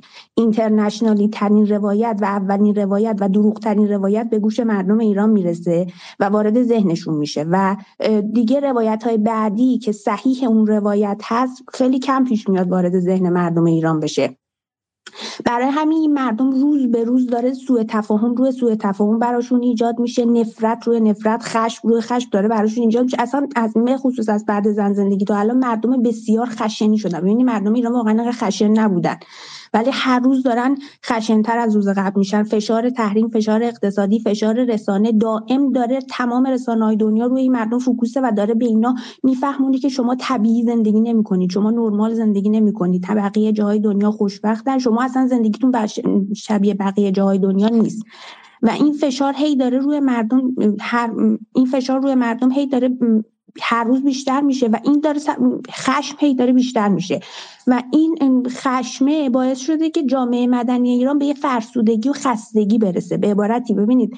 ما یه استراتژی در مقابل غرب و اسرائیل داریم. استراتژی درستیه. غرب هم یه استراتژی در مقابل ما داره. و اون استراتژی همین خستگی و فرسودگیه. همین حسی که توی مردم ایران ایجاد کرده و مردم ایران احساس می‌کنن که در آینده نزدیک قراره همه چی از هم بپاشه و نابود بشه. ببینید ما اول مهر امسال که من رفتم دانشگاه خیلی جالب بود. یکی از استادای ما برگشت گفتش که اگر که کلاس های ما اتفاق خاصی تو ایران نیفتاد تا ماه آذر ادامه پیدا کرد من ماه آذر رو بهتون میگم. یعنی اینطوری دیده مردم ایران نسبت به فرداشون در ایران اینطوریه. و این خستگی و فرسودگی باعث شده که اصلا نسبت به هیچی کنش و واکنش نشون ندن. نه فقط قضیه فلسطین نسبت به هیچ قضیه دیگه ای. ببینید من معتقدم که انتخابات 1400 آخرین تیک تیک کنش های ایران بود نسبت به زرنوشت خودش نسبت به اینکه یه مطالبه ای داشته باشه. و از اون موقع به بعد این کنشگریه تو ملت ایران هی داره یواش یواش خاموش میشه. یعنی این فرسودگی توی جامعه هست. و اگر که اتفاق خاصی در فضای سیاسی ایران در زمینه اقتصادی برای ملت ایران نیفته ملت ایران کاملا این کنشگریشون از دست میدن. به نظر من مشکل داره از اینجا آب می‌خوره. یعنی اونطوری نیستش که حالا ما بگیم یه سر رفتن طرفدار اسرائیل شدن. نه.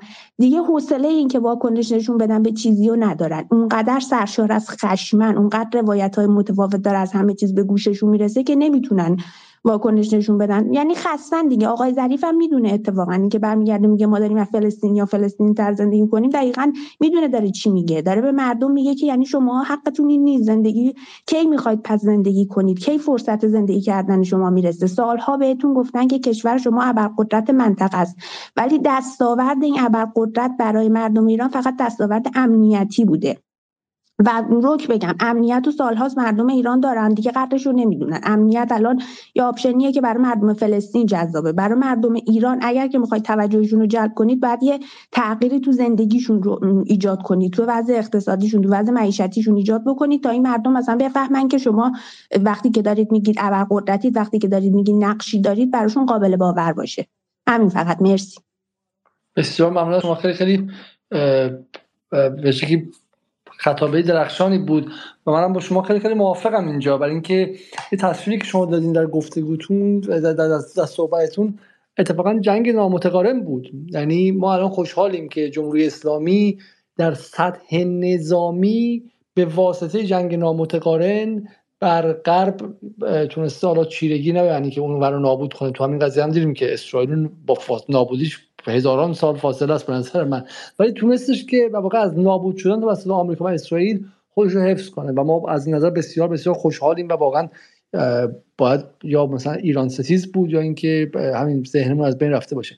ولی حرفی که شما می‌زنید و جالبه این که جنگ غرب الان در سطح نظامی علیه ایران نیستش. در سطح اقتصادی استهلاک روانی تعمیق گسلهای اجتماعی و غیره است. و همین اتفاقا اگه بیایم در سطح جنگ هیبریدی و جنگ نامتقارن نگاه کنیم جنگ غرب داره علیه ایران امتیاز می‌گیره تو این جنگ درسته؟ و ما استهلاک رو داریم در جامعه ایران. من معتقدم که غرب تو این زمینه کاملا داره به صورت برنده و من خیلی برام تجربه که وقتی که تحلیلگرا شروع می‌کنن به تحلیل کردن این نکته رو در مورد مردم ایران میوت شما خانم بهار؟ بله ببخشید. و من خیلی برام جالبه که وقتی تحلیلگرا میان تحلیل می‌کنن این قضیه رو در مورد مردم ایران در نظر نمی‌گیرن که این مردم دارن خاموش میشن. و این بدترین اتفاقیه که می‌تونه برای ملت بیفته. ببینید آقای علیزاده پارسال توی زن زندگی آزادی من یادم یکی از تحلیلگرایی که اوورده بودن شبکه یک حرف بسیار جالبی زد. گفت شما بعد الان خوشحال باشید که این مردم با حتی با این سطح از خشونتی که دارن از خودشون نشون میدن دارن یه کنشی نشون میدن. مردم ایران همیشه بسیار مردم کنشگری بودن. یعنی اینکه می‌بینید همیشه در انتخابات شرکت می‌کردن برای این بودش که مهم بود سرنوشتشون براشون. مهم بود آنچه که داره رخ میده. میمدن رأی می‌دادن که تغییری در زندگیشون رخ بده. ولی الان کاملا از اون کنشه ناامید شدن و این بحثی که غرب در این زمینه کاملا داره موفق عمل می‌کنه. یعنی اصلا به نظر من یکی از دقیق ترین استراتژیاشو داره تو این زمینه روی مردم ایران پیاده می‌کنه و کسی حواسش نیست کسی توجه نمی‌کنه به این قضیه که این مردمی که دارن خاموش میشن خطرناک یعنی پس اگه این خاموشی ادامه پیدا کنه پس فردا فلسطین که هیچی به موجودیت خودشون هم حمله بشه واکنشی نشون نمیدن. منظور من اینه واقعا. به همین من معتقدم که این در واقع بحث فلسطینه یه سیمتوم سیمتوم به قول فارسی یه درد نشان مهمیه و نباید نباید ازش سرسری گذشت. نباید به این خوشحال بود که توی حباب اینور مثلا چه می‌دونم به شکلی طرفدارای فلسطین چه کار دارن می‌کنن و ما تو جدالم من از خودم پرسیدم. ما الان 33 سی شب شب 34 دیگه و واقعا از نظر میزان ویو خب در جدال اصلا سابقه نداشته. ما این ماه دو دو دهم میلیون ویو داشتیم که مثلا حدودا سه برابر ماهای پیش بودش. یعنی از نظر ما باید خیلی خوشحال باشیم. من یه جا وایسادم فکر کنم که این ممکنه که برای برای ما به شکلی منفعت داشته باشه. ولی کارکرد ما به عنوان رسانه‌ای که یه اعتقادم داره اینه که بتونیم اون ترک بندازیم تو اون وضعیته و ما داریم تو حباب خودمون حرف می‌زنیم. ما داریم برای کسایی حرف می‌زنیم که اونا واقعا عمیقا طرفدار فلسطین هستن. ولی آیا ما می‌تونیم طرف مقابل رو به حرکت وادار کنیم؟ و این حرفشون از این نظر درسته که طرف مقابل خطرش اینه که با مثلا اسرائیل دوستی این کار نمی‌کنه. مثلا با انفعال داره این کارو می‌کنه و انفعال برای جامعه ایران که شما میگی همیشه کنشگر بوده نشانه نشانه خطرناک بسیار خب حالا من امیدوارم که شما در برنامه آیندهم شرکت کنید. من برم سراغ آقای دیدم یواشاش بحث تمام می‌کنیم. چند دقیقه آخر آقای سینا آقای علی تهرانی اگر خیلی سریع صحبت کنن که من صحبت های قرشی هم بشنوم. آقای سینا در خدمت شما هستیم. سلام. ممنون. خواستم اول تشکر کنم از دانشگاه جدال که طی سه چهار سال من رو از کسی که در نسبت به سیاست داخلی چپ و راستم رو نمیشناختم رو به حدی رسون که مثلا دیشب تونستم در ذهن خودم تگلای خیلی بهتر از مهمان هایی که بودن رو ارائه بدم و این رو قسمت عمدهش رو مدیون جدال هستم. قبل از قبل از اینکه صحبتم رو شروع کنم می‌خواستم این رو بگم که فردی وارد اتاق شدن که من می‌خواستم این رو که متاسفانه رفتن معرفی کنن که ببینم شما جناب علیزاده می‌شناسین یا نه و ایشون حسین شفیعی هستن که ظاهرا ساکن انگلستان هستن. و می‌خواستم اگر صلاح می‌دونین یا میشناسینشون یا اینها به جای من ایشون رسن دعوت کنین. یعنی حالا اگر زمانم که کم هست نمی‌دونم. یا اگر من صحبتمو بکنم. شما بفرمایید من با پیدا کردم خودش پروژه محسوب میشه. بفرمایید. بله. خب من میرم سمت راه ها چون خود مسائل رو مطرح کردم ولی خب به عنوان قبل از شروع راه اینو بگم که من احساس می‌کنم پوستمون کلوف شده. خب یعنی پوست حکومت کلوف شده و مردم و از این نظر یعنی حکومت یه سری بحران ها رو طی کرده و خب از پسش بر اومده و مردم هم یه حالت زخم خورده ای که دیگه ناامید شده و واکنششون نمیده و بیهس شده. کاری که به نظرم باید انجام بشه به عنوان فردی که می‌تونه انجام بده یعنی خود من اینه که همون صحبت بکنم و چجوری میشه از حلقه در اومد صحبت با افرادی که در بیرون هستن یعنی در محل کار در مثلا دانشگاه اگه کسی میره و اینها. و برای این بعد آدم بتونه که به یه سری مو... چیزایی مسلح بشه که دارن بحث میشه.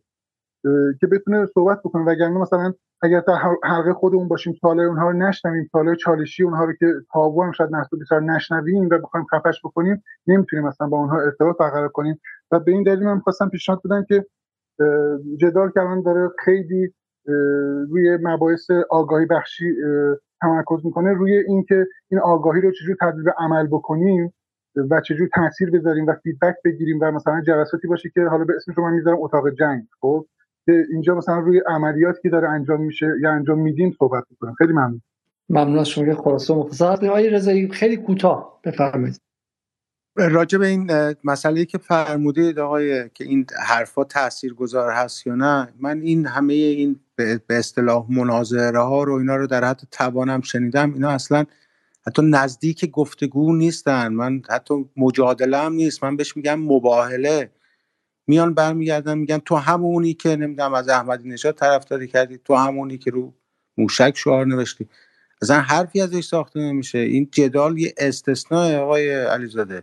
واسه اینه که کسی از توی از اون حرفا چیزی برای کسی در نمیاد.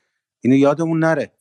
اینو فقط می‌خواستم بگم این اصلا مناظره نیستن اینا. اینا مباهله است. میان به هم ناسزا اگه بود که آیزی با کلام این حرفایی که امروز زد رو نزدیک 200 بار همین حرف رو با همین جمله بندی زده و حداقل 200 نفر بهش جواب دادن حالا جواب رسایی رو دوست نداشته جواب اون یکی جواب اون دوست نداشته جواب اون یکی. جواب بالاخره قرار بود قانع بشه قانع شده بود برای همین طرفین برای قانع شدن نیومدن طرفین خب میگم طبیعتا شنوندگان و همین کسایی که پای تلویزیون و اینا میشینن خب چی از این می‌خوان در بیارن؟ هیچ چی در نمیاد ازش متاسفانه. نه یا چیزی می‌خوان در بیارن؟ پرفورمنس این که میگیم حالا بحث نیست حالا یه خورده اینجا خورده به شکلی بریم به زیر بنا شما عصبانی هستی؟ از این نظم اقتصادی و تصمیمت هم گرفتی و پر از خشم به خانم بهاره و پر از نفرتی.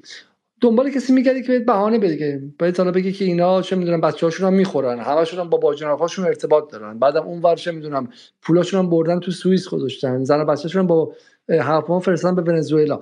اونها دیگه میاد روی این نفرتی که شما داری یه نمک فلفل میپوشه و بهش مزه میده. ولی نفرت شما لزوما از اینجاها شکل نگرفت. هم کسی که روی جنگ رسانه از سال 2016 تاکید کردم دارم میگم که جنگ رسانه دلیل نیسته جنگ رسانه مکمله. جنگ رسانه رسانه شرایط لازم نیست. اون به شکلی داره تکمیل می‌کنه و بالو پر میده به چیزهایی که جای دیگه شکل گرفتن. درسته؟ برای همین برای همین من قبول دارم که آدما دارن تکرار می‌کنن. برای همین شما دیگه پرسشگری نمی‌کنید. وقتی که هم عقیده ای با یه طرف قضیه وقتی زیبا کلام اون حرف رو می‌زنه تو از قیافه طرف مقابلش انقدر بدت میاد که میگی داری از حکومت دفاع می‌کنی که اصلا دیگه به مورد زیبا کلام ابزار تحلیلی نداری. ممکن ذهن تحلیلی هم داشته باشی یا ممکنه همین ذهن تحلیلی و ذهن انتقادی در مورد نفر مقابل زیبا کلام استفاده کنی. خیلی هم فیلسوفانه خیلی هم با منطق تیکه تیکه تناقضات طرفو در بیاری. ولی همه ما اینجوری هستیم. انسان با کسی که همپوشانی و همراستایی منافع داره ذاتا خیلی انتقادی برخورد نمی‌کنه. برای همین بعد بگیم چه چیزی میشه که منافعشون با امثال زیبا کلام یکی میشه. آیا حسین زاده خیلی بله، خیلی من خیلی سریع بگم خیلی سریع بگم. ببینید من چهار تا چیز رو نوشتم. که یه زمانی بود شبهاتی که تو جامعه بود مثلا شاید 25 سال پیش این بود که آقا چه می‌دونم یه بخشی از جامعه بخشی محدود. آقا مثلا فلسطینی خودشون زمین رو فروختن؟ یا مثلا چه می‌دونم فلسطینی تو جنگ طرفدار صدام بودن پس اینا نمی‌تونن با ما همدل باشن. یه مقدار مثلا اومدیم جلوتر من یادم اواسط دهه 80 یا همون روزهای اول سال 80 من با گوش خودم شنیدم این شعار رو توی تهران که پول نفت چی شده؟ خرج فلسطین شده. و قبلتر از اون هم تک و توک شنیده بودم. بعد اومدیم مثلا تو روز قدس شد. روز قدس شد نغزه نلبنان جانم فدای ایران. و تو هم که یکی از تابوها این بود که رژیم کودک کش اسرائیل صرف اسرائیل بود. ما اینو دیگه وایرال شد و کیان پیرفلک و این بحث ها تعمین پیدا کرد که آقا جمهوری اسلامی هم کودک کشه و صد رحمت مثلا به اسرائیل یعنی جمهوری اسلامی بیشتر کودک کشه. این, این روایت متاسفانه تو یه بخشی از طبق متوسط جا افتاد. این که میگن عاملان اسرائیل شویی در ایران کیستن ببینیم ما قدم به قدم یه مسیر یه روند رو طی کردیم. چیزی که من حالا تو بخش اول صحبتام یه مقدار البته اشتباه هم بود یعنی تعمیم دادم ناخواسته نمی‌خواستم کار رو بکنم ولی می‌خوام بگم ما یه روند طولانی مدت رو تو سی سال گذشته طی کردیم. اتفاقات دیگر در سطح دنیا افتاده مثلا مردم فردگراتر شدن همدلی و همبستگیشون مثلا کمتر شده ارزش های سرمایداری مثلا نولیبرال توی جامعه بیشتر شده. همه اینا دست به دستم داده. اما من من بحثم این بود که آقا ریشه رو بر در چیزهای قدیمی تر جستجو کنید. اما اون چیزی که ظهور و بروزش رو داده و باعث شده که این چیزها از یه بخش خیلی محدودی تم... برسه دست تمام مثلا مردم ایران مثل همین شبکه های اجتماعی این بوده که تو این سالهای اخیر به شدت اومدن کار کردن روی سری روایت ها که آقا مثلا یه خانمی داره میرقصه توی فلسطین بعد میگن اندوه مثلا لبنان یا اندوه فلسطین کش ما را. و جامعه ایران با این ارتباط برقرار می‌کنه و همین چیز باعث شد باز برگشتیم سر بحث خونه اول. همه حرف ما این بود که شما شبهه جای اتفاق میفته که شما یه انگیزه پذیرش شبهه داشته باشی. شما اگر من بیام و پولتو بگیرم یا مثلا ما با هم تو محل کار با هم کار می‌کنیم من از شما حقوقم بیشتر باشه بعد یکی بیاد پشت سر من حرف بزنه شما میشنوید و باور می‌کنید ولی اگه من یه آدمی باشم که با هم دیگه هر روز میریم خونه به شما بدی نکرده باشم اگه کسی شبهه حول من مطرح کنه شما میگی سندت کجاست؟ مدرکت کجاست؟ خب همه حرف من امشب اینه. شبهات که توسط جنگ رسانه‌ای مطرح میشن این واقعا اصل اول ماتریالیسم به عنوان فهم مادی نه به معنی اینکه جهان رو ماده آفریده های بدفهمی تو ایران. به معنای نقش زیربنایی علمان ها و عناصر اقتصادی اجتماعی و عناصر قدرت و اقتصاد در شکلدهی به عواطف و کنش های انسانی فلسفی وان اووان اینه اینه که آقا جنگ رسانه ای روی جایی میشینه که بنیان های مادی اقتصادی داره. خب بنیان های اجتماعی داره. احساس تبعیض اجتماعی داره. خب و همین اگر شبهه رو بیام مطرح کنم حول همین زیبا کلام شما میگی آقا یک طرفدارش میگه مدرکت کجا؟ اگر الان بگم علی دایی فلانه مدرکت کجاست سندت کجاست؟ خب ولی برخلافش اون کسی که طرفدار حکومت من هم اسمش نکونام اون کدومه اون بریه اونو بگم شما راحت‌تر میپذیری. برای همین این شبهاتی که میگی اینا دلیل فاصله گرفتن مردم ایران از فلسطین نیستن. وگرنه اول انقلابم می‌گفتن آقای خمینی از هند اومده.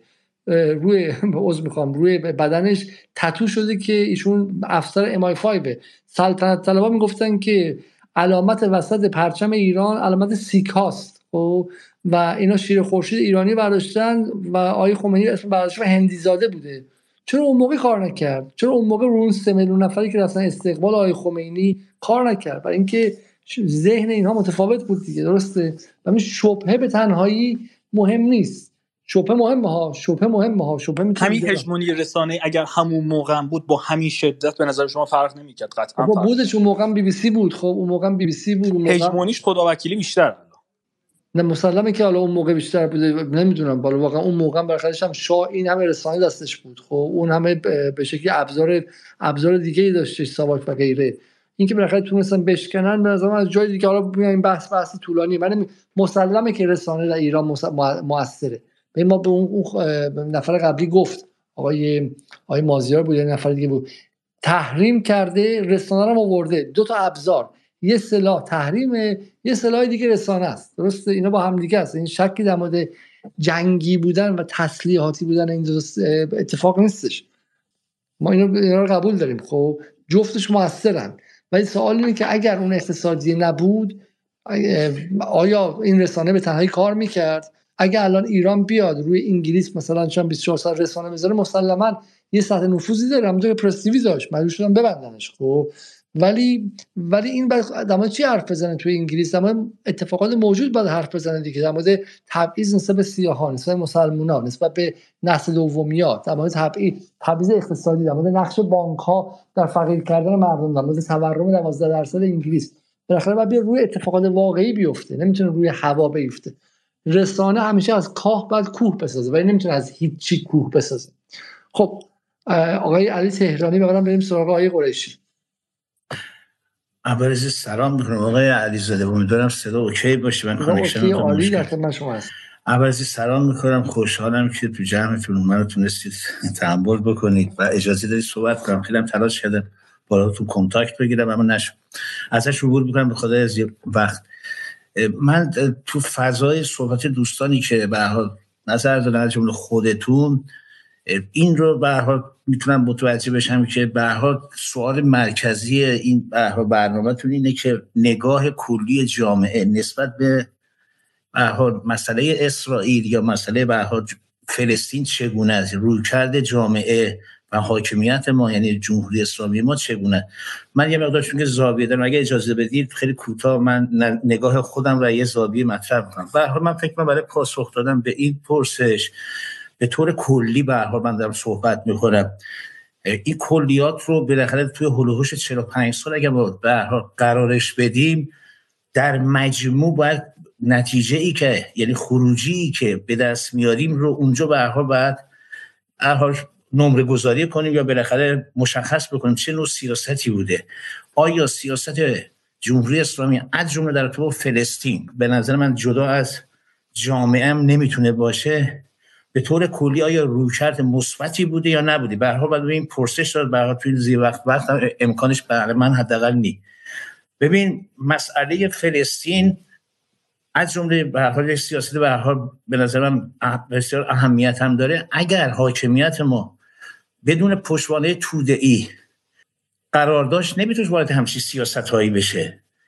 اگر همچین پایگاه توده ای به طور کلی نداشت تو زمینه مقاومت در حوزه منطقه در عراق تاثیرگذاری که تو افغانستان، عراق، سوریه، لبنان و از جمله فلسطین، یمن اگر بدون پایگاه توده ای بود همچین برها روی کردی به نظر من نمی‌تونست قرار بگیره. این یک. نکته دوم اینه که رویکرد کل جامعه ما رو اگر کسی بخواد تحلیل باقی بینانه دید من داشته باشه بالاخره توی یه سری سربزنگاه ها میشه اینها رو به هر چیکار کرد؟ به دست آورد. از نگاه من سربزنگاه ها بعد از شهادت قاسم سلیمانی هست تو انتخابات هست روز قدس هست روز 22 بهمن هست. خیلی مسائل رو این شکلی باید دید. یعنی به خاطر اینکه ما یک بالاخره مجموعه جامعه رو که کار سختی هم هست توی سری حوزه ها تحلیل واقع بینانه داشته باشیم باید تو رو سرفصل ها نگاه کرد. حداقل بگیم که کجاها چه نوع سرفصل هایی بوده و چقدر اهمیت داشته و مشارکت مردم به طور کلی به چه درجه و چه نظام بوده. از دید من اختلافاتی هست در جامعه ما. به حال نگاه های رو من انکار نمی کنم وجود داره. اما بالاخره خروجی مجموعه حاکمیت ما در حوزه سیاست سیاست های خارجی در سیاست هر در فلسطین نسبت به کشورهای دیگر از دید من رادیکال تر بوده. خیلی واضح هم باید گفت. فقط حمایت فقط لفظی نبوده. اردوغان ما نبودیم. بالاخره فلسطینی که با سنگ داشته حمله می‌کرده امروز توانایی هایی رو پیدا کرده. و این توانایی ها رو دوست و دشمن داره میگه که بالاخره مربیش به لحاظ معنوی مرکز سقفش تهران بوده. اینجا ما توجه کرد. هیچ کشوری هم در کشورهای اسلامی حداقل می‌تونیم بگیم درجه مشارکتش حمایتش حداقل سالانه و حتی سمبولیک هم که الان بین 6 تا 8 میلیون ابراز آمادگی کردن. شما نداری حتی تو اندونزی تو پاکستان اینا کشورهای به بزرگ اسلامی به نوعی هست می‌خوام بگم اون روکردی که دوستان یه دید من حداقل تلقی من اینه که یه حالت نگاتیوی دارن که یه جامعه ای داریم مثلا 5 درصد 10 درصد مثل خود شما هستن ظاهرا. اینجوری من متوجه شدم که بعد اینا دارن کل جامعه رو خرکش خودشون می‌کنن. من به نظرم این دید غلطه. رژیم جمهوری اسلامی به طور پایه‌ای رژیم توده است. اینو بعد متوجه شد. اما اشکالاتی هم داریم که به حال تو جای خودش به حال به نظر من جای اینکه توده ای بوده اینکه توده ای بوده که در شکی نیست. اگه توده ای نبود که از دهه 60 عبور نمی‌کرد. اگه توده ای نبود دهه 70 رو نمیگذرون. این همه اتفاقات رو نمیاد ولی آیا اون انسجام درون توده ای مثلا چند 4 دهه پیش همچنان حفظ شده یا اینکه ریزش داشته این توده سوالی که سوالی که شما می‌کنید ببین آقای علیزاده من نظرم شما سوالی که می‌کنه کمر بحث و مطرح می‌کنید بالاخره برای پاسخ دادن به سوال شما من می‌تونم سوال بکنم. پیچیدگی های سیاست های خاورمیانه هجوم و حمله امپریالیسم جنایتکار و صهیونیسم جهانی در منطقه خاورمیانه مثل چهل سال پیش بوده مگه؟ دنیای دو قطبی داشتیم. بالاخره اون برژنف بود حالا چه گورباچوف بود. بالاخره یه مقدار خونسا می‌کرد. ایران توی شرایطی تونسته به ایستی که جهان از دو قطبی به یک قطبی از جورج بوش رسیده الان به آقای بایدن. یعنی توی چهار تا جنگ هول و کشور ما که دخالت کردی کرده تونسته خودش رو حفظ کنه. یعنی به عبارت دیالکتیکی به قول این قضیه که شکی نیستش که. ما همه خب می‌خوام بگم بس پس اینا قوی تر شده. این قوی رو بعد تو توده ها دید بالاخره. تو بدن تو پایه بعد همه حرف اینه. اینه که در حالی که حرف اینه که در این جنگ های متمادی و طولانی و 42 ساله بالاخره سرمایه اجتماعی افت نکرده. آیا بالاخره نه. من به این فرم نمی‌بینم. به اون فرم زایش داریم. تصویه داریم.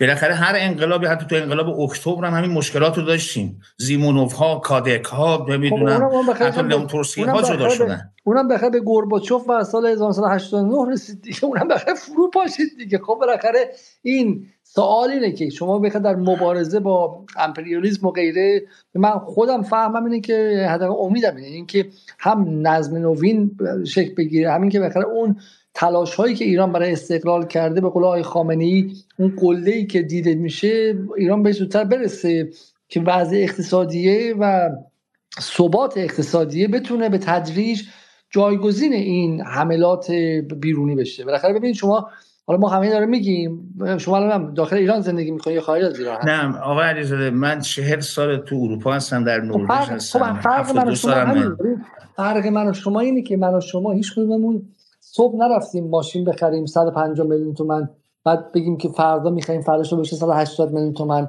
پس من, من پدر مادرم از جنوب شهری ما تو تهران مهم مهمه که این بی ثباتی اقتصادی که در ایران اتفاق افتاده و حقوق شما اول ماه بوده 300 دلار در ماه و آخر ماه شده 210 دلار در ماه. این که شما نمی‌تونید تصمیم بگیرید به عنوان یک کارگر ایرانی تا نزدیک 15 سال آینده یه دونه پراید بخری اینا خب بالاخره اشکالی از violence و خشونت دیگه. حالا ما میگیم منبعش آمریکا و تحریمه ولی بالاخره خشونت دیگه. شما اینکه نتونی هیچ تصمیم برای آیندت بگیری و همزمان ببینی که یه طبقه فربه ای در بالا شهر داره اونجوری پولدار و پولدار و پولدارتر میشه بالاخره اشکالی از خشونت و ناتوانی نظام جمهوری اسلامی در دفاع از معیشت مردم مقابل تحریمه. یعنی خیلی ساده. چیزی که آقای خامنه ای به مدت 15 سال گفت اقتصاد مقاومتی ولی ما در خود آقای خامنه ای هم اراده واقعی برای برپا کردن اقتصاد مقاومتی نمی‌بینیم. حالا الان خیلی ناراحت میشن ولی من نمی‌بینم که آقای خامنه ای که مرتب از سال 1389 گفت اقتصاد مقاومتی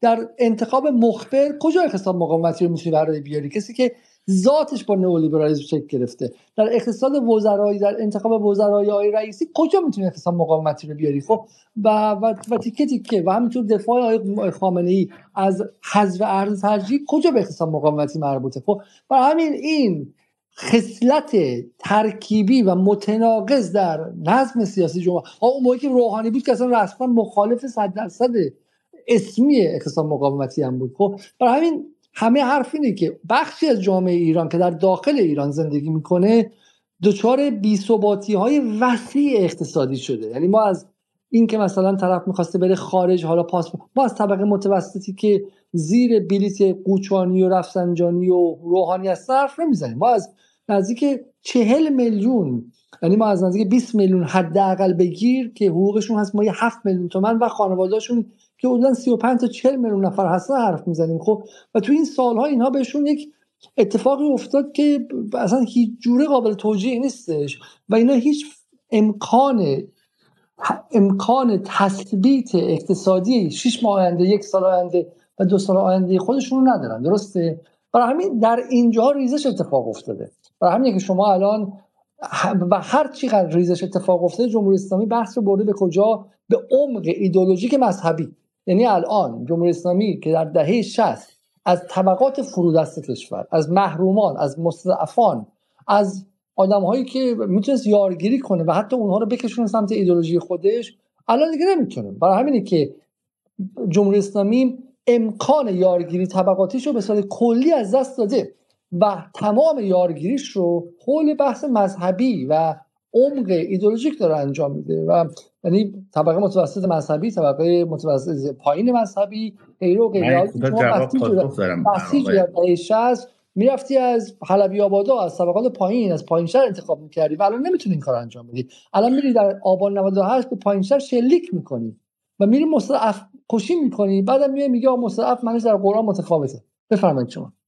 من خیلی کوتاه می‌دونم. به حال ممنونم به من اجازه می‌دید ببین آقا به حال می‌تونید دو تا دیدگاه باشیم نسبت به یک معادله و نگاه و دیدم و زاویه‌مون با هم می‌تونه تفاوت‌هایی داره باشه و این تفاوت‌ها توی تحلیلمون تو نگرشمون تو بیانمون هم می‌تونه خودش رو نشون بده. ببین آقای علیزاده بخش ریزشی جامعه توی جامعه ما از نگاه من بخش طبقه متوسط یه مقدار به بالا هست اتفاقا. اینو من توجه کرد بیشتر مهاجرینی که تو خارج از کشور هستن به طور کلی از طبقه پایین پایین سرا آذری و نمی‌دونم خیابان متحری تو خوزستان که نیومدن. اینا طبقه تقریبا متوسط به بالا بودن. این یک.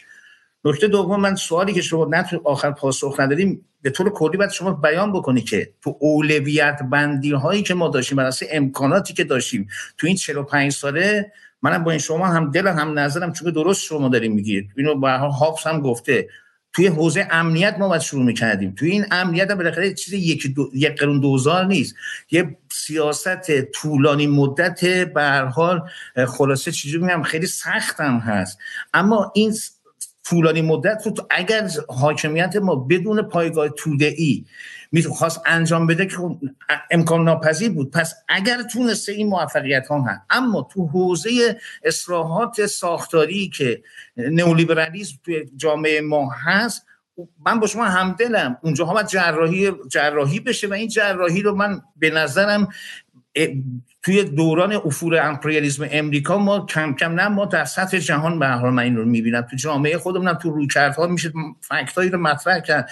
توی انتخابات کم و بیش این رو خودش رو تو حوزه حداقل تو شرایط فعلی تو انتخاب آقای رئیسی من می‌بینم. نمی‌خوام بگم آقای رئیسی لنینه نمی‌خوام بگم که ایشون یه آدم سوسیالیسته. بحثی نی اما نسبت به به پروسه گذشته ما یک قدم از دید من حداقل مثبت هست. اما کامل نیست. اما این نگاه رو من نشون میده. ما که از رئیسی دفاع کردیم من که شخصا که بله می‌دونم. اعتبار خودم گذاشتم و هنوزم معتقدم که در سطح ماکرو اکونومیک و در سطح چه من فرا اقتصادی اونجایی که به باز کردن حلقه های به شکلی انقیاد تحریم مربوط بوده رئیسی کارایی کرده با قضیه بریکس با قضیه چه می‌دونم شانگهای با چرخش به شرقی که حالا در همین حد انجام شده. اگرچه حالا واقعا به قول خانم نصرالدین ما صحبت می‌کردیم قبل از برنامه گوش که به قول یه نفر اقتصاد ایران حتی دلار محور هم نیست. درهم محور کدوم درهم؟ همون اماراتی که تا گردنش توی شما به شکلی بغل اسرائیل و غیره و این این بخش ها رو ما در اقتصاد ایران نمیفهم یعنی اقتصاد ایران با یک دست مقابل امپریالیسم میسته و با یک دست دیگه میره در داخل اون نظم اقتصادی امپریالیسم و در نظم اقتصادی دلاری و اینا به خاطر خصلت جناهای سرمایه‌داری در داخل ایرانی که حالا بحثش الان پیچیده است. من فقط یه نکته اینجا به شما یه نکته اجازه بدید قبل از ادامه بدید می‌خواستم اشاره کنم خیلی مهمه. یه نکته می‌خوام بحث امشب مربوطه. ببینید همونطور که جم... همونطور که ایران در ادامه کارهایی که از زمان آقای ترومن شروع شده بود در اون توسعه غیر بومی که آمریکا به شاه تحمیل کرد و جمهوری اسلامی هم بخشی از این رو ادامه داد اومد و می‌دونیم که اولین چاه عمیق در ایران سال 1345 بود که بخشی از همون اصل چاه ترومن بود و پدر ایران رو در آورد و ایران رو به ورشکستگی آبی رسوندش الان چون هی آب آوردن بیرون و استفاده کردن ما همه حرف که خب انقلاب ایران که من به عنوان انقلابی دارم حرف می‌زنم. انقلاب ایران انفجار توده بود. خب می‌دونیم که پر حضورترین انقلاب تاریخه. یعنی در مقابل انقلاب روسیه که فقط یک درصد شرکت کردن انقلاب فرانسه که فقط سه درصد شرکت کردن انقلاب ایران ده درصد مشارکت اجتماعی داشته. این تو دیت اون کتاب چارلز کرزمن از این نظر خیلی درخشانه. unthinkable revolution یا انقلاب غیر قابل فکر کردن. پر, پر مشارکت انقلاب کلاسیک تاریخ خب؟ ولی این تودهه دقیقا مثل اون آبهای زیرزمینیه. مثل مثلا نقش امام حسینی در فرهنگ. این یه چیزیه که یه سرمایه اجتماعی وسیع بوده که داره ازش می‌خوره هی داره ازش می‌خوره و داره تحلیل میره همه حرف ما اینه. اینکه منبع ای داشته جمهوری اسلامی در دهه 60 حرف نیستش. سوال اینه که این منبع ای از دهه 60 تا به امروز آیا تجدید شده با اون متافور و با اون استعاره آبی که من استفاده می‌کنم؟ یا نه ما همینجوری ازش گرفتیم خوردیم فکر کنیم تموم نمیشه و بالاخره می‌رسیم به یه لحظه حالا امروز نه ولی 1405 1410 ببینید اگر این جنگ های منطقی ادامه داشته باشه و نرسه اون نظم نوین جهانی نرسه اون ارزی که قرار جایگزین دلار شه. چون دو خط موازی هم باید با همدیگه برسه. یعنی در نهایت مبارزه ما با آمریکا و اسرائیل بعد زمانی تموم میشه که اون اون یکی رسیده باشه. مگر ما مستهلک شدیم. این بعد زمانی تموم شده باشه قبل از این تموم شده باشه که خطوط تعارض داخلی و خطوط شکاف و شکاف های داخلی ما به سطح انفجار برسه. درسته؟ یعنی ما به این بخواد این نظم نوین جهانی در سال 1420 برسه. زمانی که دیگه چه می‌دونم جنگ جنسیتی و جنگ های چه می‌دونم میان نسلی و جنگ های میان قومی و همشون فلان شده که دیره. درسته؟ نوشدار رو بعد از مرگ سهرابه.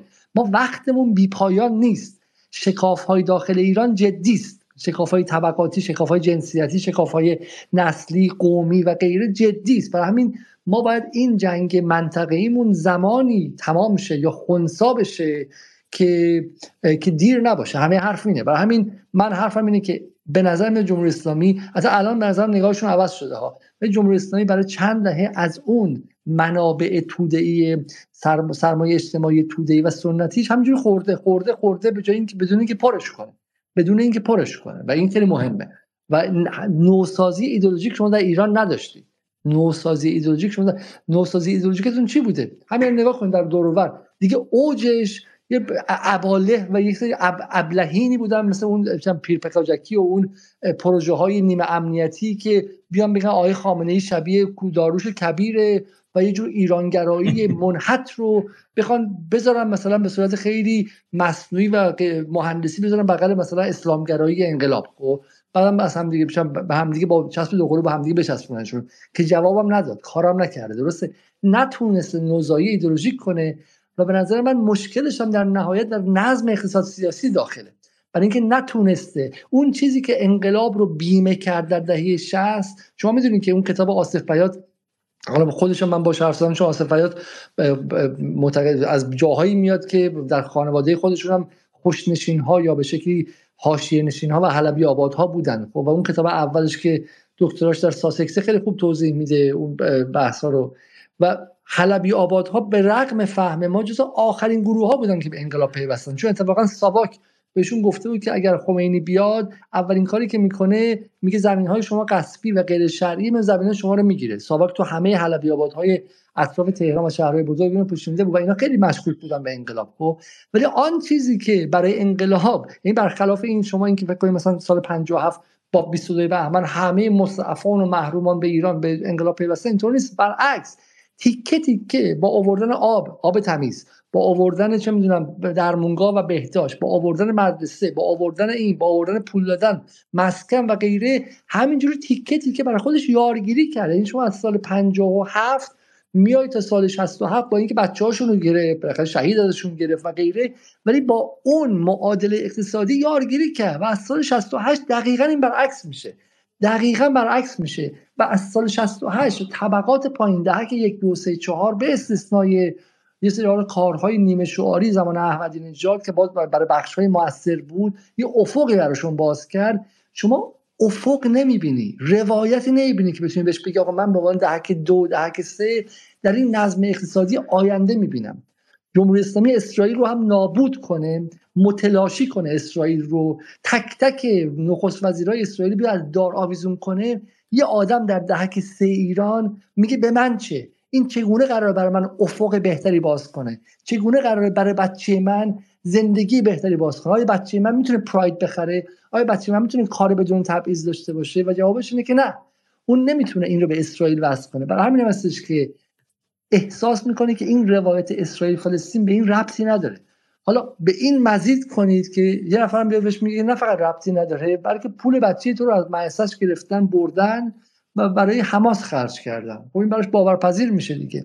براش باورپذیر میشه. خب و میگه ای پس راست میگی. پس اصلا اصلا فلسطین دشمن من هستم برای من میگم که این گره قضیه گره نظم اقتصاد سیاسی. حالا من فکر کنم خراسانی اگر هنوز نخوابیده و یه نکته بذارید من اشاره به تمومش کنم. خیلی کوتاه خیلی کوتاه.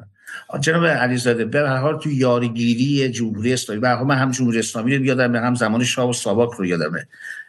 نگاه منم امروز با نگاه سالهای 50 58 59 اینا خیلی متفاوته حالا بماند. ببین جناب آقای آقای علیزاده عزیز امروز ما از مصدق نام می‌بریم. امروز نام مصدق کودتای 28 مرداد کودتای زاهدی ها رو آقای خامنی تو سخنرانی رهبر انقلاب بیان می‌کنه. شما نمی‌دونم شما سنتون به حال من خیلی پایین تره تو اون دورانی ماها تابو بود. این نگرش و دیدی رو داره نشون میده که تغییرات صورت گرفته. امروز زنان در حوزه به جنبش های اجتماعی مشارکت اجتماعی تصمیم گیری ها قابل مقایسه با 40 سال 50 سال پیش نی این, این تغییرات رو باید دید تا متوجه شد چگونه ایران رسیده به نقطه ای که امروز بهش میگن قدرت منطقه ای اینو مکنزی میگه این رو بلینکن میگه اینو اوباما میگه به هر حال دشمنهای خونی منطقه ایران داره این رو میگن. این بدون پایگاه توده ای این موف... تبعیض گسترده در جامعه است و تبعیض چه می‌دونم شتابنده ای که به واسطه وضعیت اقتصادی و این پارادایم اقتصادی که به ویژه تو دولت روحانی اوج کرد این دولت روحانی تبعیض رو تبدیل فضیلت کرد. یعنی کارهای عجیب و غریبی از قبلش هم شروع شده بود. یعنی ما از دست کم از هاشمی به این طرف شروع شده بود. تا اونجا دیگه در واقع تئوریزه شد و کارهای عجیب غریبی شد شکل نمیشه بالاخره از مردمی که وزیرش نمیم این اوجی و یا مثلا اون یکی زنگنه است. شما انتظار داشته باشید که و نگاهشون مثلا به نیروی کار اینه. شما انتظار داشته باشید که آقا شما حالا باید شما هم جزوی از این جزوی از این کشورید نیستن. نمیشه انتظار داشت. اونا در واقع ما یه شکلی از حاکمیت رو پیش بردیم که هر جا زورش رسیدیم تبعیضه رو تا ته اعمال کرد. از مخبر تا نیکبخت چیز نیکبخت بود نه چی بود؟ تا اونا چیز معاون در نوبخت نوبخت نوبخت. تو اینا اینا همش با یه مسیر پیش رفتن. ولی در مجموع خب میگم خیلی از اینا کارش نمیشه کرد. وسط ماجرایی. اون چیزی که بسیار مهمه اینه که ما یه ذره رو به جلو فکر کنیم که خیلی خوب ما این شرایط شرایط فعلی ما اینه. ما نوبختی داریم که توی خصوصی کردن اموال عمومی در واقع با حد اکثر سرعت پیش رفت. این طرف هم مخبری رو داریم که کم از اون نداره. در واقع به تبعیض دامن می‌زنن اینا. از طرف دیگه هم در واقع تو همین عرصه های نمادین و رسانه‌ای و اینها هم وضعیت اینجوری. با توجه به این وضعیت شما چطوری می‌خواین پدافند بسازید؟ یه پدافندی بسازید نه نه با تصور حد اکثری. جمهوری اسلامی هم موقعی که می‌خواست موشک و اینا بسازه فکر اینو نمی‌کرد که من الان یک نیروی نظامی می‌خوام بشم اون نیروی نظامی برتر دنیا که به طور تام و تمام از خودش خودم دفاع کنم. نه میگفتش که چیکار کنم؟ اینجا رو یه ذره حفظ کنم. چیکار کنم؟ اینجا رو یه ذره بهتر کنم. چیکار کنم؟ مرگ در واقع برد موشک هم 500 کیلومتر بیشتر بشه حجم انفجارش دو برابر بشه به تدریج خورد خورد برای تونست برای خودش بازدارندگی ایجاد کنه. همچی تصوری به نظرم توی عرصه های دیگه حکرانی وجود نداره. خیلی ممنون. خب یه جمله یه نفر پارسال گفتش در زمانی که این این بچه‌هایی که تو خیابون میان به ویژه مثلا اونایی که خیلیشون گیمر بودن و مثلا آدمای کامپیوتر بودن اینا زمین پدر مادرشون مستاجرن. اینا یه تیکه زمین یه متر زمین ندارن. وقتی به میگی خاک ایران به من پیام داده بود که میگی خاک ایران ایران اینا. بخاطر ایران یه موجودات مادی هم داره دیگه. باز چیز مثل احمدی نژاد که داره به اینها زمین میده. اصلا میگه وسط بیابون. حالا اصلاح طلبها که مثلا مسکن می وسط بیابون. ولی همون مسکنه همون یه متر جا یه حس تعلقیه. ولی وقتی طرف می‌دونه که آقا من تو این سرزمین تا ابد نمی‌تونم یه متر زمینم بخرم چرا باید تعلق داشته باشه؟ چرا وقتی که حالا اسرائیل پول خرج می‌کنه عربستان پول خرج می‌کنه رسانه‌شون پول خرج می‌کنه خیلی بیا برزه بیرون این نباید همراه شه این به نظر من اینو داشته باشیم بعد نیستش که اون ایدئولوژی حتی ایران گرایی ایران دوستی ملی گرایی که من دارم خب من من خیلی شخصا دارم خب ولی ولی این رو نباید احساس کنیم که قابل تعمیمه و یک چیزی که برای همه تا ابد خواهد بود. درسته؟ بالاخره ریشه های مادی قضیه رو باید جدی گرفت و من امیدوارم که میگم امیدوارم که این اتفاق در ایران بیفته. آقای قریشی سلام شبتون بخیر. خوش آمدید.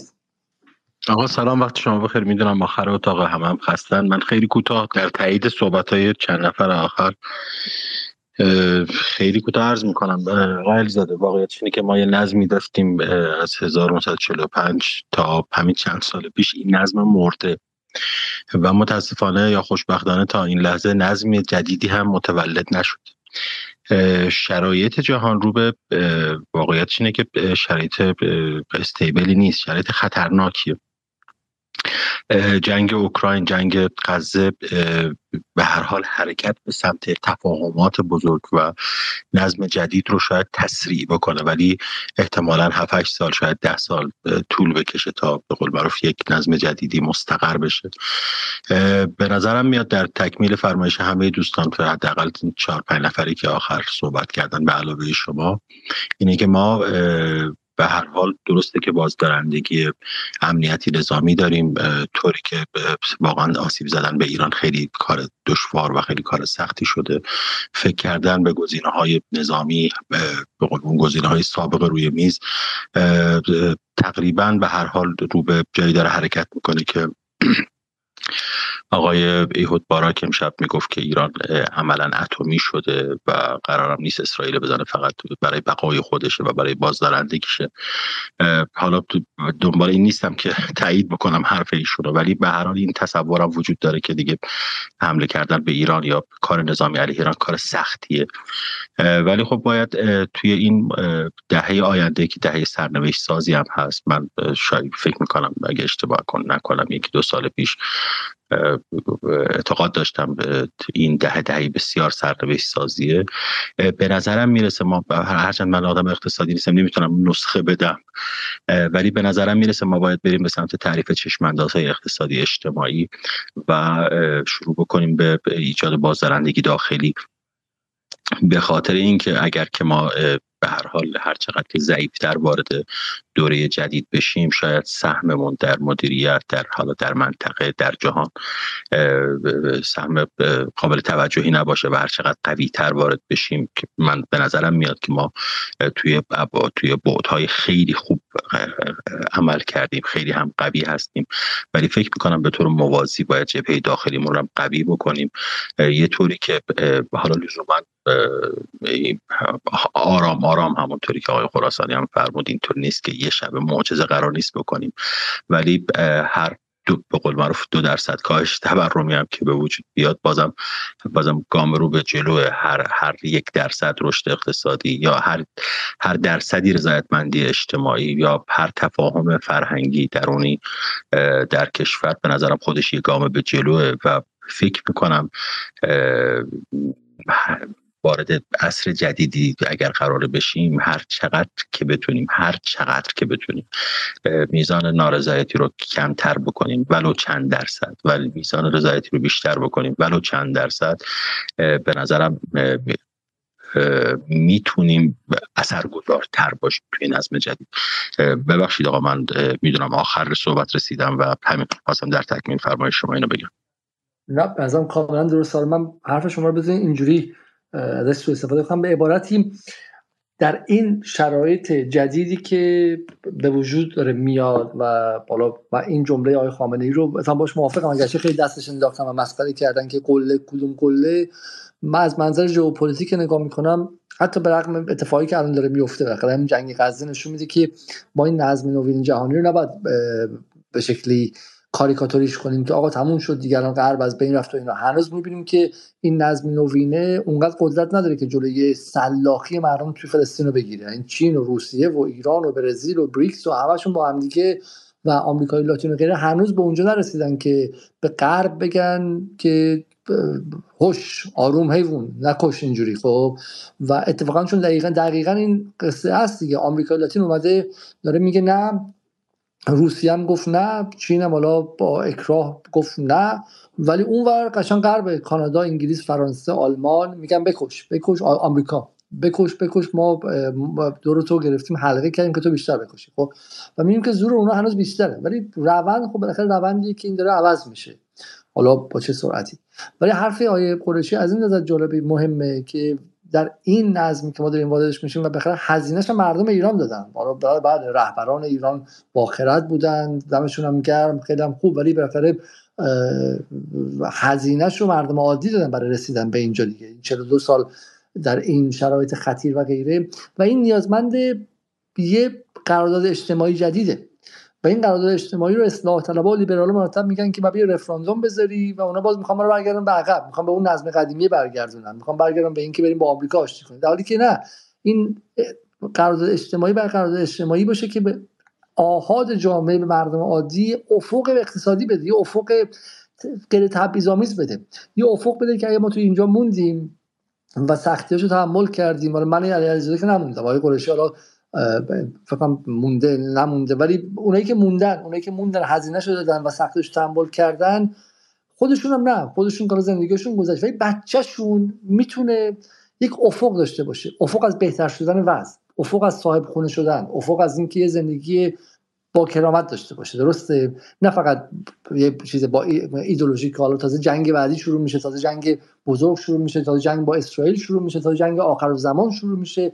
این به نظر من بعد تو ایران کار نخواهد کرد و تضادهای اجتماعی سنگینتر می‌کنه. و به نظر من دقیقا در این لحظه ای که ایران داره قوی میشه و این قوی شدن رو ما بارها گفتیم حداقل با مهمونایی هم که داشتیم مثل احمد صالحی که روسیه رو گفته اون یکی که اومده رابطه با تاجیکستان رو گفته اون که اومده رابطه حتی با افغانستان رو گفته کسی مثل محسن اسلام زاده. هر جایی که در واقع دروازه های ژئوپلیتیک باز شد و امنیت ژئوپلیتیک رو جمهوری اسلامی برقرار کرد بعدش بازارهای اقتصادی هم می‌تونه باز شه و ما این مسیر رو می‌بینیم که به صورت بالقوه نه بالفعل به صورت بالقوه می‌تونه دروازه اقتصادی برای ایران باز کنه. ولی این به هیچ وجه شرط کافی برای عدالت توزیعی در داخل نیستش. به همون نشون که من همچنان بر سر حرفم هستم در خرداد 1401 که آقا سال آینده وضع اقتصادی خیلی بهتر میشه. ولی وضع اقتصادی نظام به صورت کلی به اون نشون که 113 میلیارد دلار صادرات داشتن. ولی آیا وضع عباس آقا و مریم خانوم هم بهتر شد؟ توی دهکی سه دهکی چهار دهکی پنج؟ نشد. نشد. خب و دقیقا اینجاست که شما همزمان می‌خواید در کنار اون اتفاق منطقه‌ای و اتفاق کلان و بتونید در داخل هم این اتفاق بیفته و این خود به خود نخواهد افتاد. این با اعتماد به ابراهیم رئیسی و مخبر و هر کسی به علیزاده احمد حسن احمد اینجا فرق می‌کنه. به تنهایی نخواهد افتاد. و نیازمند این که مردم بتونن صداشون رو بلند کنن. اون معدنچی ها بتونن بگن ما رو نکشید. خب دستو تحویه برای اون بخرید. کشاورزه بگه آقا شما می‌دونم من زیر فشار نیار سر این قضیه. اون بگه آقا سوبسید منو قطع نکن. اون که بگه منو از زمین بیرون نکن و غیره. و اینو من حالا نمی‌دونم واقعا چگونه ممکنه. ولی من فکر می‌کنم که این قرارداد اجتماعی لازمه. در 43 در 45 سالگی انقلاب و در لحظه ورودش به یک نظم منطقی و نظم جهانی جدید که خودشان در ساختنش نقش داشته همزمان شما نیازمند هستین که قرارداد اجتماعی با آدم های داخل عوض شه و یه روایتی دستشون داده بشه. روایتی که توش امید هست. امید. حالا آقای خامنه‌ای مرتب میگه امید ولی این امید باید یک مابعضای انزمامی هم داشته باشه. این امید باید این باشه که آقا من امید دارم برای اینکه دارم می‌بینم ایران داره در منطقه قوی میشه دارم می‌بینم که موشکا داره برای من بازدارندگی میاره من دارم می‌بینم که هیچ کشوری نمی‌تونه با اون کاری کنه که با بچه های غزه می‌کنن. و من همزمان امید دارم که بتونم صابخونه باشم و اینقدر تحقیر نشم اول هر ماه. اینقدر تحقیر نشم اول هر ماه خب؟ و اینقدر زیر فشار نباشم. و این امیده این امید دومی در حال حاضر قایبه. و من امیدوارم که بشه این امید رو به وجود آورد و روایتش رو دست, دست شهروندان ایران داد. چون در قیاب این امیده که ایران اینترنشنال کار می‌کنه من تو کار می‌کنه بی بی سی کار می‌کنه رادیو فردا کار می‌کنه اون رسانه کار می‌کنه Clubhouse فلانی کار می‌کنه و غیره. در غیاب اون امید مادی و انضمامی و عینی و ما نیازمند این امید هستیم. اگر اون بیاد من مطمئنم شهروند عادی ایرانی نمیره پشت سر پروپاگاندای اسرائیلی. به این راحتی. از اینکه تا این لحظه با من بودید با مهمانان ما بودیم آقای خراسانی آقای قریشی خانم نصرآبادی و بقیه ممنون. امیدوارم که زیاد حرف نزده باشیم. سعی می‌کنیم که space ها رو بسیار مرتبتر انجام بدیم. خانم نصرآبادی هم قول دادی که از موبایل چینی دست بشوره و یه موبایل معقولتر بگیره که بشه به space وصل برای اینکه موبایلش هواویه و مثل اینکه اصلا وصل نمیشه به space.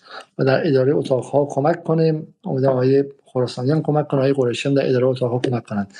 قبل از رفتن اون 1240 نفری که برنامه رو در یوتیوب دنبال می‌کنن همچنان و این موقع شب بیدارن لطفا برنامه رو لایک کنن. خیلی خیلی ممنون از اینکه برنامه واسه هم قطع شد. عذرخواهی می‌کنم. شبتون بخیر و تا برنامه دیگر. خدا نگهدار.